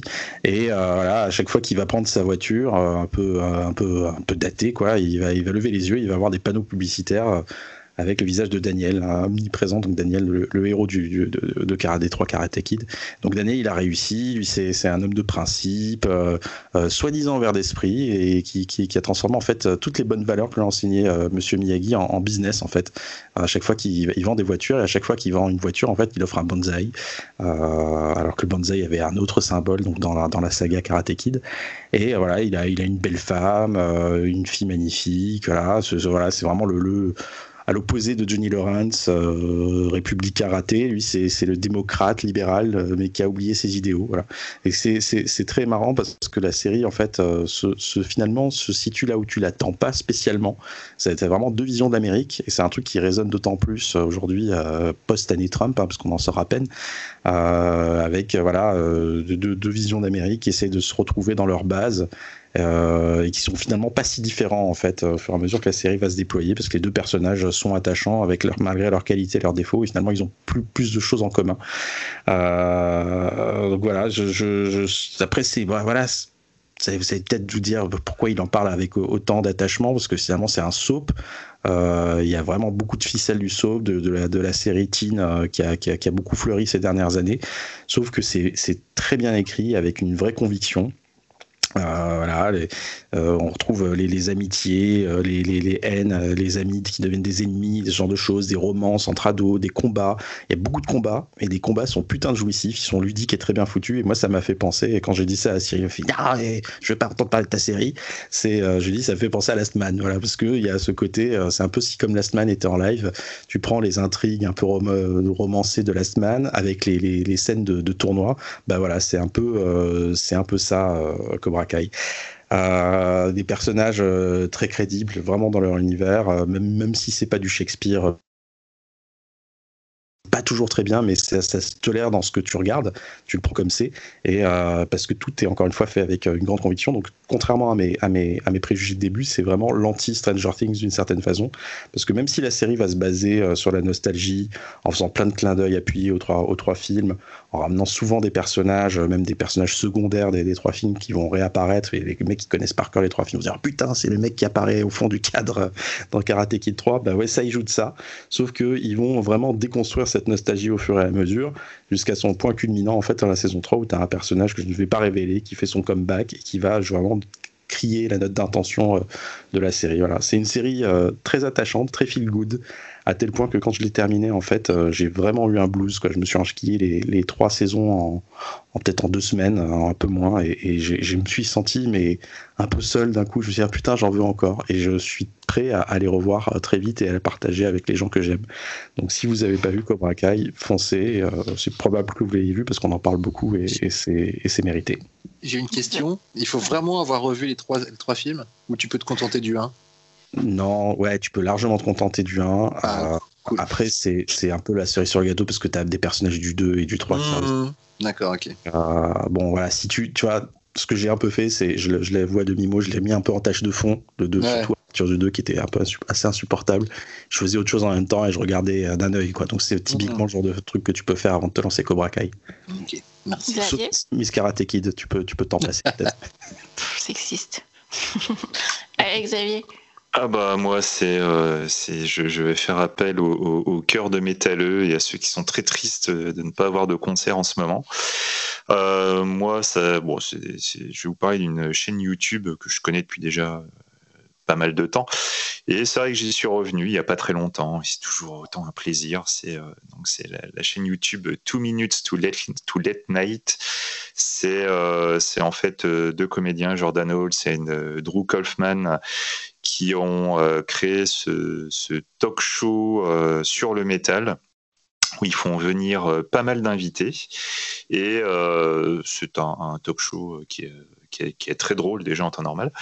Et euh, ils, ont, ils ont pris pour habitude en fait de, faire venir des musiciens de différents groupes euh, pour jouer euh, des covers. voilà, c'est le principe, c'est super cool, super sympa. Mais il, là, ces derniers temps, avec le confinement, ils sont passés un peu au cran supérieur et en fait, ils ont, ils ont carrément créé un Patreon pour, pour pouvoir avoir, enfin, payer les musiciens qui du coup ne peuvent plus vivre de leurs concerts. Et, euh, du coup, ils ont créé une, playlist que je trouve assez merveilleuse, qui est donc les Bedroom Covers. On va donc suivre euh, bah, des covers euh, faites par des musiciens qui sont chacun enregistrés chez eux et filmés chez eux seul et euh, le tout est mélangé et ça crée des covers absolument incroyables. Mais c'est des trucs complètement dingues. Moi je vous conseillerais la Coiden Cambria plus Mastodon plus Primus plus Tool plus Mutoid Man qui sont en train de te faire une cover du Anthem de Rush. C'est waouh, c'est juste waouh quoi. Euh, autrement, je pourrais vous conseiller euh, Randall que j'adore en ce moment, plus Mastodon, euh, plus Yop, plus Old Man Gloom, qui sont en train de faire une cover du Running Up at Hill de Kate Bush. Baroness et Muto Man, eux, c'est des gros habitués de l'émission Là, ils sont mis, euh, ils accoquinés avec Tower pour une, cover de Boston sur euh, Foreplay et, et Long Time. Et, euh, pour ceux qui, ont envie de se faire un petit shoot comme ça du passé, Baroness et Mutual Man, ils avaient déjà fait une cover de Purple Rain que moi j'aime beaucoup. Voilà, enfin, c'est pas forcément des covers de rock, c'est très souvent aussi des covers de métal, de punk. Il y en a un peu pour tous les goûts. C'est vraiment super. Les covers sont toujours super malines. C'est vraiment super bien trouvé. Voilà. Enfin, en tout cas, euh, voilà, Two Minutes to Late Night, c'est vraiment, euh, c'est un super talk show. Ça fait vraiment plaisir. Et franchement, quand on peut pas se taper de concert, les bedroom covers, vous allez voir, c'est cool. Quoi. Bah voilà, je suis en train de, de m'inscrire à la page. Et moi, je vais profiter de l'absence euh, de Cyril pour parler de deux recos. Mais comme Cyril, je vais faire vite, vous inquiétez pas. Tu fais ton halal, quoi. voilà. ça, ça, devient systématique là. Mais euh, non, je, vais parler de deux séries euh, très drôles, donc du coup euh, ça, va nous remettre euh, le sourire après cette émission quand même un peu dark. donc la première série c'est OVNI, c'est une série de Canal créée par Clémence D'Argent et Mathien, Martin Douer. c'est du 12 fois 30 minutes. C'est avec Melville Poupeau, Géraldine Payas et Michel Villermoz. Et en fait le pitch ça se passe en 1978 en France. Didier Mature travaille au CNES et il vient de rater le lancement d'une fusée. Et du coup il est un peu mis au placard au GEPAN. C'est le groupe d'études des phénomènes aérospatiaux non identifiés. Donc vous avez compris la recherche d'OVNI, on va dire. Et en fait, il y va pour euh, dissoudre le service. Sauf qu'en fait, au fil des enquêtes, il va un peu, euh, euh, lui qui était sceptique au départ, il va un peu commencer à y croire. Voilà. Donc évidemment, le pitch fait un peu penser à X-Files. Et c'est vrai qu'il y a un peu de ça. Et sauf que c'est vraiment de la comédie. C'est très bien écrit, c'est fin, c'est c'est toujours très drôle la reconstitution des années 78 en France, mais c'est vraiment un plaisir parce que c'est pas trop appuyé, c'est pas que des gadgets justement, c'est vraiment bien fait. Les acteurs sont bons. Et j'ai vraiment voulu en parler parce que je trouve qu'elle passe inaperçue c'est vraiment dommage euh, foncer dessus et euh, beaucoup moins fin, une autre série, mais très très drôle aussi, qui s'appelle Crossing Sword, qui est une série Hulu, qui est aussi disponible sur Canal. C'est du 10 fois 20 minutes. Et en fait, c'est de l'animation pour adultes euh, créée par les créateurs de Robo, Chicken. Donc, si vous aimez euh, Robo Chicken, ça devrait vous plaire. on reconnaît le type d'animation en stop motion qui semble être fait avec des jouets. Là, c'est des jouets en bois, on va dire. Et en fait, ça se passe dans un monde médiéval. Et Patrick est considéré comme le loser de sa famille parce qu'il veut devenir écuyer du roi, alors que ses frères et sœurs sont euh, pirates, brigands ou clowns, ce qui est beaucoup plus valorisé. Voilà, donc on est dans l'absurde. Euh, il arrive un peu par hasard à devenir écuyer du roi et en fait il va enchaîner les gaffes en tout genre. C'est très très con, c'est très drôle, c'est plutôt trash euh, et dans tous les sens du terme, il y a du cul, du sang et des blagues de mauvais goût. Donc voilà, c'est très régressif. Je pense que Laurent, par exemple, ça pourrait te plaire. Je ne vois pas de quoi tu veux parler. Voilà. Euh, écoutez, merci les amis. Euh, on se retrouve donc quand? Dans? Un mois. Ouais Vous avez suivi. Euh, donc merci à vous de nous écouter. Laissez-nous des petits commentaires si vous pouvez sur les applis de podcast. Déjà, ça nous fait plaisir et en plus, ça nous aide à nous référencer. Et comme on va être là un peu moins souvent, régulièrement, enfin ça va être qu'une fois par mois, c'est important pour nous. Et bah, on se retrouve dans un mois. Donc au revoir les amis. Ciao. Ciao, ciao.